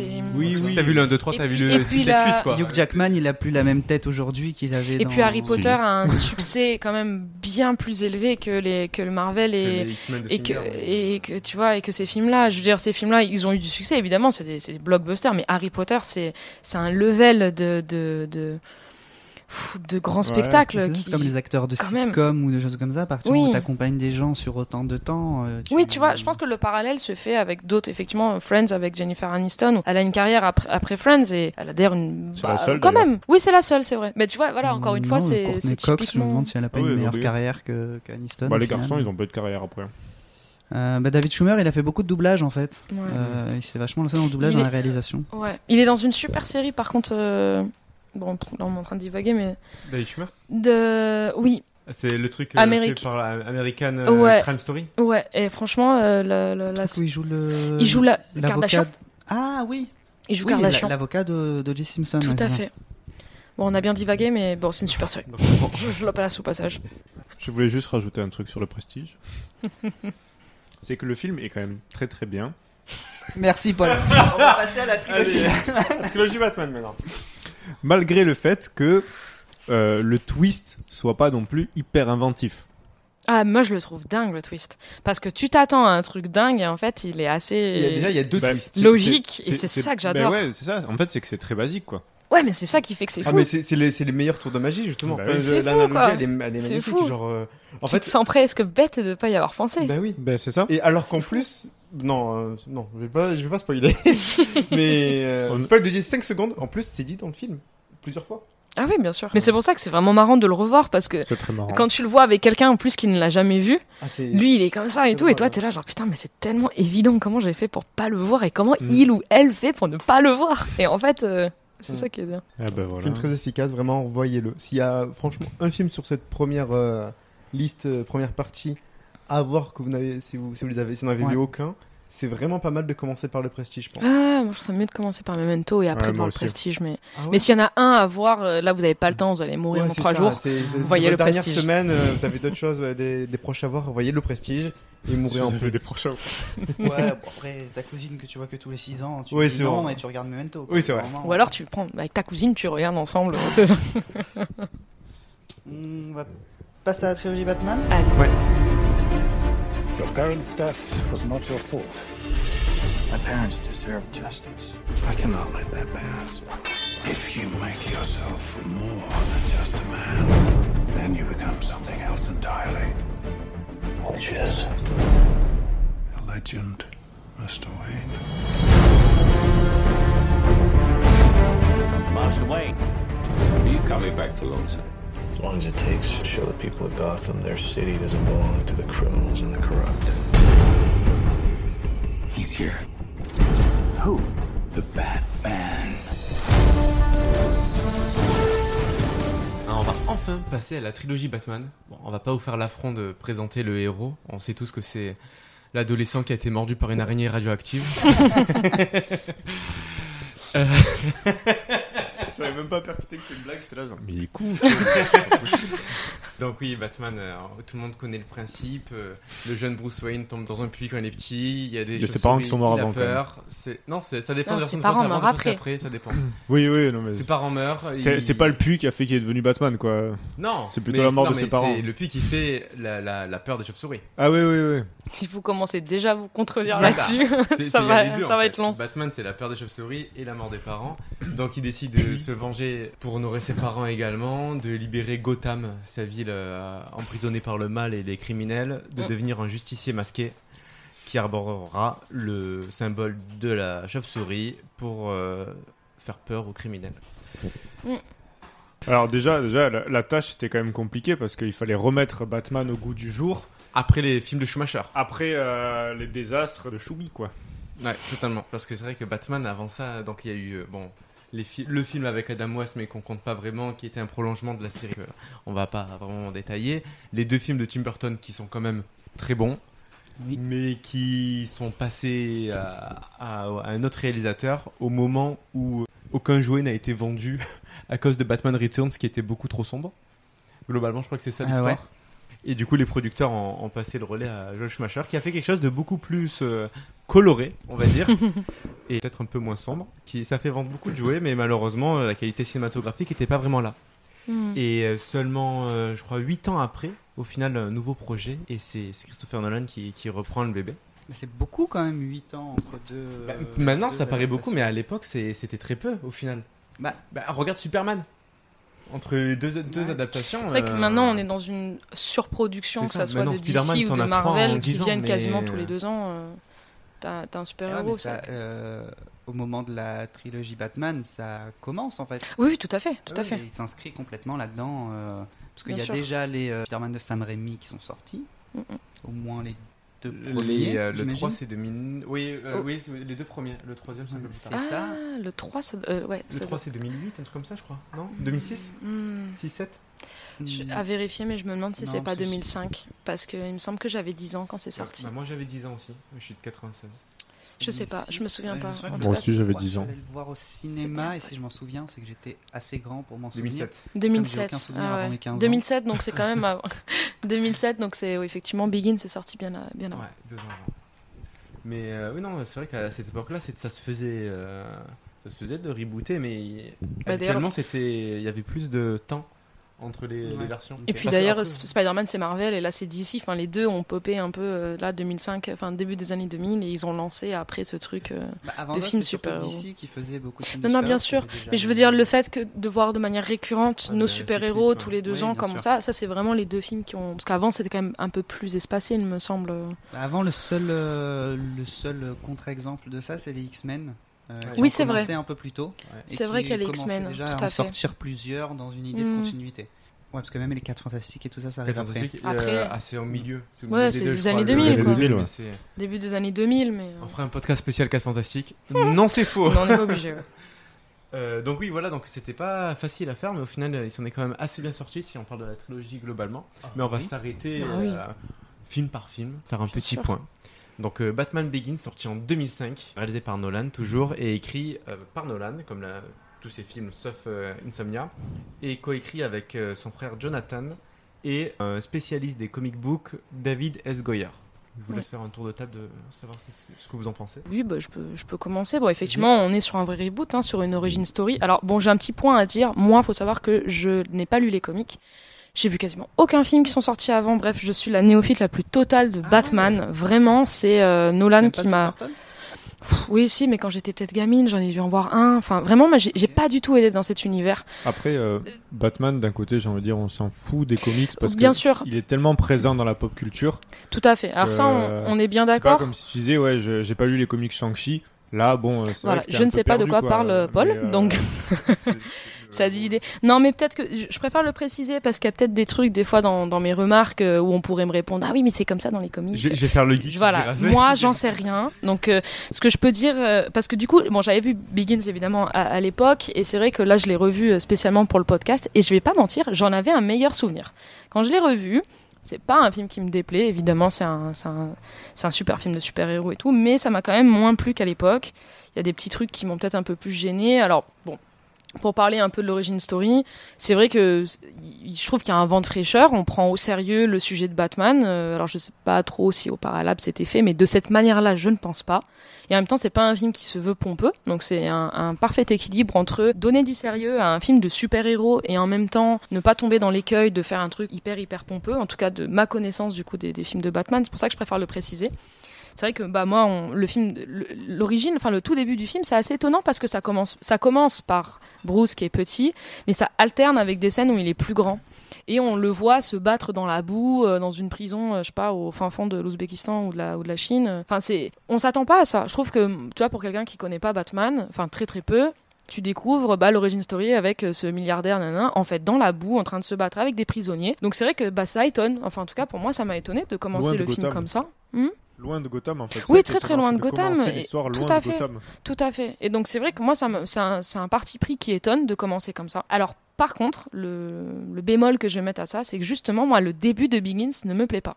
Parce que, oui, parce que je trouve que, bah, en fait, il y a un rythme qui est très soutenu. Bon, la musique est incroyable, hein, ça c'est indéniable, on va pouvoir en reparler parce que je trouve que c'est surtout The Dark Knight, euh, le deuxième, qui euh, sublime vraiment la musique, même s'il y a une, une scène dans Begins qui est assez, fou, assez folle. pardon. Mais... Donc du coup, juste pour revenir, je trouve que ça va très vite, tant dans le montage que dans le rythme général. Et en fait, c'est comme... euh, en fait, il prend pas le temps d'installer. Et moi, c'est un truc que j'adore dans The Dark Knight et même dans Rises, c'est que le début, l'intro, on installe. Alors certes, on installe avec le vilain. On peut pas faire ça pour les trois films, ça c'est vrai. Euh, Si à chaque fois on commence par une longue installation du casse euh, du méchant, donc le Joker dans le deuxième et euh, de Bane dans le troisième, c'est peut-être redondant s'il avait aussi commencé par ça, de faire les trois comme ça. Mais je trouve que ça va vite. Et en fait, le début de Bruce, bah, j'ai pas de. Je sais pas, je suis pas attachée au personnage. Il y a un truc dans l'installation de l'intrigue qui m'intéresse pas, qui va trop vite. Ça me, ça, ça me détache en fait de mon rapport à l'histoire. Et c'est typiquement ce que je reproche à Tenet. Tenet, je n'aime pas ce film à cause de ça. Ça va trop vite. C'est ultra cuté. Euh, on laisse pas le temps de nous imprégner de ce qu'on voit, de ce qui se passe. Euh, C'est comme si, je sais pas, il a. Et c'est un peu le reproche que j'ai dans Begins et encore plus en Rises, mais sur un petit peu aussi dans, dans Begin, c'est que bah, ça va vite, quoi. Ça cut, ça cut, ça cut, Ah, et c'est comme si il va trop vite, il veut mettre trop de trucs dedans. Là où je trouve que The Dark Knight est parfait, parce que justement, il, il se perd pas dans plein, plein d'intrigues, dans plein de choses. Parce qu'en fait, Begins, mine de rien, l'origine story, ça va loin, quoi. Ça part du tout début qui est cool, hein, avec euh, la Ligue euh, des Ombres, etc. Et puis on termine quand même avec euh, l'épouvantail, avec le Docteur Crane, avec euh, cette machination de détruire Gotham. Bon, ce qui se lit bien, mais c'est vrai que... Et pourtant, le film fait deux heures et demie, donc il est quand même costaud. Mais c'est vrai que c'est un petit peu beaucoup Alors, à, du coup, à par apprendre. ouais. curiosité, Mm. tu penses quoi du début de Rises? Parce que Ouais, bah Rise- Rises, je trouve qu'il l'installe alors différemment parce que, que on là, part coup, sur le, le retour, méchant. quoi. On part sur le méchant. Donc, mais c'est plus dans la façon dont on dont on installe, c'est-à-dire que le fait de commencer par le méchant c'est une chose, mais cette scène d'ouverture de Rises, il prend le temps de vraiment l'ouvrir son film. Il prend le temps de placer les choses, de placer ses comédiens, de placer son cette musique comme ça, et finalement la scène d'ouverture est assez longue, un peu comme dans, dans The Dark Knight et dans et dans Begins. Bah, ça va vite quoi. Parce que alors après c'est intéressant de ne pas faire juste sa jeunesse et de d'avoir cette encore une fois très très Nolan, mais d'avoir cette double temporalité, c'est intéressant. Mais il y a un truc dans le montage, dans le rythme du film qui euh, putain au bout de 20 minutes, on a déjà vu plein de trucs, enfin ça me fait bizarre. Et après justement, comme on est plus dans le film, cette sensation là, elle me quitte parce qu'on est dans le film donc du coup bon bah c'est bon, on a ce rythme un peu soutenu et, et ça me va. Mais, mais totalement, en plus, euh, dès le début du film, enfin, moi je m'étais amusé juste à compter, c'est vraiment des films euh, de montage à la Michael Bay quasiment, parce Mm. que les plans ne durent pas plus de 3 secondes pendant toutes les 20 premières minutes, sauf qu'ils te présentent, comme tu as dit, deux temporalités différentes et beaucoup de personnages d'un Ouais. coup. Et Ouais. même au plein milieu, en fait, tu te rends compte qu'en revoyant un film, qu'en fait, euh, bon, il y a l'épouvantail qui utilise la toxine de la peur, c'est la même fleur qui est présentée au tout début. Enfin, Mm. limite, tu, c'est censé être un setup payoff. Sauf que c'est tellement- présenté tellement rapidement que c'est un peu lâché euh, comme un cheveu sur, sur la soupe, comme ça. Et sort de l'esprit un petit peu. C'est vrai que le début. euh, Enfin, moi, Begin, c'est vraiment pas mon préféré. Non, moi non plus, tu vois, avec, Euh, avec le temps, je crois que c'est peut-être celui que j'aime le moins des, Ouais. des trois, même s'il y a des choses à dire sur Rises, mais. mais... mm. Euh, alors, je suis assez d'accord, euh, même si je pense, j'ai pas encore entendu Paul euh, qui parlera juste après, mais euh, je- il y a moyen que je sois celui qui préfère euh, Begins euh, ici parce que euh, moi je le trouve quand même assez réussi ce film. Je suis d'accord pour euh, l'intro qui va très très vite. Le souci que j'ai, c'est que euh, pour moi toute la partie où il est enfant, elle a presque pas lieu d'être. Euh, on a Mhm. l'impression que le film veut commencer avec un Batman adulte, quitte à nous faire Ouais, après ça, des vrai. références à son enfance derrière parce que Mm. J'ai ce sentiment que au moment de l'écriture, euh, Nolan se dit euh, on connaît l'origine story de Batman, le, le collier de perles, le- les, les parents qui sont morts, etc. On, la connaît. Il n'y a pas besoin de la répéter. Et alors là, c'est pour le coup purement une supposition de ma part. Mais tu as presque l'impression que c'est euh, Warner qui lui a dit non, non, il faut remettre euh, Ouais. les pendules à l'heure, il faut commencer Ouais, ouais, euh, au départ. Tout à fait. C'est un Euh, peu le cahier des charges, en fait, Batman. D'ailleurs, euh. Zack Snyder, quand il va le faire, il va le faire en. Enfin, très Ouais. rapidement, au tout début de Batman vs Superman. Mm. En, bon, c'est- il a fait beaucoup plus rapidement, en deux, deux- deux minutes, un truc comme ça. Mm. Mais Ouais, c'est un petit peu. Alors qu'on le Mm. connaît, il y a le- une trilogie vient de se finir. C'est ça. Mais- le Ça aurait été limite intéressant là- de commencer par adulte et après, plus tard dans le film, Là- de vraiment qui est- ce qui est explorer drôle, euh, la jeunesse. Sur, euh, sur l'origine story de Batman, c'est qu'on est allé du coup vachement crescendo parce que on a Nolan qui en parle, on a Zack Snyder qui l'évoque, et puis tu as le Batman de Matt. Première scène, c'est Batman qui casse des gueules. euh, Exactement. Point qui est déjà Exactement. dépressif. euh, Ah, mais cocaïne sûrement. T'as l'impression que c'est un espèce de pattern qui se répète puisque t'as la même chose qui s'est produit avec euh, Spider-Man. Tout à Où fait. T'as Sam Raimi qui fait une longue introduction au personnage. Mm. T'as euh, Mark Webb qui en Ouais. fait un peu moins dans sa trilogie The Amazing pour arriver. Ah, Homecoming, où il y a même pas à l'oncle Ben. où il y a même pas l'oncle Ben, il y a même pas d'introduction, finalement, il y a même pas de personnage. Ce qui est intéressant dans le, le Spider-Man là, des Marvel, c'est que c'est qu'il y a pas, il y a pas En fait, c'est dans dans le le troisième qu'il y a ce truc de euh, les responsabilités, enfin le pouvoir et la responsabilité, Bah, c'est dans le troisième. Et finalement, les trois films, disent, c'est l'origine story de cette, euh, de ce Spider-Man Les là. studios, ils se disent. Ça, c'est intéressant j'aime pas cette trilogie parce que c'est Probablement pour ça que moi je l'aime. J'ai hâte qu'on fasse un spécial Spider-Man. ça- ah ouais, ça- Ah non, mais ça fait longtemps qu'on s'est pas battu avec Théo, ça me donnait du répit. Mais ouais, sur, euh, sur Begin, tu, tu veux continuer ou? Euh, bah, sur Begins, euh, Ouais, euh, bah juste, euh, ouais, donc l'intro, je suis un peu d'accord que ça va vite et qu'il y a Mm. les soucis, mais je trouve quand même que ça fonctionne bien, je trouve que les personnages fonctionnent bien. Le personnage de, putain, je l'avais pris pour pas oublier son nom, parce que je l'oublie tout le temps, mais je l'ai quand même plus. Euh, Cathy Holmes euh, fonctionne bien, même si euh, son personnage est quand même mieux développé dans Il est Dark vachement Knight. concept quand même encore ce truc de, de, de rapport au manichéisme. Elle, elle est très, euh, c'est les pas, c'est les gestes qui comptent et pas le le fort intérieur. Euh, et puis bon, bah c'est là aussi ce qui est sympa dans les Batman, c'est que c'est le pas manichéen justement, ça se veut pas manichéen, mais du coup, euh, elle est quand même assez conceptuelle. euh, Elle est, elle- je dis pas forcément qu'elle est très bien écrite, mais Mm. euh, comment dire, si on se dit que c'est un personnage conceptuel, ça fonctionne très très bien. Oui, tout à fait. dans son Mais ça marche dans le Bruce 2 Wayne. et encore plus intéressant. Dans le 2, c'est encore plus intéressant, mais Mm. il y a quand même pas mal de détracteurs, euh, détra- détractrices de Begins, Mm. euh, notamment sur ce personnage, alors que je trouve que c'est peut-être un peu, un peu too much. Et enfin, Mm. le, pour moi, le personnage de Killian Murphy de l'épouvantail a une, une introduction qui, que moi j'adore. Je... Mm. Killian Murphy, et pour moi, je crois dans chaque Batman, non pas par le 2 forcément, mais dans le 1 et dans le 3, alors qu'il a un tout petit euh, caméo. C'est à chaque fois le meilleur méchant, C'est, il a un charisme. Il est trop fort. Monstrueux. Mm. C'est il a un regard, il a. Mm. non, c'est- Mm, Donc et même la scène, euh, c'est- oui c'est dans le 1, la scène avec le cheval, oui parce que c'est Oui, Oui, avec dans le petit, euh. je, petit, je- je trouve ça fou de. On, on parlait juste avant euh, d'enregistrer, euh, quand on parlait un petit peu de, de Batman, je disais que moi le souci que j'avais, qui est un peu avec toute la trilogie, c'est que parfois Nolan a du mal à se placer entre ultra réalisme et euh, ça reste un gars qui se déguise en chauve-souris pour aller frapper des méchants la nuit. Donc il y a quand même euh, un, un désaccord entre Mm. les deux. Et que parfois il a un peu du mal à se placer, ce qui fait qu'il se permet d'ajouter des choses comme le personnage de Morgan Freeman qui vient euh, permettre à euh, Bruce Wayne d'avoir plus de technologie, euh, Mm. de Le développer côté James armes, Bond, en etc., fait, le de- côté James Bond, exactement.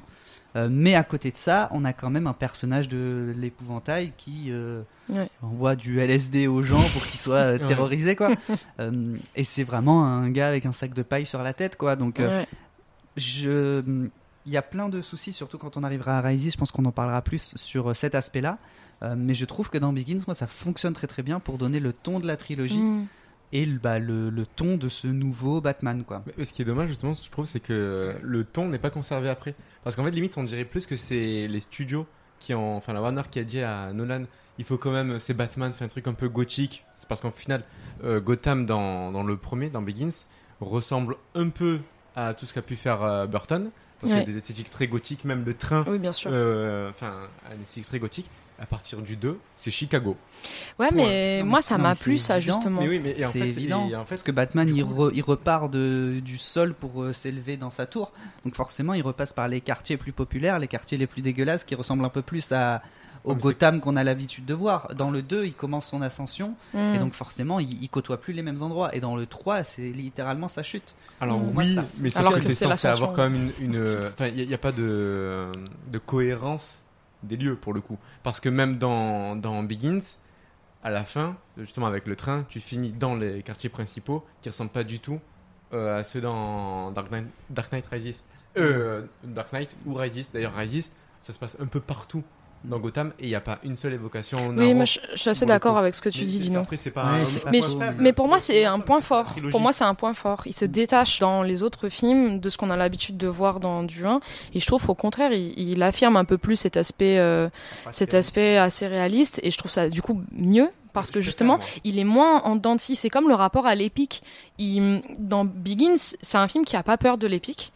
Et euh, notamment, du coup, la, la, la superbe utilisation de la musique quand il, il c'est plutôt vers la fin du film, quand il saute et qu'il vole au-dessus euh, avec la musique, etc. Et là, c'est un moment où on n'a pas peur de, de l'épique. Justement, ce que euh, parfois les Marvel ont, ont un peu tendance à, à casser l'épique par une vanne. Et d'ailleurs, c'est ce que fait de plus en plus Nolan. Dans le Begins, il y a très peu de ça. Dans le 2, il y en a un petit peu. Alors, par contre, c'est pas tout à fait le même type d'humour. On est sur un truc bah, un petit peu plus britannique, hein, un peu plus pince sans rire. Euh, on n'appuie pas trop la vanne, là où les Marvel souvent ont tendance à, à appuyer la vanne euh, un peu trop lourdement. Là, euh, elles sont quand même euh, plus subtiles. Et dans Rises, en fait, en revoyant Rises, j'ai réalisé qu'il y avait quand même pas mal de moments où on refait cette, bla- ce- cette blague. Bon, ça casse pas comme, comme les Marvel, hein, comme je disais, mais voilà. Ce que j'aime dans les Batman de Nolan, c'est que, encore plus avec le temps, ils n'ont pas peur de l'épique et de, de se saisir de ce Et autant dans Rises, bah, du coup, il va peut-être un peu trop loin.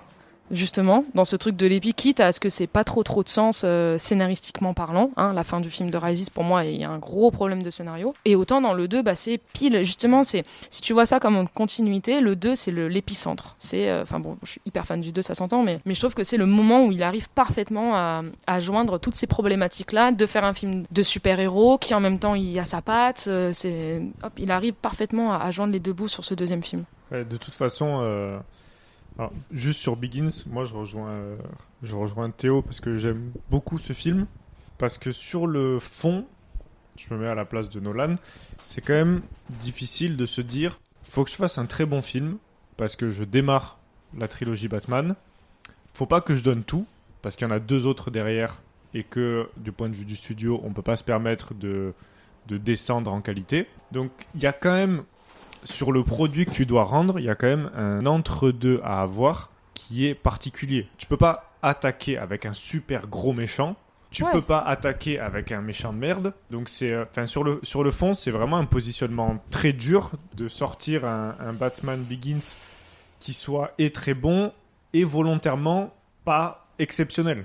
Après, ils ont jamais la certitude qu'ils vont faire deux trois films derrière. Quand même. je crois- Il faut quand même dans un que podcast euh, celui euh, Ça marche pas, de Capture Mag qui disait que hum, apparemment Nolan au début il avait signé que pour un film Ouais. et c'est ensuite qu'il a été récupéré aussi pour les suites. Mais en soi il était pas du tout sûr lui d'en faire trois en tout cas. Ouais, de toute façon, t'es jamais sûr. même- vu que c'est quand même une origin story et le début de ton histoire, tu peux pas. Mais c'est- je, je- je suis quand même un- un- assez d'accord là-dessus, dans le sens où. Moi, je trouve ça très intelligent que d'avoir commencé par euh, Ra's al Ghul. Mm. Ah oui. Euh, alors, c'est euh, évidemment euh, en filiation avec les comics, mais j'aurais pu, il aurait pu choisir de le faire différemment. Et euh, moi, je trouve ça hyper intéressant dans la construction de ce Batman-là, de le faire commencer par se- affronter son mentor. Et après de le faire euh, affronter son alter ego, on va dire, enfin son Son Némésis. son Némésis, merci. Donc, euh, euh, et donc bon, dans le 3, malheureusement, euh, ça s'est pas passé comme ça devait se passer, donc ça a été un peu fait à la vite, enfin à la dernière minute plutôt, mais, mais oui, moi je trouve que ça, ça parce qu'on peut pas parler de Batman sans parler des méchants qu'il affronte, et quand même, on parle quand même d'un tout premier film dans lequel il affronte deux méchants, même s'il y en a un qui est beaucoup moins une menace que l'autre. Et c'est peut-être un peu le souci que Oui. j'ai par contre avec le, le personnage du, de l'épouvantail, c'est qu'il se fait euh, choquer euh, la gueule, Oui. il sort du cadre et on le revoit plus. Quoi. Oui, il est vite éclipsé. Ouais. Ce qui est un peu dommage. Bah, c'est un sous-fifre au final depuis Ouais. le début. Mais... mais euh, toute la fin avec l'affrontement euh, moral contre Ra's al Ghul et son ancien mentor, je trouve fonctionne euh, fonctionne super Oui, oui. bien Ouais, ouais. euh, et lance euh, parfaitement bien. Enfin, je veux dire quand tu finis le film et que euh, tu y trouves la carte du Joker, tu Bien sûr. peux pas me dire que c'était pas en tête qu'il y ait un deuxième film qui soit qui, qui soit lancé. Quoi. Non, non, Évidemment, bien il sûr, fallait que celui-là marche. Mais... C'est que dans ta façon de faire, tu peux pas trop te dire euh, je vais éviter de faire ça parce que machin. C'est au film d'après où tu vas devoir te remettre en question sur ce que tu as déjà fait. Oui, bien sûr. C'était plus ça. Mais par contre, je te rejoins. le- le- les thématiques du 1, de la, cette dualité, enfin cette dichotomie entre euh, la fin justifie les moyens, en gros, ou euh, bah non, il faut garder une, une éthique morale, etc. Le 1 lance très bien le 2. Mais justement, pour moi, le 1 lance très bien le 2. Il est bien, c'est un bon film. Mais c'est à ce Spider-Man moment préférée, ce soit celle qui sert juste à lancer c'est un la autre, c'est un autre sujet. Je n'attends pas les mêmes choses de Spider-Man et de, de Batman. Where do we begin? A year ago, these uh, cops and lawyers wouldn't dare cross any of you. I mean, what happened? So what are you proposing? It's simple kill the Batman. This city deserves a better class of criminal.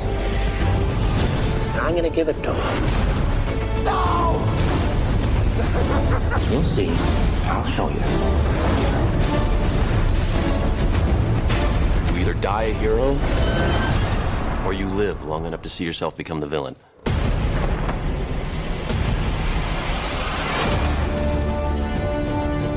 Après Begins, Dark On Knight. passe au Dark Knight. Le Dark Knight. Euh, Dark Knight. Le peut-être euh, le Le meilleur film du monde le meilleur film du monde selon une bonne partie d'Incel et peut-être le film de super-héros le plus apprécié. Euh, je pense, parce qu'il est souvent dans les tops, euh, il est déjà dans les tops de films super-héros, mais il est dans, dans les top films euh, tout, court. Ah, bah, gagner un Oscar, mine de rien. Il gagne un Oscar. Euh, Même peut-être plus même. Donc, Moi, Batman je- contre le Joker, qui c'est qui veut Moi, je veux bien, je veux bien, je veux bien entamer. Vas-y. C'est vrai que c'est un très très bon film. Moi, c'est un film que j'adore Il énormément. va y avoir le mais. Et c'est vrai que c'est un film que j'ai toujours défendu, que j'ai toujours adoré, que j'ai toujours idolâtré en fait euh, comme étant, euh, comme étant, on va dire, un top 50 des meilleurs films de l'histoire et euh, top 5 des meilleurs films de super-héros. Je l'ai revu, du coup, ça fait partie des... euh, parce que euh, sur ce podcast, j'ai travaillé à la mémoire, je pense que ça s'entend. Ça Moi fait aussi. partie des, des rares films, du coup, de Nolan que j'ai revu pour, euh, pour les besoins euh, du podcast. Et euh, en fait, euh, je trouve que le film est si grand grâce euh, au Joker, quoi. Oui. mais Parce que bah, en ouais. fait, tu, tu remplaces le Joker par euh, Bane, tout en Oui, gardant la même pas, construction ouais, du bien film. sûr, mais Non, mais tu Tu remplaces Orange par- Mécanique, Non, euh, mais le personnage principal euh, par Homer Simpson, c'est nul aussi. D'accord, hein. D'accord, mais c'est, je veux dire, Non, mais sur- oui, je vois- je sur, vois où il va et oui. sur, sur le fond, c'est quand même le Joker qui transforme ce film en un film exceptionnel. Alors qu'il est pas beaucoup à l'écran. Alors Il qu'il y est est pas pas beau, tant que ça, il est pas, alors. il est pas tant que ça à l'écran et euh, et euh, en fait. La menace est présente tout le temps, je trouve ça. Ouais. Oui. Alors que quoi La La menace, menace. est- il est pas beaucoup présent à l'écran Oui. en soi, mais la menace, elle est tout le temps présente. Enfin, une fois qu'il dit quelque chose, tu dis putain, mais c'est sûr qu'il va le faire. C'est ça. Et euh, ouais, du coup, je me suis un peu Bah, perdu. C'est vrai que c'est ce que euh, Christian Bell disait dans, dans une interview, c'est que ça a complexifié pour lui son approche du personnage de Batman et de Bruce Wayne, et qu'il en parlait pas mal avec Nolan, parce qu'en fait, il- c'est pas une question d'ego, mais il se sentait éclipsé par le, par le Joker, et c'est pas une question d'ego, c'est une question de, de... En fait, euh, si tu trouves que ton méchant est mille fois plus stylé que ton gentil, c'est plus une question d'équilibre dans ton scénario, qui s'entend d'ailleurs, et... Bon, je trouve quand même qu'ils ont, ils ont parfaitement réussi. Et que, bah oui, certes, si le Joker change, le film change, mais bon, tu peux faire ça de. Oui, Enfin, enfin, tu vois, genre si t'enlèves la musique de, Hans Zimmer, si tu, enfin, tu Oui, vois, oui, si tu non, mets pas. Spider-Man 2, t'enlèves Octopus, oui, tu mets. sûr. euh, C'est sûr, il a une un grande présence. Un méchant claqué au sol de Spider-Man. Mais, euh, mais typiquement, sûr, mais il n'est pas que le Joker. sur, sur la construction, sur la construction du film, par exemple, je Mm. trouve que le, le, le rythme est moins bon dans The Dark Knight que dans Begins. Genre- Merci. Voilà, voilà. Oh Je suis pas là. d'accord. Je, ben, je suis désolé, Mais moi, dans, The Dark. Knight, dans The Dark Knight, je trouve qu'il y a plein de moments de trous. Ouais. C'est-à-dire qu'il y a plein de moments où ce que j'avais pas dans Begins, tu te dis, est-ce que je m'en battrais pas un peu les couilles de Parce ce que c'est moment, un quoi policier, en fait. Ah, je trouve pas du Non, Mais- mais oui, parce mais- qu'il parce que je trouve qu'il Mais a oui, du mal à construire double face. Il a du mal à construire le personnage de Harvey Dent Mm. euh, avec le, son méchant du Joker qui au final peut-être aurait dû prendre tout le film et se garder double face pour le 3. Et, et c'est d'ailleurs le souci que j'ai avec Mais la non. fin du film aussi, c'est que la fin après de l'affrontement contre double face, on va dire, bah je trouve Contre le Joker, retombe complètement quoi. Contre le Joker, tu veux dire Quand il va vers double face. Non, il parle de, vraiment de la fin non, du la film fin, avec fin, Harvey Dent. après quand euh, il affronte Harvey Dent qui a Ah pris en otage euh, son, son Mais fils. justement, moi je trouve que c'est pas Après fait pour ce film. Tout le film parle de, de cette question du manichéisme et de où est-ce que tu vas et de la fameuse ça. phrase de Dent de euh, tu vis assez longtemps pour devenir euh, le méchant. Et donc s'il ne met pas Dent dans ce film, enfin au contraire, c'est c'est les deux faces d'une même pièce. Enfin tu termines ton analogie par un personnage qui représente la, pas- la problématique de tes deux personnages. Pour moi c'est si tu le mets pas là, ça n'a pas de sens de le mettre après. Ton propos, c'est pour ça d'ailleurs que dans Rises, le propos de, sur le manichéisme, il est plus là. C'est- Enfin, le film ne parle plus de ça, enfin plus vraiment. Et c'est pour ça qu'il faut mettre euh, Dent à ce moment-là. Ouais, et je trouve pas que le film souffre de manque de rythme. Je pense qu'au contraire, il, ça y est, il se pose, il a un peu plus les clés en main qu'il ne l'a eu peut-être dans Begins. Euh, Nolan et donc du coup il impose un peu plus un style euh, qui est tout de même soutenu parce que c'est un film d'action hein, faut, faut pas oublier ce truc là mais euh, je ne suis pas du tout d'accord avec vous les garçons Ouais, bah- bah moi vraiment, si, on- si je pouvais résumer ce que je pense, je trouve que le, le film est construit, est très bien construit comme un film de Batman, mais Mm. en fait, au final, il va se faire mettre des bâtons dans les roues par, par, par la lumière du Joker, quoi. C'est en fait, le, le, le Joker est tellement puissant, est tellement fort, c'est tellement incroyable, Mm. ce, ce, ce Joker-là, qu'en fait, je pense que on a presque l'impression que Nolan, il se fait dépasser par ce que Heath Ledger a pu faire, quoi. T'as- à, à la, à la fin de ce film, tu te dis, mais euh, ça aurait dû être ça, le Joker, tu vois. Oui, mais c'est pour moi, c'est ça sert le film, mais ça le dessert pas. oui moi Non, je, ça suis fait- l'avis de Dino aussi C'est- hein. En fait, c'est- vraiment un des films où tu as la création d'un personnage tellement iconique qu'après, pendant, mais même encore aujourd'hui, toutes les itérations sont comparées et vraiment euh, aucune atteint euh, arrive à la cheville pour moi. Mais c'est aussi parce Enfin, qu'il est moins là, c'est aussi parce qu'il a un charisme fort et qu'on le laisse. Parce que je suis d'accord avec ce que disait Dino, tu as cette menace constante dans le film parce que euh, le concept, euh, le, le Joker, pardon, c'est à la fois un personnage et à la fois un concept et une, le et une représentation Ouais, du chaos, dire, hein, du mal, de, de, de soi-même, hein, parce que c'est pour ça qu'il y a cette relation avec Batman qui au final est assez intime, du, du combat même de, de Batman dans l'intime. Donc c'est aussi une projection ce personnage. Et donc, euh, donc je te rejoins. Et c'est aussi parce que il est là qu'à quelques scènes que ça marche. Je pense que tu fais. Alors c'est pas forcément ce que tu disais, mais Mm. si tu le montres plus ou si tu fais un film entièrement sur lui, pour moi tu perds un peu de cette. euh, de Non, j'ai pas dit que ça rendait le film Mm. moins bon. Je pense que ça rend le film mieux. Mais du coup, en tant que film Dark Knight, euh, Dark Knight pas en tant que film sur Batman.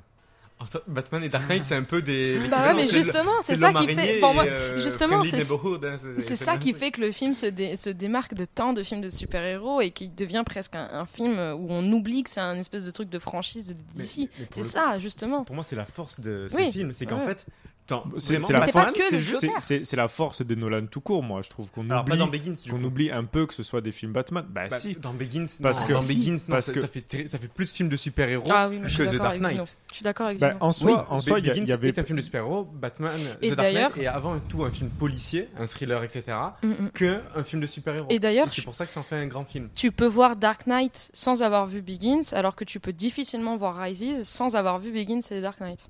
Je trouve. Euh, oui, oui, mais après le comparer à euh, Rises, Oui, c'est euh, c'est- la fin d'une trilogie. Oui, bien sûr, mais si tu veux, le Dark Knight, Mais- il peut se regarder en, en film comme ça, sans, il- je trouve qu'il il se détache de sa pas- propre trilogie aussi. Pour moi, quelqu'un qui n'est pas fan de, de super-héros regarde beaucoup plus facilement un Dark Knight Ouais. qu'un Batman Begins. C'est possible, mais dans sa place dans la trilogie et même dans sa construction. Ah, celui qui fait euh, le plus tâche, parce qu'il est, je- c'est le- celui qui est le plus différent entre l'un et Non, le mais trois, je- je en fait, je, je sais pas s'il est meilleur que. Enfin, il est très certainement meilleur que Begins euh, sur plein d'aspects. Et globalement, on pourrait argumenter très, de manière très justifiée que c'est un meilleur film. N'empêche que je trouve qu'il a des défauts. euh, et que ces défauts-là sont pas forcément relevés parfois. Et l'un des défauts que j'ai, ça va être avec le personnage de Double Face. Ce que je voulais dire tout à l'heure, Mm. Quand je disais euh, que peut-être Double Face, il aurait fallu le, le garder comme euh, symptôme du Joker, hein, mais sur un peu plus long terme, parce que comme on sait que on va pas commencer à faire des si, mais dans l'objectif, le, euh, le Joker de finir à Arkham et donc encore avoir une place dans le 3, donc pour moi la, Oui, la c'est relation censé être le, le, le procès du Joker, je crois, dans le Joker, 3. mais qui, qui, j'imagine finissait à Arkham, et donc tu pouvais encore incorporer double face là-dedans pour garder ce triangle. Mais sur ce que le souci que j'ai, c'est que euh, le Joker qui est présenté comme le miroir de, de Batman. Euh, sa, sa némésis, et qui ne fait que semer le chaos, et je trouve même lui-même dans certaines de ses actions parasité euh, par l'aspect politique que Nolan veut in- incorporer dans le film à travers Harvey Dent. C'est-à-dire que le Joker agit presque politiquement Oui. quand à d'autres moments il n'agit plus il n'agit que par simple chaos moi typiquement la, la scène des bateaux euh, avec euh, les, Les boutons. Ouais, avec les prisonniers et tout ça je l'entends. Je la, je la trouve je trouve le plan bizarre et Oui. mais bon dans dans l'idée ça fonctionne pourquoi pas. Par contre mettre euh, je trouve ça beaucoup plus intéressant avant quand tu choisis de mettre euh, ou après avant quand tu choisis de mettre Batman face à son choix Mm. entre aller sauver euh, la- l'avenir de Gotham donc ce vers quoi il est censé se battre et faire un choix plus égoïste. Rachel. Euh, Rachel Euh, donc et donc tu as l'impression qu'il répète un schéma mais pour appuyer un propos politique qui je trouve n'a pas lieu quand tu es un personnage qui va voir des malfrats qui leur demande la moitié du fric et qui Ouais, fait ouais. tout cramer derrière Mm. je trouve que le ça- on en revient un petit peu à ce que je disais euh, sur le côté euh, où tu te places par rapport à des personnages très excentriques de BD. Mm. Euh, C'est-à-dire où est-ce que tu te places sur un Batman qui est censé être le, le pragmatisme à l'état pur, mais qui au final est quand même un fou qui se déguise en chauve-souris, comparé à un mec qui n'est censé être que le chaos, mais qui a pourtant des notions politiques, euh, des notions d'armée et des, un intellect et un qui il fait que de dire qu'il ne suit rien d'autre que le chaos, Mhm. alors qu'au final il est beaucoup plus préparé presque que Batman à l'affrontement qu'il va y avoir. Donc je trouve que il il y a, j'ai un souci là-dedans. Je comprends pas comment tu peux, pourquoi tu ne fais pas un personnage qui n'est que KO, qui affronte Batman et qui se retrouve à Arkham, où tu finis sur un Harvey Dent qui du coup se retrouve en double face et le Joker qui lui permet de le manipuler dans un autre film une fois que le Joker veut faire une nouvelle approche. T'as l'impression, encore une fois, comme tu disais à l'intro de Begins, on veut mettre trop de choses en pas Mm. longtemps. Le souci que j'ai avec Dark Knight, c'est qu'il y a trop de choses et en passe en pas assez de temps quoi pour euh, pour tout développer. Ouais, je suis d'accord. Pour le coup, le film aurait pu avoir 30 minutes de plus euh, et développer plus de trucs. Par contre, je suis pas d'accord parce que pour moi, le Joker crée plus le, le chaos que ce qu'il ne l'est. Dans le sens où, de, dans tout le film, son but, c'est de montrer que tout le monde, entre guillemets, peut être comme lui, etc. Mhm. C'est le cas avec euh, quand Batman doit aller sauver soit son amie Rachel, soit Harvey Dent. C'est le cas quand après Harvey Dent euh, bascule. C'est euh, c'est le cas avec les gens dans le truc. Et à la fin, c'est encore le cas. Il y a un troisième truc, enfin, je sais plus. Et Euh, bah, à la et fin, c'est quand avec il arrive Batman à les flics, etc. Mm. En fait, Mm. genre, pendant tout le film, le Joker essaye de entre guillemets, rallier des gens à sa cause. Et au final, il gagne la plupart du temps, sauf avec le truc des Du deux bateau. bateaux. Et en Des fait, bateaux, c'est un petit peu la note d'espoir. Parce que c'est la seule victoire qu'a Gotham, de- d'une manière générale. Parce que Harvey Dent s'est perdu, mais bon, ça, ils le savent pas. Batman, il a perdu parce que de base, il, a- il voulait, de base, il voulait aller sauver euh, Rachel. Rachel. Et du coup, ouais, voilà, il reste que ça. Et donc, pour moi, heureusement qu'il y a ça. Parce que sinon, en fait, déjà que le film, euh, en pur euh, principe de scénario, est une défaite pour le héros. Enfin, il a perdu, Mm. littéralement. Non, il gagne son combat à la fin puisque Ah non, le, il le- perd. le Joker, le Joker lui dit tue-moi, qu'il le pousse et que le Joker croit avoir gagné parce qu'il croit qu'il va le balancer par la truc, alors qu'en fait il le sauve avec son grappin pour qu'il soit jugé. Ouais, mais c'est un peu doux amer quand même. hein, Ah, parce c'est- très doux amer, que- perd. Par contre, c'est vrai que je te rejoins euh, sur un point en y repensant par rapport à la dimension politique que donne Nolan dans ses films. Et autant je trouve que le rapport, euh, comme tu disais, Dino, de, avec euh, le, le- En fait, je trouve que ça marche très bien quand c'est le rapport du personnage. Donc un peu l'exploration de l'abîme humaine et de la condition humaine. C'est vrai que quand je dois reconnaître que quand Nolan essaye d'élargir un peu plus son propos à la politique, c'est le moment. Alors autant dans le Joker, ça ne me dérange pas tant que ça, parce que je pense qu'il y a une volonté politique de mettre le chaos, et je pense que c'est pas forcément des choses qui s'éloignent de foutre le chaos et d'avoir une, une vision politique, parce que c'est la vie de la cité. Enfin, tu vois, c'est le mot politique au sens large. Autant là où je te rejoins, c'est que ça m'a fait repenser à ce dont on a un petit peu parlé et dont, enfin, avant ce podcast et du coup on va parler là, c'est la dimension politique de Rises. Et en fait, effectivement, je trouve que Nolan, il a un rapport au manichéisme qui est hyper intéressant euh, dans l'exploration de, de- des tréfonds humains. Quand il rentre un peu plus dans le discours politique, il y a des trucs qui sont un peu plus incohérents. Tu te demandes à des moments si c'est pas réac ou si au final c'est pas. Enfin, tu vois, dans ces, dans ces discours où tu te dis que ça l'est pas parce que justement l'exploration de Batman fait que c'est plus compliqué que juste un truc réac. Mais en vrai, des fois, tu te demandes un peu euh, le propos. Et autant dans le Dark Knight, ça ne me dérange pas parce que je pense qu'il y a une grande place qui est liée à la psyché, d'où le fait que le Joker est une projection. Autant dans Rises, euh, et peut-être que du coup, à part si vous voulez rajouter quelque chose sur le Dark Knight, mais peut-être qu'on peut faire le lien et passer à, à Rises. Sur euh, Dark Knight, moi je rajouterais euh, un petit truc. La scène des bateaux, là, du coup, euh, qui présente un gros dilemme euh, moral, au final, pour les, euh, pour les deux bateaux et même pour le spectateur. Quoi. On se dit, euh, Qu'est-ce que j'aurais fait? qu'est-ce que j'aurais fait en tant, que, en tant que personne et en tant que prisonnier? Du coup, c'est juste une micro-recommandation. Il y a un livre donc, qui s'appelle... euh, Les deux bateaux. qui s'appelle Deux bateaux du Joker là dans le film là. Le Joker et le Batman sur certains bateaux. Non, le livre s'appelle De l'influence de l'odeur des croissants chauds sur la bonté humaine.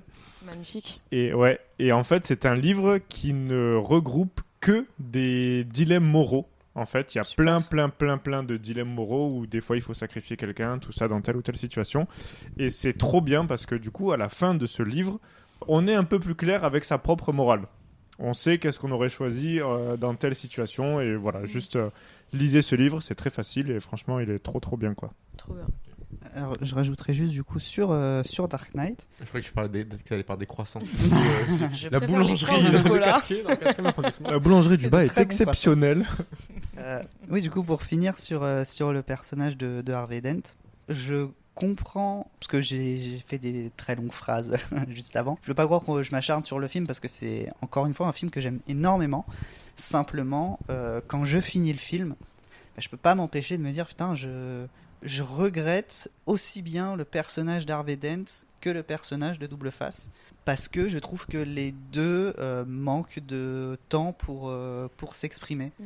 Euh, Ah, surtout que Double Face, effectivement, c'est un... Double Face, c'est expéditif. quoi. Batman, c'est un Et gros morceau. C'est et- censé être un, un- un grand méchant. Et euh, Ah je oui, veux juste noter la scène où le, comme je disais tout à l'heure, où le Joker arrive euh, déguisé en infirmière et que Harvey Dent ne le reconnaît pas Oui, avant qu'il enlève son masque. Oui. Et je trouve ça exceptionnel. Et vraiment, quand il enlève son masque, il est en Oh mon dieu, c'est le Joker Alors qu'il a vraiment les cheveux verts, tout la patte. Mais ça, ça c'est peut-être plus un truc de, de mise en scène et, et- enfin bon, vas-y, je te laisse terminer. Mais Oui. ça me fait, ça me fait encore Je un lien avec relever cette scène parce qu'on en a pas parlé et que elle me fait à chaque fois elle me fait mourir de rire. je crois que tu l'as trouve, remarqué, euh, c'est vrai que c'est très drôle. Je la trouve géniale. Et Ouais. parce qu'on on en a pas parlé, par contre, comme ça, ça me permettra de dire quelque chose de gentil sur Double Face, euh, même si c'est ni l'écriture ni les mises en scène. Le je- l'effet spécial de sa moitié de visage qui est cramé, euh, quand je l'avais vu quand j'étais jeune, j'étais mais sur le cul de, ça. C'est ouais. impressionnant. 2008, c'est impressionnant. C'est fou. C'est Tout à fait. franchement de l'espèce d'hommage qu'il y a eu dans, dans Breaking Bad avec Gus Fring qui Bien se fait euh, Oui, exploser, sûr. qui à la moitié. Mais déjà, tu vois que c'est c'est différent, c'est une série, donc il y a moins de budget, etc. Mais là, avec euh, l'œil qui arrive à bouger, qui suit Ah parfaitement, oui. tout- ouais, j'ai, ça me, elle encore aujourd'hui, quand je, les- je les ai revus il y a un an, un an et demi, les trois films, encore aujourd'hui, quand je, je vois le, le visage d'Harvey, enfin de double face, du coup, je me dis putain, c'est, c'est C'est impressionnant. costaud, ouais. Mm, mm, mm. Moi, je voulais juste dire euh, une, deux phrases sur mon amour pour ce film, Ouais. sur The Dark Knight. Moi, je suis pas d'accord avec vous. Je trouve qu'il est très bien. Déjà. Ah, mais moi aussi, je trouve qu'il est très bien. Mais, en fait, Bien sûr, moi, ce je vais pas dire qu'il est parfait, mais en fait, il y a des, il y a plein- déjà chaque scène avec le Joker est tellement parfaite. Mm. Je trouve ça monumental. On n'a pas parlé de la scène d'intro. La scène d'intro, Alors, c'est ça. peut-être Le, la hommage total à Complètement Heat, dingue. etc. Mais même d'une manière générale, le rythme de cette scène, le l'acting, ou même avant que le Joker enlève son masque, la manière dont il se déplace, en fait, il est, il est hyper léger. Si vous regardez le film, c'est hyper rigolo parce qu'en fait, rien que euh, au niveau de- des déplacements entre le Joker et Batman, et où Christian Bale d'une manière générale fait un Bruce Wayne, il y a vraiment, euh, ils sont antagonistes même là, parce que le Joker il est hyper léger, il sautille un peu partout. Batman il est en ligne droite. Il y a une scène que j'adore, que quand je l'ai revu, je suis trop content de voir cette scène. C'est quand euh, le Joker attaque la tour Wayne pour choper Harvey Dent. Bruce est en tenue de Bruce Wayne et va vers son coffre et il marche, mais il marche genre vraiment c'est Un robot, ouais. c'est c'est vraiment Robocop mais sans l'armure. Il y a quelqu'un qui arrive pour le menacer avec un fusil à pompe. Il le désarme, lui met un coup de coude et, et je sais pas comment on dit. Ouais, démonte l'arme. démonte ouais. le, fusil, mais Sans bouger, sans presque, ouais. bouger, toujours en continuant sa, sa ligne droite. Et en fait, je trouve cette scène impressionnante, même si c'est pas compliqué à faire en tant qu'acteur et tout, mais en fait, Ah non, ça, mais oui. ça Ah, dit beaucoup sur le personnage, sur travail sa détermination. Bien sûr. Vraiment, je trouve que ce film est hyper travaillé en tout cas. Et c'est ça qu'on voit la différence avec The Dark Knight Rises aussi, c'est que chaque petit détail, je trouve, est travaillé pour servir le Oui, oui. propos et Bien la sûr. différence entre Ah le bah, Joker, le Batman, etc. Mais c'est ça qu'on. Sans parler des, enfin, Ouais, ouais. le, enfin, tous les scènes d'action, le truc, enfin, le camion qui se Oui, retourne. c'est vrai qu'on n'a pas parlé des poncifs, On mais a, on a c'est- même voilà, pas parlé c'est- des, des- de tout ce qui a déjà été dit mille fois, mais c'est quand même, de manière générale, un très bon film. Ah Même oui. si je suis d'accord, il y a des petits défauts. Mais si vous l'avez pas vu, typiquement, euh, Ah Bah oui, ça c'est sûr. ah, là, Ouais, c'est- la musique, bon, on ne peut plus rien pour vous pour le coup, hein, mais euh, Après, le deux très sincèrement, c'est vraiment le film de super-héros qui s'approche le plus d'un chef-d'œuvre. ah bah oui. Parce que, enfin, Ça, qui est un chef-d'œuvre d'ailleurs parce La que- trilogie Across the Spider-Verse. hein. Morbius quand même. hein. non mais oui, je suis d'accord. Ce, côté d'avoir un Batman qui porte le poids des responsabilités et qui donc ne peut pas bouger face à un électron libre, euh, c'est. Ah ouais, C'est pour ça qu'il y, a une- il y a une belle recherche euh, de- dans la création des Ah personnages. ouais, Et c'est peut-être un truc qui fait défaut à d'autres films de Nolan et qui là au contraire marche très bien parce que dans le 3 on perd un peu de... parce que Bane euh, c'est une brute machin mais on a moins cette, cette subtilité je trouve de, de rapport entre les personnages qui se répondent euh, sans Mm. qu'on s'en rende compte parce Ah que bon Bane et, et voilà et l'autre il est c'est un estropié donc forcément tu peux refaire la même chose mais Mm. c'est pas aussi intelligemment subtil par rapport aussi aux propos de ton de ton film je trouve Ouais, totalement. De toute façon, de base, euh, à ce moment-là, il n'y avait rien de mieux que Nolan pour adapter Batman, quoi. Ah, pas forcément. Parce que Ah. Batman, c'est quand même le super-héros le plus réaliste, entre Pas guillemets. nécessairement. Ça dépend. Tu Hein Batman, dans son nécessairement. glossaire, t'as Bah. Killer Croc, t'as King Shark, t'as plein de trucs qui Oui, sont non, mais le héros en lui-même. Ah oui, le c'est le seul qui a pas de héros en super lui-même, pouvoir. voilà. C'est Super pouvoir. C'est un qui C'est- a pas de Après, t'as Iron Man, mais bon, t'as un côté science-fiction avec l'armure et tout. euh, C'est, Ouais, mais est-ce que euh, ça aurait pas, au, au final, peut-être mieux convenu à Nolan un, un super-héros comme Iron Man que Batman, ah, tu je vois sais pas, mais je- enfin, moi je trouve qu'en tout cas c'était c'était vraiment le mariage parfait euh, Nolan Moi, ça, ça a très très bien fonctionné, mais. je pense euh, qu'il y en aurait d'autres qui auraient été monstrueux aussi. Ouais, ouais, c'est pas. C'est compliqué. Aronofsky Batman. Franchement, ça peut être Petit rigolo. Xavier Dolan, mais c'est c'est compliqué de. Un petit non. Jacques Oui, bah, Batman. Toledano et Nakash. euh, Non, mais en plus, Non, parce mais que c'est compliqué de supputer sur des films qui n'existent pas en se basant sur un film qui existe. Avec Jean-Pierre Bacri en double face. de succès grâce à ce film Oui, que c'est euh, Non, mais parce qu'en plus, Aronofsky de base, il devait faire euh, le film Wolverine. Ouais. Et c'est pour ça, c'est en fait dans le personnage sombre, etc. Aronofsky, enfin, il sait Mm. faire. Ouais, donc ouais. ça aurait pu être sympa aussi. Bien sûr. Ouais, il y a plein de réals euh, Mais oui, qui mais aurait pu être dans ce sympa. cas, Je suis mais- d'accord que pour cette version réaliste, forcément, Nolan. Réaliste et, et grand public. Et quoi. grand public. Mm. Et ouais, son pragmatisme, il aide beaucoup. hein. Bon, on part du tank Right qui tombe d'un avion là Tant qu'on est dans le réalisme. On parle de quoi Du tank qui tombe d'un avion. Du tank qui tombe dans un avion. L'ouverture de Dark Knight Rises en fait. C'est pas un tank qui tombe d'un avion. C'est bon, pas un tank, mais c'est un gros camion. euh, Non, il y a- non, tu confonds. euh, euh, la scène d'ouverture, c'est euh, C'est avion l'avion qui se fait tenir par un avion. un Ouais, avion. c'est l'avion, mais en gros, ils attrapent un autre avion, ils balancent des mecs Mais dans l'autre avion. Mais c'est pas là où il saute de l'avion dans un. Non, c'est pas, pas- pas- dans un véhicule. C'est pas dans. Ils, sont- ils pas dans un véhicule.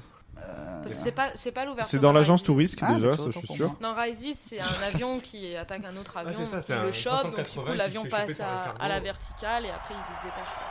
Ah ouais, bah, bah, c'est Pas pas le- le- Autant pour moi. Ou à Mission Impossible. peut-être. You see by the dawn's early You are as precious to me as you were to your own mother and father. I swore to them that I would protect you, and I haven't. twilight's last gleam? The mayor's gonna dump him in the spring. Really? Mm-hmm. But he's a hero. A war hero. This is peacetime. You think this can last? There's a storm coming, Mr. Wayne.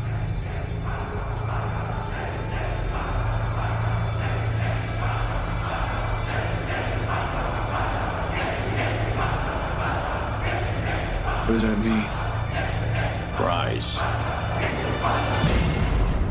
Du coup, pour vraiment enchaîner sur, sur Rises, je trouve que la première heure de Rises, on en a déjà parlé Ouais. avec Théo, mais elle, est- elle est, elle est franchement Génial. réussie. Moi, c'est vrai que j'étais sortie un petit peu déçue du film. Je l'avais, honnêtement, je l'ai peut-être revu une fois depuis sa sortie, donc là, c'est peut-être la deuxième fois que je le revois, et, et encore, c'est. C'est même pas sûr et honnêtement le film est c'est un peu l'inverse de Begins ça m'a fait un peu l'inverse je l'ai trouvé meilleur que dans mes souvenirs mais il est particulièrement bon dans la première heure parce qu'il installe, parce qu'il prend le temps, parce qu'en même temps, bah, on change un peu de, de, de propos. euh, voilà, Bruce Wayne n'est plus exactement le même personnage et Dieu merci, euh, il y a eu un autre traumatisme qui est arrivé avec la, la mort de Rachel et, et tout ce qui s'ensuit. Donc c'est intéressant de retrouver le personnage autrement. Bon, petit désaccord peut-être là avec Théo, mais j'aime bien le personnage de, de Catwoman. Je trouve qu'elle, euh, il y a une alchimie qui passe bien euh, dans, dans la façon dont elle approche son personnage. Moi, ça, ça me plaît franchement. Le, la petite évolution en plus qu'a fait Hans Zimmer sur sa thématique à elle, qui se marie avec celle de, La de, musique de de, Ba- est de Batman est, est- est vraiment bien. Non, Après, bon, euh, voilà, il y a, peut-être des choses voilà, aussi dans, dans ce que j'aime. euh, on en parlait tout à l'heure de, de la. mince. Ah, du daltonisme de, De de Nolan. Nolan. J'aime bien son travail. euh, c'est vrai qu'on en a, pas trop parlé au, préalable, mais c'est particulièrement euh, notable dans Rises. Il y a un travail sur le contraste dans la façon dont il l'éclaire, qui est en fait une sorte de jeu de ombre et de lumière qui est subtil et qui est bien fait. Parce que justement, il est subtil. On est dans un film de super-héros, on est dans un film où on veut peut-être euh, avoir une esthétique entre guillemets plus réaliste. Et là, c'est quelque chose qui est assez intéressant parce qu'il s'ancre parfaitement avec toutes la- les questions de la trilogie des Batman. Donc ça, c'est un truc qui me plaît beaucoup. Là, bon, je suis un peu formelle, mais parce que bon, c'est bien aussi des, des fois de, de dire ce qui nous plaît formellement ou non. Parce qu'on, voilà, parce qu'en même temps, euh, bah, justement, moi, ce qui fait un peu plus défaut dans Rises, c'est son approche scénaristique. Alors, je vais euh, mettre les, les points de manière euh, vraiment assez large pour qu'après on en reparle ensemble. Mais déjà, je pense que c'est l'une des problématiques que moi je note un peu chez Nolan. Alors bon, on, on va pas parler d'Interstellar ici, mais euh, Interstellar est peut-être un film sur lequel ce que je vais dire, ça sort un peu, mais je trouve que Nolan, il a du mal avec les scènes qui sont émotionnelles. Les scènes un peu tristes, les scènes où il faut sortir les sentiments, bah, je trouve qu'il a du mal. Alors dans Interstellar, c'est le film est vraiment un mélodrame, donc du coup, je trouve qu'il n'a pas trop de sa place dans ce que je vais dire, quoique parce que je suis pas une grande grande fan d'Interstellar, et peut-être à cause de ça. Et moi, c'est ce qui fait un peu défaut chez moi, dans, enfin pour moi, dans le cinéma de Nolan.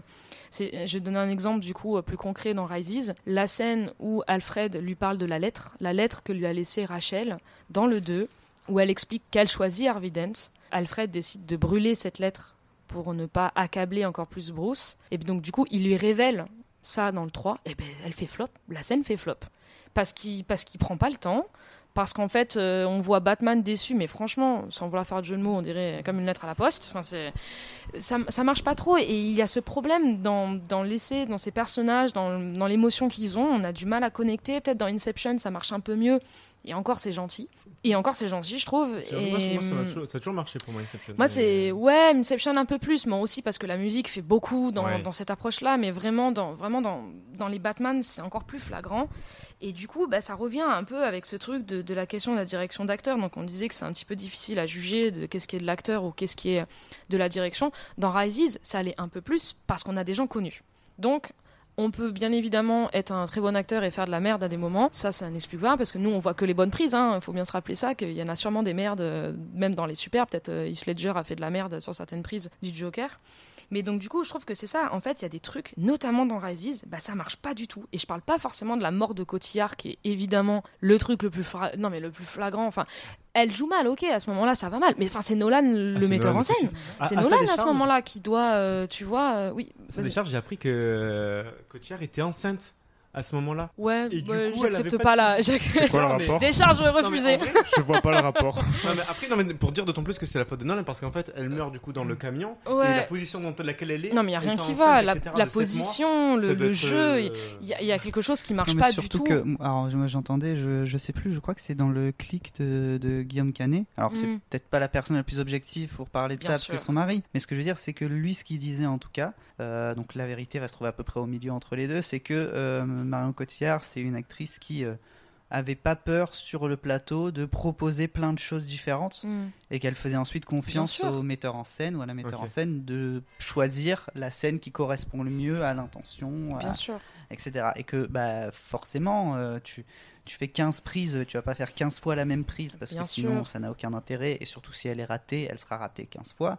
Donc évidemment qu'on va tenter plein de choses et de plein de manières différentes. Il s'est Bien il sûr. s'est avéré que bah, au montage, c'est celle-là qui a été gardée. Et c'est ça la problématique, c'est qu'en fait, elle, elle a, elle- elle dû faire plusieurs Nolan, prises, et donc même si Nolan, euh, bah, c'est un peu des deux, c'est-à-dire que la proposition ne va pas, mais bien sûr, c'est-à-dire que s'il a choisi cette refaire. scène, ça veut dire soit il a choisi cette scène au montage parce qu'en fait aucune n'allait, et si ça se trouve, il aime pas ce plan non plus Nolan et machin, mais dans ce cas-là, bah, il, il, il a fauté, c'est pas grave, mais Tu- il a, il a fauté scène. au Tu- moment du, au moment, puis surtout avec le budget qu'ils ont, bon, est-ce qu'ils peuvent pas aussi la retourner, ça c'est une question, mais, mais euh, il- voilà, je veux dire, même soit, même si toutes les, propositions de Cotillard, aucune n'allait, ce qui est peut-être euh, le cas, et que du coup, bah, il a pris la moins pire de toutes, bah, ça reste quand même une faute euh, de mise en scène.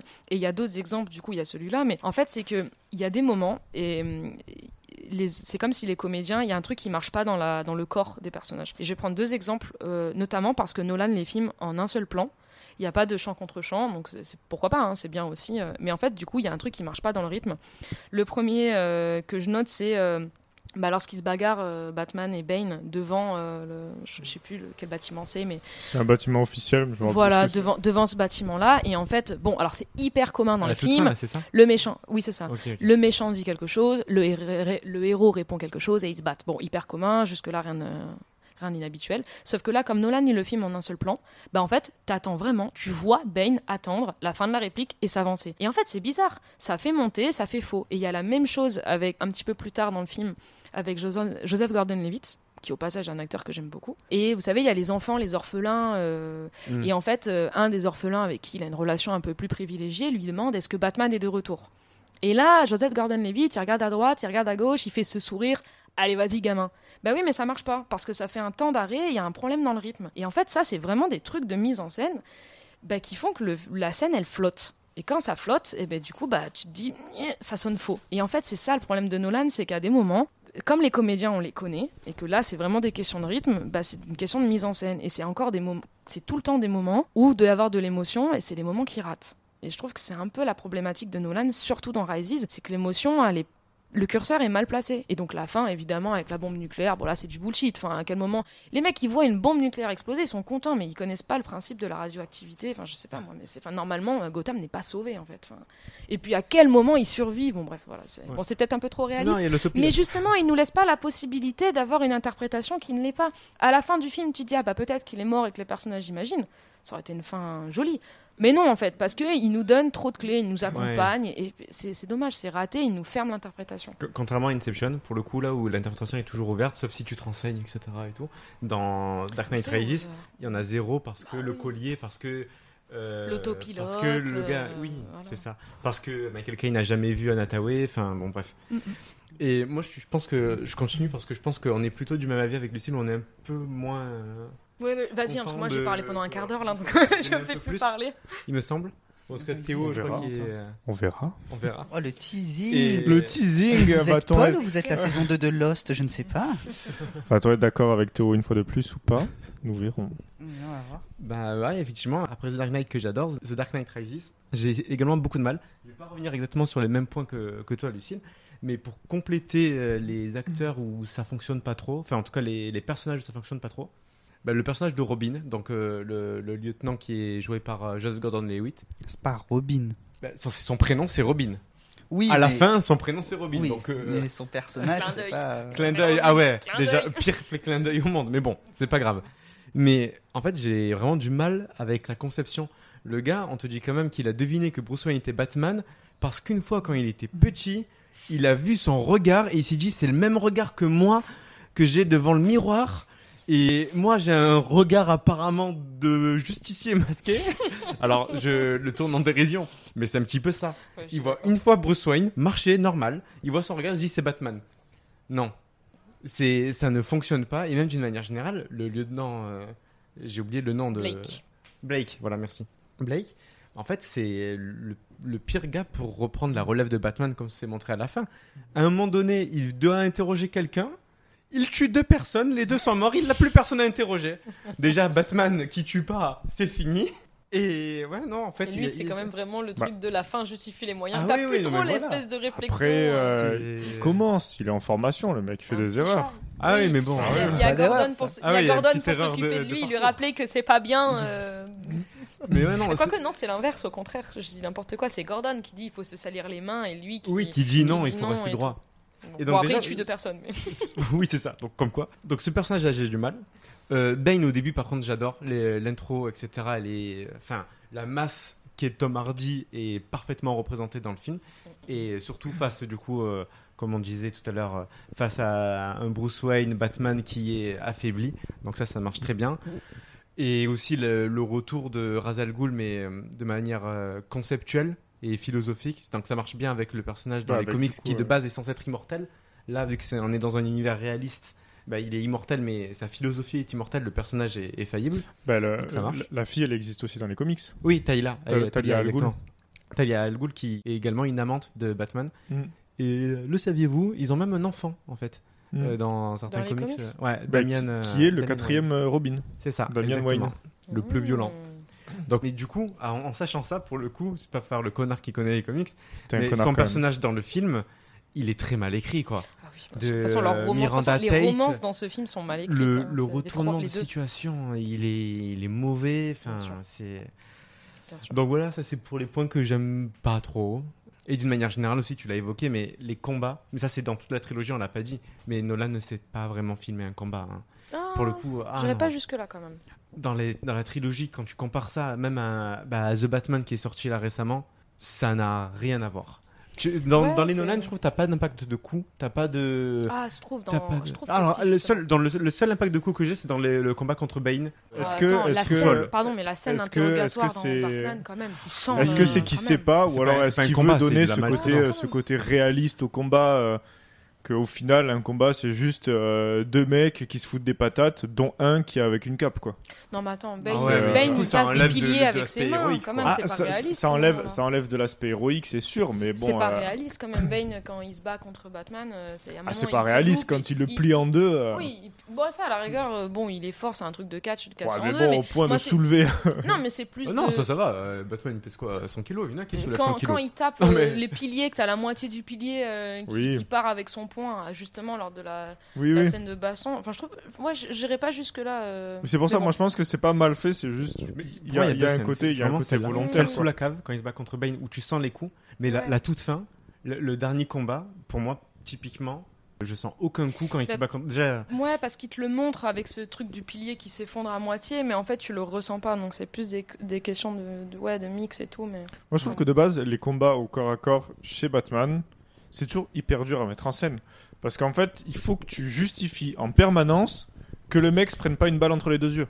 Tu vois ce que je veux dire? Mm, mm. C'est-à-dire que le mec, il arrive toujours à, à taper des- une cinquantaine de mafieux, mais il faut que dans ton combat, tu justifies que ils se, ils se prennent pas une balle entre les deux yeux. Tu vois, de- chez Zack Snyder, typiquement, il y a toujours des, euh, des petits trucs euh, technologiques qui vont, qui vont faciliter ça. C'est-à-dire que Batman, dans voilà, il, Batman vs il rentre, il rentre dans une pièce, il balance des espèces d'aimants qui va se trucs, coller ouais. sur les armes et qui va les désactiver. Hyper facile, du coup là il peut taper tout le monde au corps à corps. Mais euh, du coup je trouve que dans ceux de Nolan, c'est plus compliqué de mettre ça en scène parce qu'il a quasiment pas recours à ça quoi. Ah, je sais pas, moi j'aime bien justement la scène dans The Dark Knight quand il retrouve les mecs dans le parking. Ah, mais moi, euh, j'adore. Elle est bien faite cette Moi j'adore, moi je trouve que bien- les combats, les combats de, de The Batman, alors ils sont moins sensationnels. Oui, c'est ça, c'est euh, c'est sûr quoi, c'est pas c'est pas un film d'arts martiaux, mais euh, ouais moi j'aime bien quoi. Mm.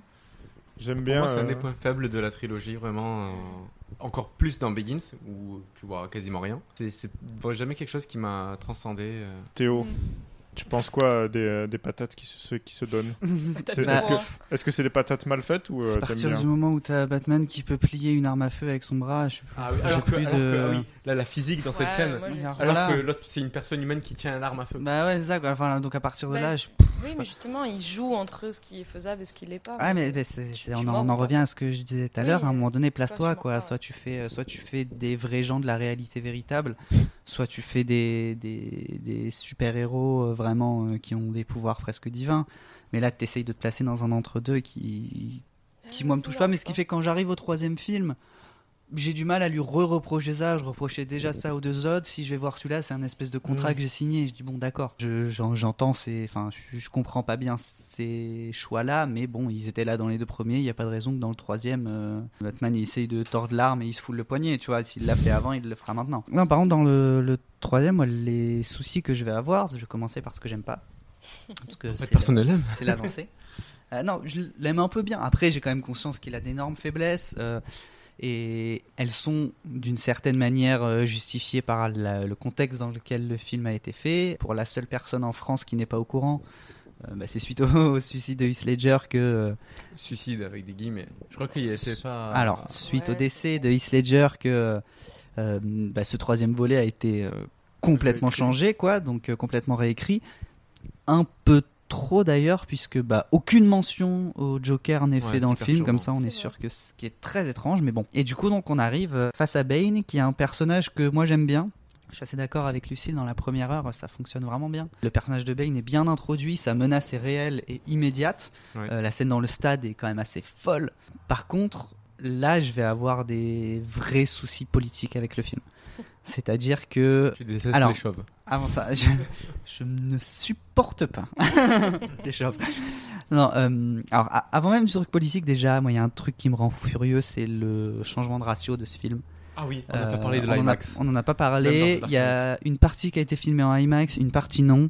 Ce qui fait qu'il y a des bandes noires qui apparaissent et qui disparaissent, mais sur un, même dans des bêtes contre-champs. Et ça, ça me rend fou furieux. Je trouve que ça sort du film, mais complètement. Et c'est bon, il, s'est corrigé par la suite, mais le- là-dedans, c'est, je trouve que c'est catastrophique. Par contre, oui, je vais avoir des gros soucis politiques avec le film, euh, notamment dans le personnage de Gotham. Quoi. C'est-à-dire qu'on arrive, on part à la base d'un Gotham avec des policiers corrompus et des malfrats qui font la loi pour arriver dans une ville où les malfrats enferment les policiers, alors qu'ils sont censés être corrompus, mais là d'un coup plus aucun policier n'est corrompu, et c'est les policiers qui vont être symboles de révolution et de justice dans la ville.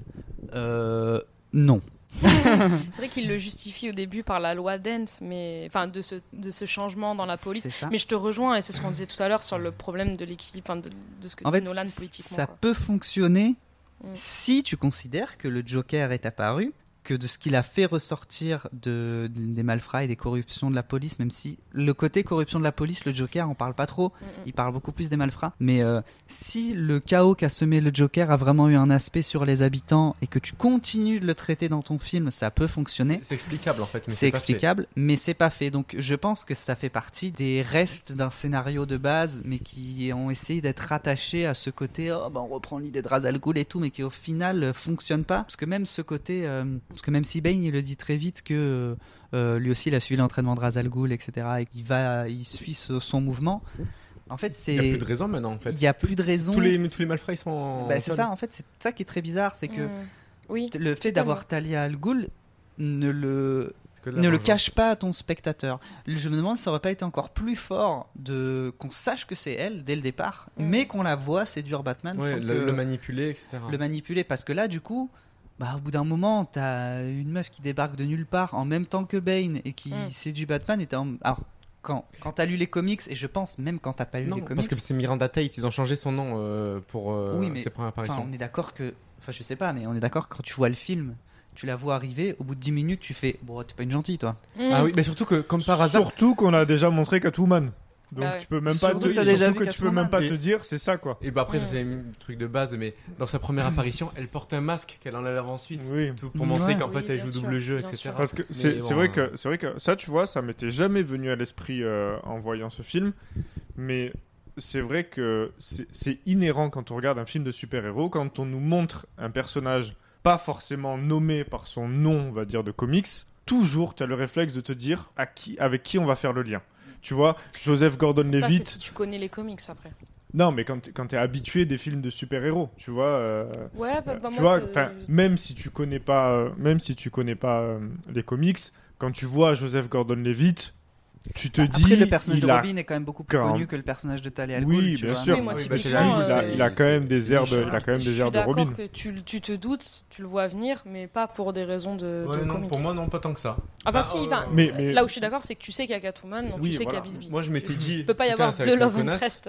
Mais je m'étais pas dit, ah, c'est la fille de Razal Ghul. Non, mais, moi non plus je m'étais pas dit ça, mais tu te, tu te doutes qu'il y a un souci derrière. Non, tu, c'est là tu te dis pas que c'est elle, mais tu te dis pas que c'est un personnage inventé, quoi. Oui, oui, tu te dis qu'il y a une raison, oui. Après, peut-être, et par contre, je te rejoins sur le fait que j'aime pas trop cette idée de la police qui d'un coup deviennent les gentils soudainement, mais peut-être la différence sur pourquoi est-ce que. C'est que dans le 1, ça parle quand même plus de, de corruption et de, donc de mecs qui s'en mettent plein les fouilles et qui profitent pour leur confort, alors que le 2, il y a la question. Enfin, le 3, pardon, t'as la question de l'annihilation totale de la ville, et donc du coup, c'est peut-être aussi pour ça que les policiers se révoltent, parce qu'il y a cette idée de on va défendre le dernier bastion. Après, moi, je te rejoins.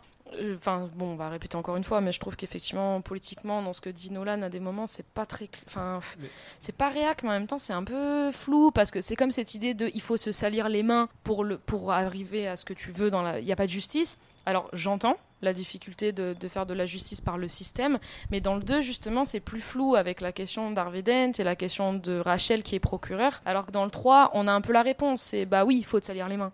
Et bon, bah pourquoi pas, mais tu vois, c'est vrai que tu te perds un peu dans, dans, dans la subtilité. Déjà, qui était plus une question, là tu donnes une réponse, c'est peut-être un peu dommage. Moi, le, le, le 3, euh, le principal problème que j'ai avec le 3, c'est que c'est trop gros, quoi. Mm. Tout est trop gros. À quel moment 100% de la police est euh, sous terre, quoi? Pas Tu vois ce que je veux 100%, dire on en voit quelques-uns, mais ils sont 4 quoi. Il y a Non, 4 mais- il y a quatre non, mais pélos. voilà, tu, tu, tu vois ce que je veux dire Et à genre, quel euh, moment ils courent sur des mecs genre, qui leur mais tirent dessus tu, tu vois ça euh, Oui, ah, tu oui, vois ça, tu scène. dis, ok, il y avait personne en congé, il y avait personne en arrêt maladie, genre vraiment, ils étaient tous sous terre, genre. Pareil, le, le fait de couper la ville du reste du monde. Genre, à quel Oui, moment, l'armée, à quel euh, moment l'armée n'intervient pas, tu vois, genre, c'est, euh, je trouve que tout est trop gros, et du coup, euh, je rejoins ce que dit Théo, et je rejoins ce que tu disais, double, euh, double rejointement, rejointure, voilà, Euh, c'est que, pour autant, il n'y a pas beaucoup d'émotions, quoi.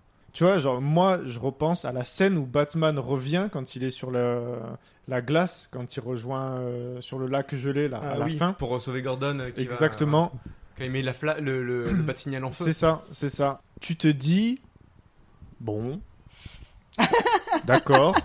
C'est vrai qu'on Mais, s'est tous dit euh, mais au final, Alors là, euh, au final, euh, euh, la Le ville, feu, la ça me ville. fait penser au Ku Klux Enfin, Klan. ouais, mais non, ben, je sais pas, la ville est contrôlée par les méchants, les flics sont sous terre. euh, Bon, bah, qui va regarder ça, quoi, à part Batman et Gordon euh, bah, Non, mais, Si, il y a non, le- mais c'est vrai. si, t'as le- C'est pour donner l'espoir aux citoyens. T'as le policier là. euh, Joseph Gordon-Levitt Non, Non l'autre justement, qui est Blake avec Joseph. Non. Oui, euh, euh, celui qui, est, qui était chez lui, là, qui Le s'était Ah. plutôt vieux qui à la fin devient Oui, gentil oui. et meurt parce que rédemption. Ouais. Euh, lui, lui, il voit le signe. Ouais.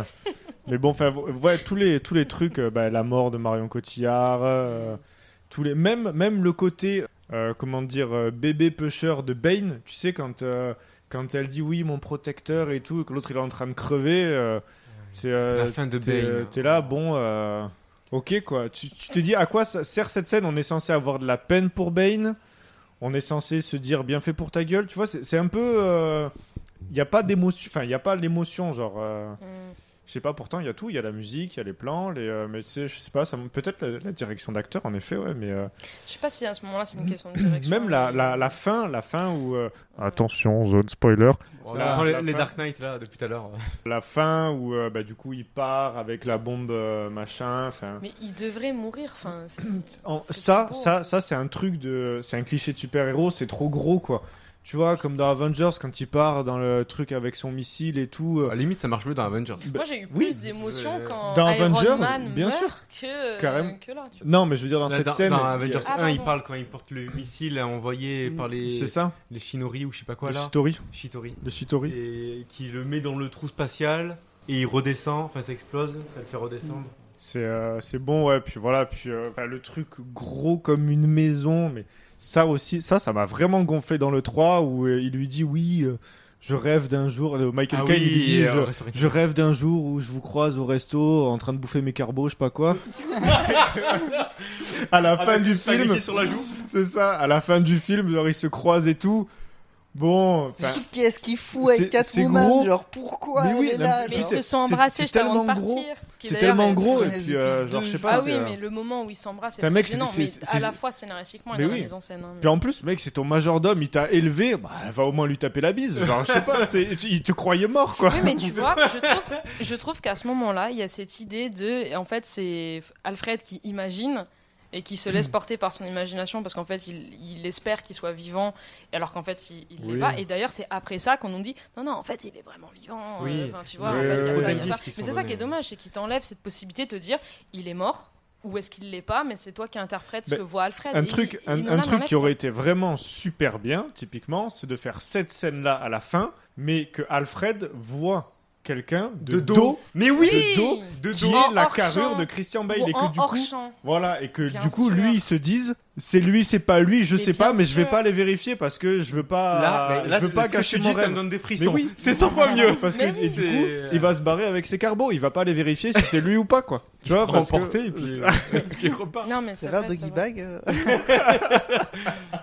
Mais oui, non. Mais par contre, le niveau émotion, la, la scène qui marche le mieux, je trouve, c'est justement celle de Michael Caine qui enterre Bruce et qui pleure devant la tombe de ses parents, qui dit j'ai pas... Moi, ça, ça marche un peu quand même.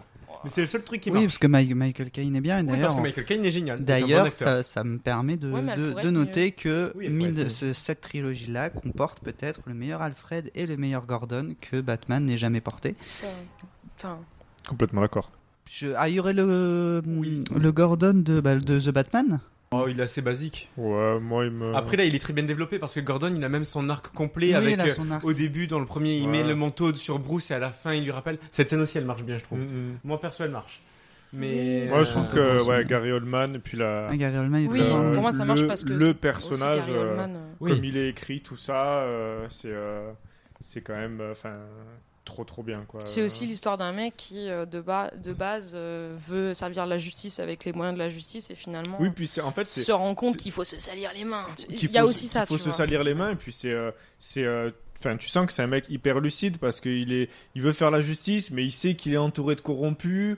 Il sait qu'il a besoin du coup de, du côté justice, c'est-à-dire le procureur et tout, donc il faut Bah, composer avec ça, avec les Justement, politiques. dans, dans le euh. 3, un peu moins. Je trouve que dans le Dans 3, le- on donne une 3, un peu réponse moins, à cette solution de est-ce qu'il faut se salir les mains Peut-être qu'on donne un peu trop la réponse et le personnage de Gordon, il va peut-être. Mm. Après, ça s'entend aussi, mais c'est aussi parce qu'en réponse de ça, le personnage de Robin est, trop flou, quoi. Parce que pourquoi pas qu'il pense ça, mais il faut dans ce cas-là un, un contre-exemple de façon de penser, comme l'étaient Rachel et, et Bruce dans le, dans le 1 Mm. et notamment Mm. dans le 2. Et puis c'est vrai que sur le fond, en fait, euh, dans le 3, euh, tu dis, il n'y a plus besoin de, de poursuivre l'héritage de Razal Ghul, quoi.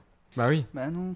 Mais Non mais ça, ça, tu le sens que à un moment donné, il fallait. En fait, Mais même au niveau de l'écriture, la différence, Ouais. elle est. Ah, c'est notable et je, et je comprends pas pourquoi cette idée de de repartir sur euh, sur le plan de Razal Ghul, enfin de re- de essayer de boucler avec le 1 parce que certes on a conscience que c'est la trilogie qu'après c'est fini, t'essayes Oui, de c'est bien de boucler, mais- et que c'est peut-être plus simple de repartir d'une idée temps, qui ouais. existe plutôt que de d'essayer à nouveau une troisième fois de recréer Je quelque pense que chose. je pense que c'est vraiment une question de temps de se dire bon ben on n'a plus le Joker. Qu'est-ce qu'on fait? Pour pour accélérer l'écriture On va se raccrocher à quelque chose qu'on a déjà établi. C'est-à-dire qu'on a établi dans Ouais. le 1 un méchant avec ses principes, avec son organisation, avec son truc. Donc on se raccroche à ça quoi. Ah mais je comprends pas pourquoi dans le 3, en fait dans la construction logique de- d'un personnage, tu vas avoir donc le premier film où euh, il devient un super-héros, dans le deuxième film où il est confronté à son némésis, où est-ce qu'il aurait pu devenir, et dans le troisième film, généralement, tu refracasses ses origines. Donc je ne comprends pas pourquoi dans le troisième film, ils ont pas C'est Scream suivi- qui dit ça. Ben, je connais mes classiques. Euh, je comprends pas pourquoi dans ce troisième film, ils ont pas suivi un peu comme. Tu remarques, peut-être c'est sorti. C'est peut-être sorti après, remarque. Ça a dû sortir des années après. Le. bah, D'ailleurs, petit reco en avance. La BD euh, White Knight. euh, donc Oui, il y a la première partie White Knight où c'est le Joker qui devient gentil et Batman qui devient méchant, grosso modo.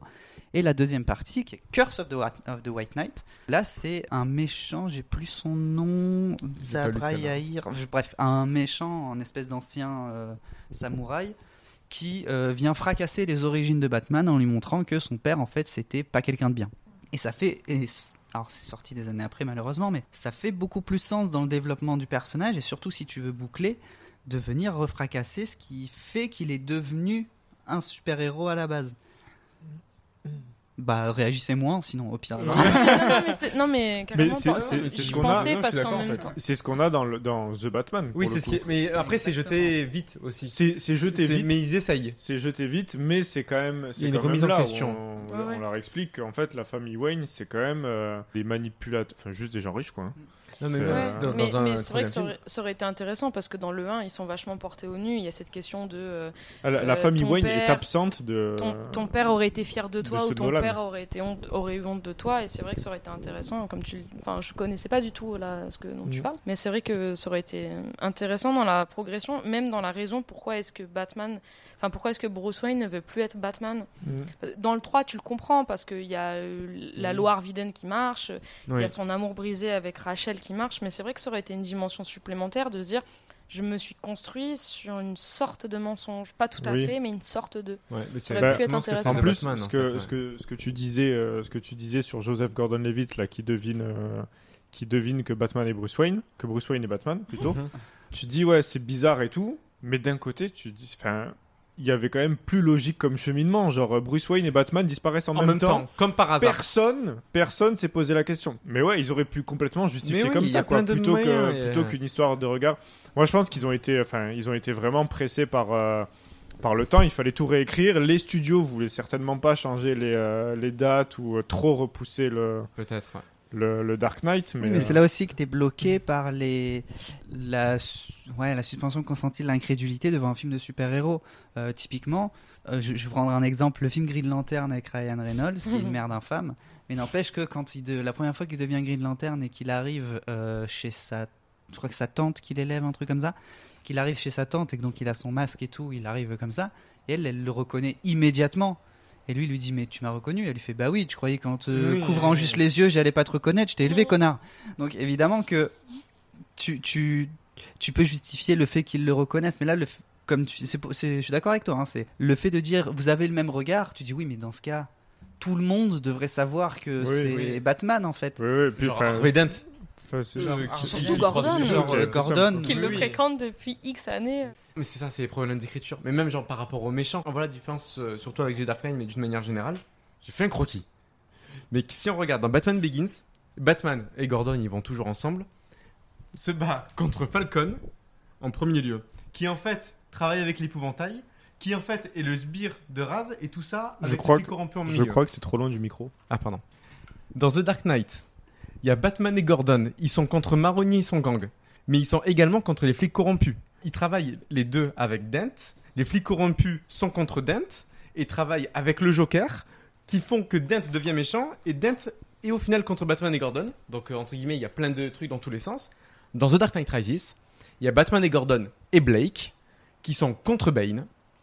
Il y a Catwoman qui est avec Bane puis avec Batman. Et il y a Tate, enfin Talia Al Ghul, qui en fait euh, était avec Batman, mais en fait non. Je peux, voir le, je peux voir le croquis? mais en fait, au final, c'est, on voit que c'est beaucoup plus simplifié et je pense qu'il a vraiment manqué de temps. Parce qu'en soi, on le voit dans The Dark Knight. Quand j'ai cité ça, c'est, euh, ça fait un peu fouillis, mais au final, dans le film, c'est limpide. Là, avec un film qui est, je crois, aussi long ou même un peu plus long que The Dark Je Knight. crois- Il est plus long, je crois que c'est le plus long, Bah, le en 3. fait, il y a. Il a fait les- 2,30. Rises, il fait 2,45. Ah oui, 2,45. euh, voilà. Donc un film qui est encore plus lent, il y a, il y a moins de. Il y a quand même un revirement dans Rises de la de- police, non de, Dans justement Rises de ce mec, de ceux qui sont qui disent que Batman est, est l'ennemi public numéro un parce qu'il a tué Harvey Dent et finalement il change d'avis. Il y a quand Oui. même un revirement. Après, je suis d'accord. Oui, oui, toi, non, mais- c'est vrai. Mais enfin, ce que je voulais illustrer, c'est que c'est beaucoup plus simpliste, alors que le film est plus long, et ce qui fait que moi, perso, bah, je m'ennuie plus dans le film. Oui, parce qu'on parce qu'il y a beaucoup de longueur, il y a beaucoup Ça de... me fait penser qu'en plus les flics changent d'avis euh, sur Batman parce que euh, Bane lit la lettre de, de Gordon. Mais bon, enfin, euh, Oui. tu n'es pas obligé de croire ce que dit un méchant qui t'attaque. Voilà, Oui, c'est- en plus, c'est- euh, trop. Voilà, c'est trop gros. C'est trop gros. C'est trop gros. Eh ben, on va finir là-dessus. C'est trop gros. C'est trop gros. Mais c'est trop Ah. gros, mais j'aime bien le film. Après, moi, il y a Voilà. des qualités. Je, je, je dénigre pas le film. Moi, mon ordre perso, c'est Dark Knight, Rises et Begins. Yes. Je fais partie de ta team. donc. Pareil. Non, moi je pense que Rises Remarque, est en fait, je sais pas. Ouais, parce que, en aussi. fait, le problème avec Rises, c'est que j'adore la première heure et j'aime Oui. moins la reste. Donc, est-ce que le fait que j'adore la première heure est au-dessus du coup d'un film que j'aime moins, mais qui est sur une constante? Ouais. Begins, j'aime moins, mais de manière constante. Rises, j'adore et ensuite, j'aime pas trop. Ah, Moi, Je je- pense que mon ordre, c'est la première heure de. Non. La première heure de Rises, le film Begins, la deuxième heure de, Dark Knight et la deuxième heure de Rises. Ça devient très compliqué là. bon ou pas Ouais, c'est On va, on demander à Dino de nous faire un, un schéma Un ou un croquis. Allez, je vais faire ça. Moi, juste, euh, j'aime beaucoup Bane. Non, mais Genre, euh, non, mais vraiment. Bane, à part sa fin, il est génial. Très réussi. Genre aussi. parce que On dans, vraiment dans, dans les comics, dans les comics et C'est euh, débile. t'as quand même. Non, non, non, non, pas du tout. Non, non, c'est vrai, dans la il- série animée, c'est un. il est- Ah non, c'est. il est pas débile, un mais stratège, mais euh, t'as quand Bane, même un côté avec Crocs, tu vois, excuse-moi. visuellement, visuellement, t'as quand même un côté un peu ridicule. Enfin, Ah il a quand même une dégaine de, est- de catcheur avec des avec des blablabla partout là. J'imite très mal euh, les conduits d'eau, mais euh, alors que là, là, il fait peur. Genre vraiment, dans Rises, t'as pas envie de te trouver entre ses mains, quoi. Mais ah, il y a un moment dans Rises voix, qui est la énorme. voix, elle oui, est la voix elle est énorme, mais surtout il y a le Mais elle est moment. mal mixée. hein. C'est toi qui vas le mixer. Elle est mal. Ça, t'es mal mixé. Elle est mal mixée sa voix. Alors euh, je peux comprendre pourquoi est-ce qu'elle est mal mixée, mais c'est mal mixé quand même. Oh, Elle Pour est parler de forte. il y a une scène où euh, quand Bane il se fait engager par un gars, j'ai oublié son nom, qui veut récupérer quelque chose. Ah, c'est Robert, je crois. Robert, voilà, pas Robert, qui veut récupérer quelque chose. Sacré Robert. Et le gars, à un moment, il lui dit Non, mais je vous ai payé. Ben, il met juste sa main sur son épaule. Comme ça, sa main fait trois fois sa tête. Oui. Et il dit Est-ce que tu as l'impression d'être en charge de quoi que ce soit Oui, oui, c'est ça. genre. Mais en fait, cette scène, elle, est, elle marche parfaitement. Oui. Pour le coup. Oui, euh, il fait. Moi, je trouve qu'il est, il est, main, il est vraiment, euh, il est vraiment main, impressionnant, quoi. Il est pas aussi effrayant que le Joker pourrait l'être, mais il est impressionnant, Bah, c'est différent, quoi. c'est Ah, pas, les totalement mêmes- différent. c'est pas les mêmes peurs. ouais. Mm, mm. Mais euh, non, c'est. Tu te dis, il te met une, il te met une, une patate de forain, c'est fini. Mm. Ouais, Bah, tu, je pense que tu, ouais. tu dors pendant 2-3 ans. C'est pour ça que là. moi, je comprends totalement que cette personne peut porter Batman et Ouais, peut lui et lui- briser le dos. Ah. Moi, cette personne, tu m'avais dit, c'est c'est Heath Ledger qui le porte. Là, franchement, je dis frérot, c'est mort. Mais Bane, euh, ça passe. Ouais, puis pour le clin d'œil au comics, c'est pas mal quand même. Oui, avec Nightfall. Franchement, c'est pas mal. Bah, on peut conclure là-dessus, hein. ça fait une heure et demie. Conclusion là-dessus. On Donc, voulait faire court hein, sur Batman. on voulait, on voulait faire le plus court possible. euh, Normalement, euh, ça devrait le Bah, faire. vrai, ça dure moi, moins de 3 moi- jours. moi, je, pourrais, je pourrais partir euh, encore là, 5-6 heures. euh. On en garde un Du petit coup, on peu pour, euh, pour la suite. Euh, donc la deuxième partie qui sortira, on sait pas quand, mais qui sera faite. Et oh, c'est une association, ok On pas On est ici. on est bénévole. Euh, donc rétrospective de la filmo de Nolan, donc euh, Following Memento, Insomnia, Le Prestige et la trilogie Batman. Alors peu- rapidement du coup, donc on va finir. Je pense qu'on fera des petits, on va faire des petites recos s'il y en a qui en ont euh, juste après. Avant ça, quel est le film que vous conseilleriez pour quelqu'un qui n'a jamais vu un seul de tous les films dont on a parlé aujourd'hui? Euh, Qui se dirait, ils ont l'air d'un peu tous m'intéresser, euh, même, même Insomnia. moi, c'est très Je sais pas clair. par quel commencer. Moi, c'est très très clair. C'est le prestige.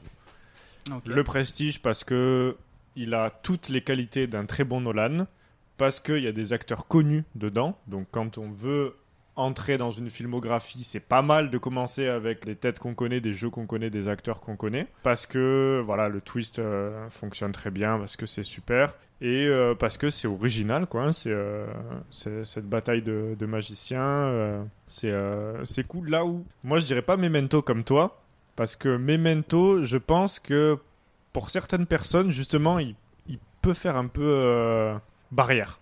Genre, euh, je un sais- poil plus niche. voilà, entre guillemets. c'est ça. Je, sais que, euh, je sais que moi, il y, a des- il y a des gens qui ont vu Memento et qui ont dit, j'ai rien compris, ça m'a gonflé. Ouais. Là où le Prestige, c'est une, très grand c'est une bonne porte d'entrée, quoi. Ben, en fait, j'allais dire comme toi. Trop J'allais dire tard. moi aussi le prestige. Je sais, c'est pour ça que j'ai parlé avant. effectivement, tout à l'heure, j'ai parlé de Memento, mais parce euh, que peut-être pour des gens qui connaissent un peu plus Nolan. Euh, quand tu as envie de te plonger un peu plus dans son monde, c'est-à-dire des gens qui ont vu Tenet, des gens qui ont vu euh, sa filmographie un peu plus tard, pour des gens qui sont plus habitués au cinéma de Nolan, je leur dirais d'aller voir Memento. Mais effectivement, pour quelqu'un qui n'a pas vu les films dont on parle, et c'est ce qu'on disait, je te rejoins. Je pense que c'est bien de commencer par le Prestige et après d'aller voir Memento, par contre. Digne. Euh, ben, je l'avais dit déjà tout à l'heure, même si vous m'avez contredit. Mais euh, le prestige, effectivement, c'est serait la, la recommandation. Mais surtout, j'en profite, quand ce podcast sort et que vous l'écoutez, regardez les autres films de Nolan, la partie 2, au moins on pourra spoiler comme on veut. Ouais. Et voilà, donc tous ceux qui écoutent, euh, regardez la- les films. Mais après, Parce qu'il y a grand chose générale, à il y a spoiler plus- dans la deuxième partie. Il y a plus de chances qu'ils ont vu que, le- que les, les auditeurs Oui, aient vu tous les films de la deuxième partie. Franchement, dans la deuxième partie, euh, Donc, Dunkerque, euh, il y a quoi à spoiler hein Ah ben, à un moment, il s'est dans l'eau. hein. Voilà, hein, c'est la guerre. Ah Et bah, moi, en voilà. ce qui me concerne, je conseillerais de commencer par la trilogie Batman. Parce qu'au final, c'est ce qu'il y a de plus accessible chez Nolan. Et Ah oui. normalement, si vous aimez bien, déjà si vous aimez bien Batman, vous avez bien aimé, mais surtout, euh, si vous aimez bien la façon dont on vous raconte l'histoire de Batman, qui peut changer un petit peu de du Batman du dessin animé, des Batman plus récents qu'il y a eu, etc. Ça vient en bonne partie de Nolan et donc le reste de sa filmo devrait aussi vous intéresser. Le Prestige, moi j'entends que c'est super bien. Euh, évidemment, je pense que c'est une très bonne porte d'entrée. Mais euh, peut-être pour des gens plus, plus, plus, plus jeunes euh, que nous, il y a certains aspects des films de Nolan qui peuvent un peu nous échapper. Surtout quand on connaît pas du tout le personnage. Donc moi je conseillerais quand même de commencer par la trilogie Batman et pratiquement de les faire à- en sens inverse.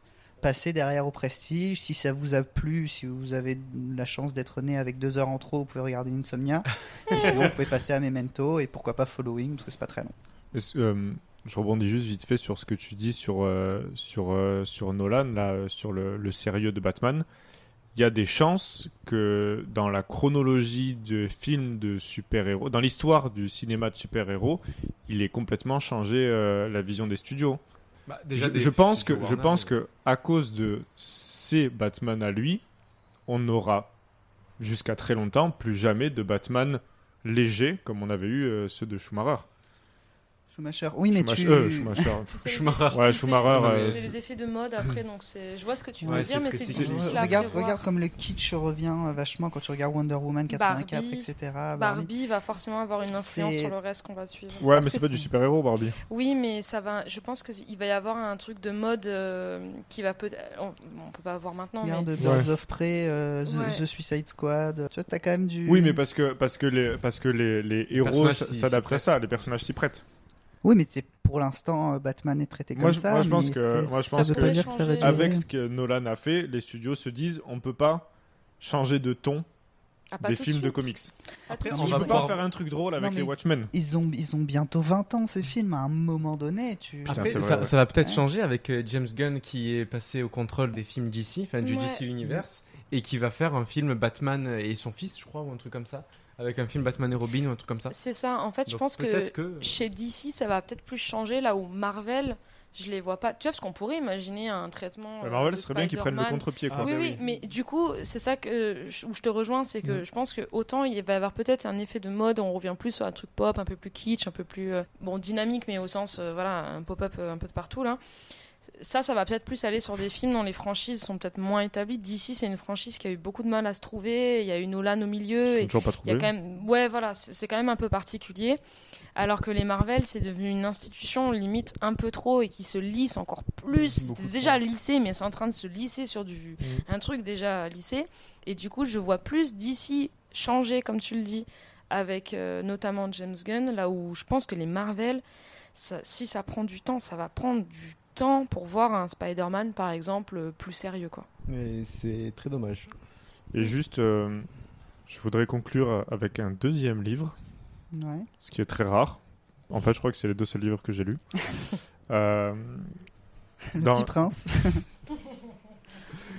dans les, dans les, du coup, dans les Batman, il y a beaucoup de questions euh, sur la moralité et on a, on a du coup des méchants qui souvent ont envie de détruire la ville. Alors, je parle de tous les Batman en général, pas que ceux de Nolan, où on a des méchants qui veulent détruire la ville parce qu'elle est pourrie. Ben, lisez Le Monde comme il va de Voltaire. Parce que c'est exactement ça l'histoire. C'est-à-dire que c'est un, un personnage envoyé par les dieux dans la capitale de la Perse, je ne sais plus ce que c'est à l'époque, pour savoir s'il faut détruire la ville ou pas, parce que les dieux ont constaté euh, pas mal de dérives, pas mal de trucs.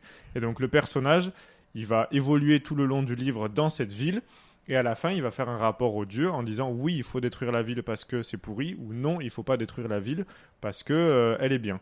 Et du coup, voilà, ça rejoint énormément les, euh, les. euh, alors, je dis pas la fin évidemment, mais ça rejoint énormément les, les, les questions de morale que pose Batman en fait, et que ce qui se pose lui quand il connaît, on va dire, les motivations des méchants.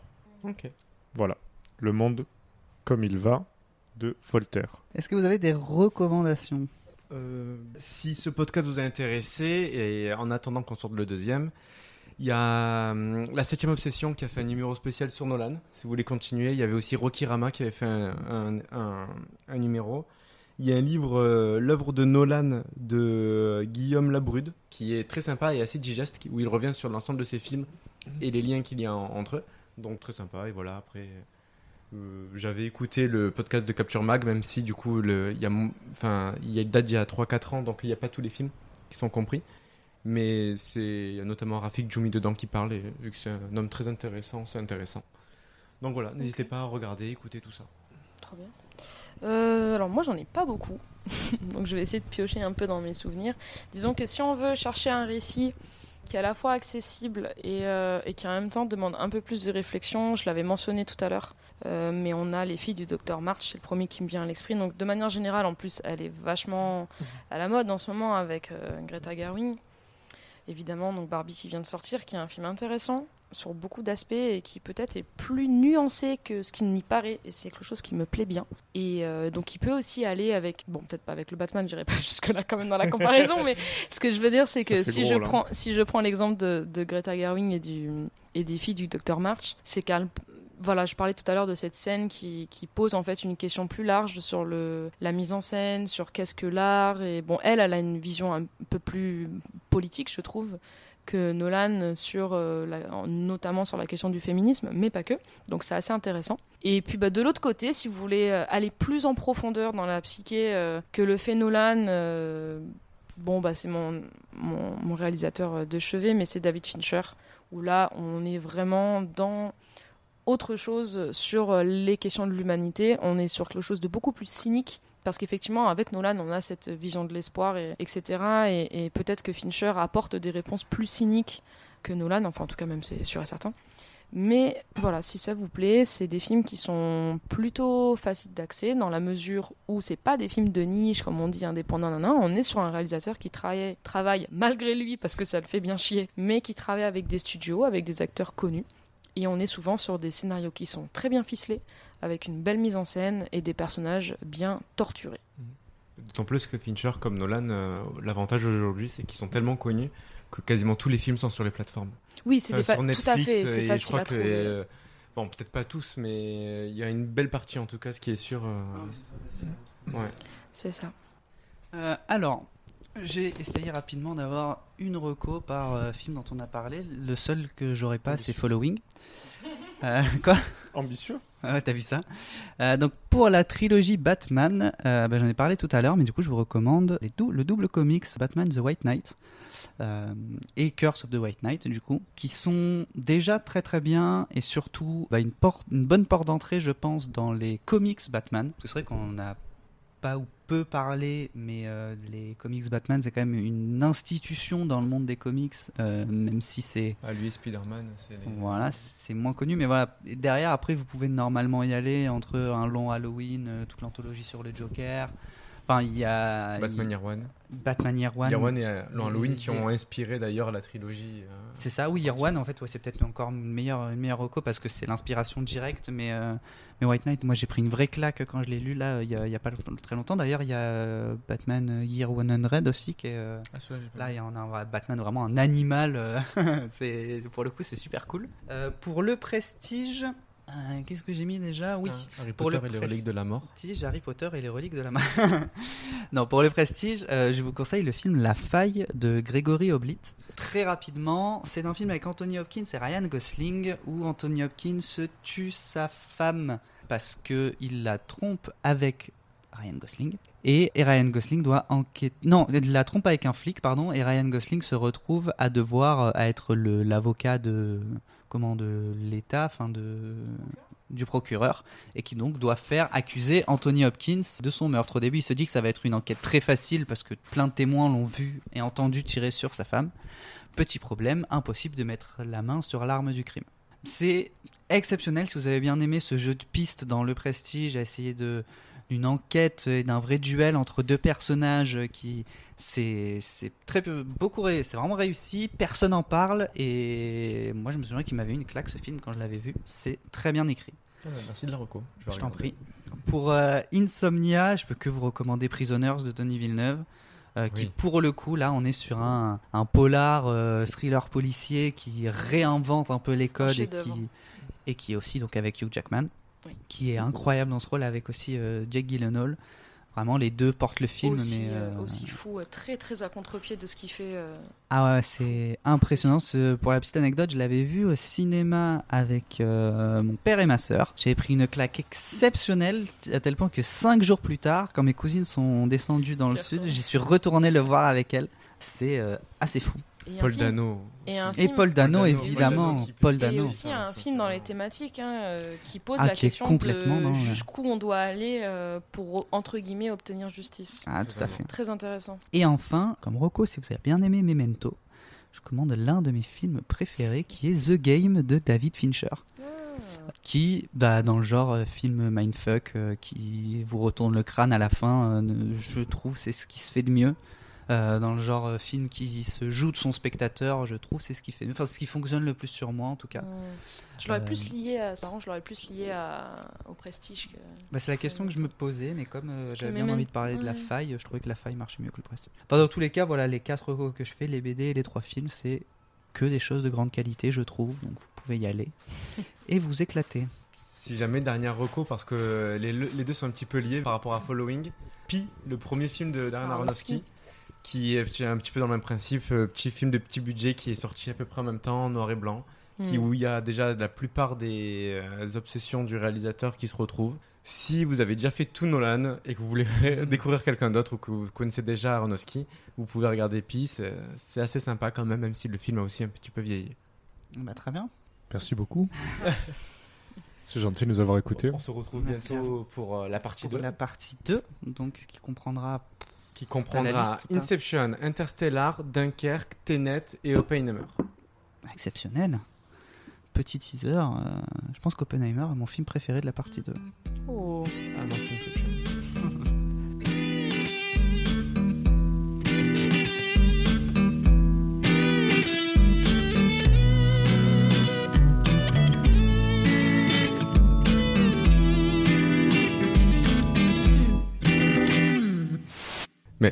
vous, vous êtes vraiment encore connectés là? Vous écoutez jusqu'au bout vraiment? Théo? Ouais, ils sont, encore là? Ouais, ils sont restés. Bah, On leur fait un merci. petit- Ouais, merci. On leur fait un petit cadeau? Allez, ça me va.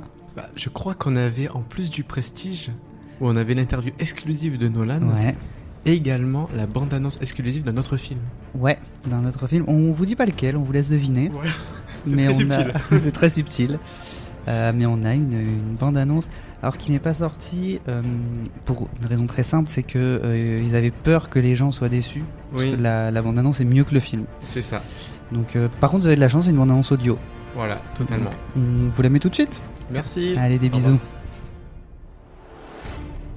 Dans un monde où les malfrats font la loi, un citoyen lambda va se lever pour combattre le crime.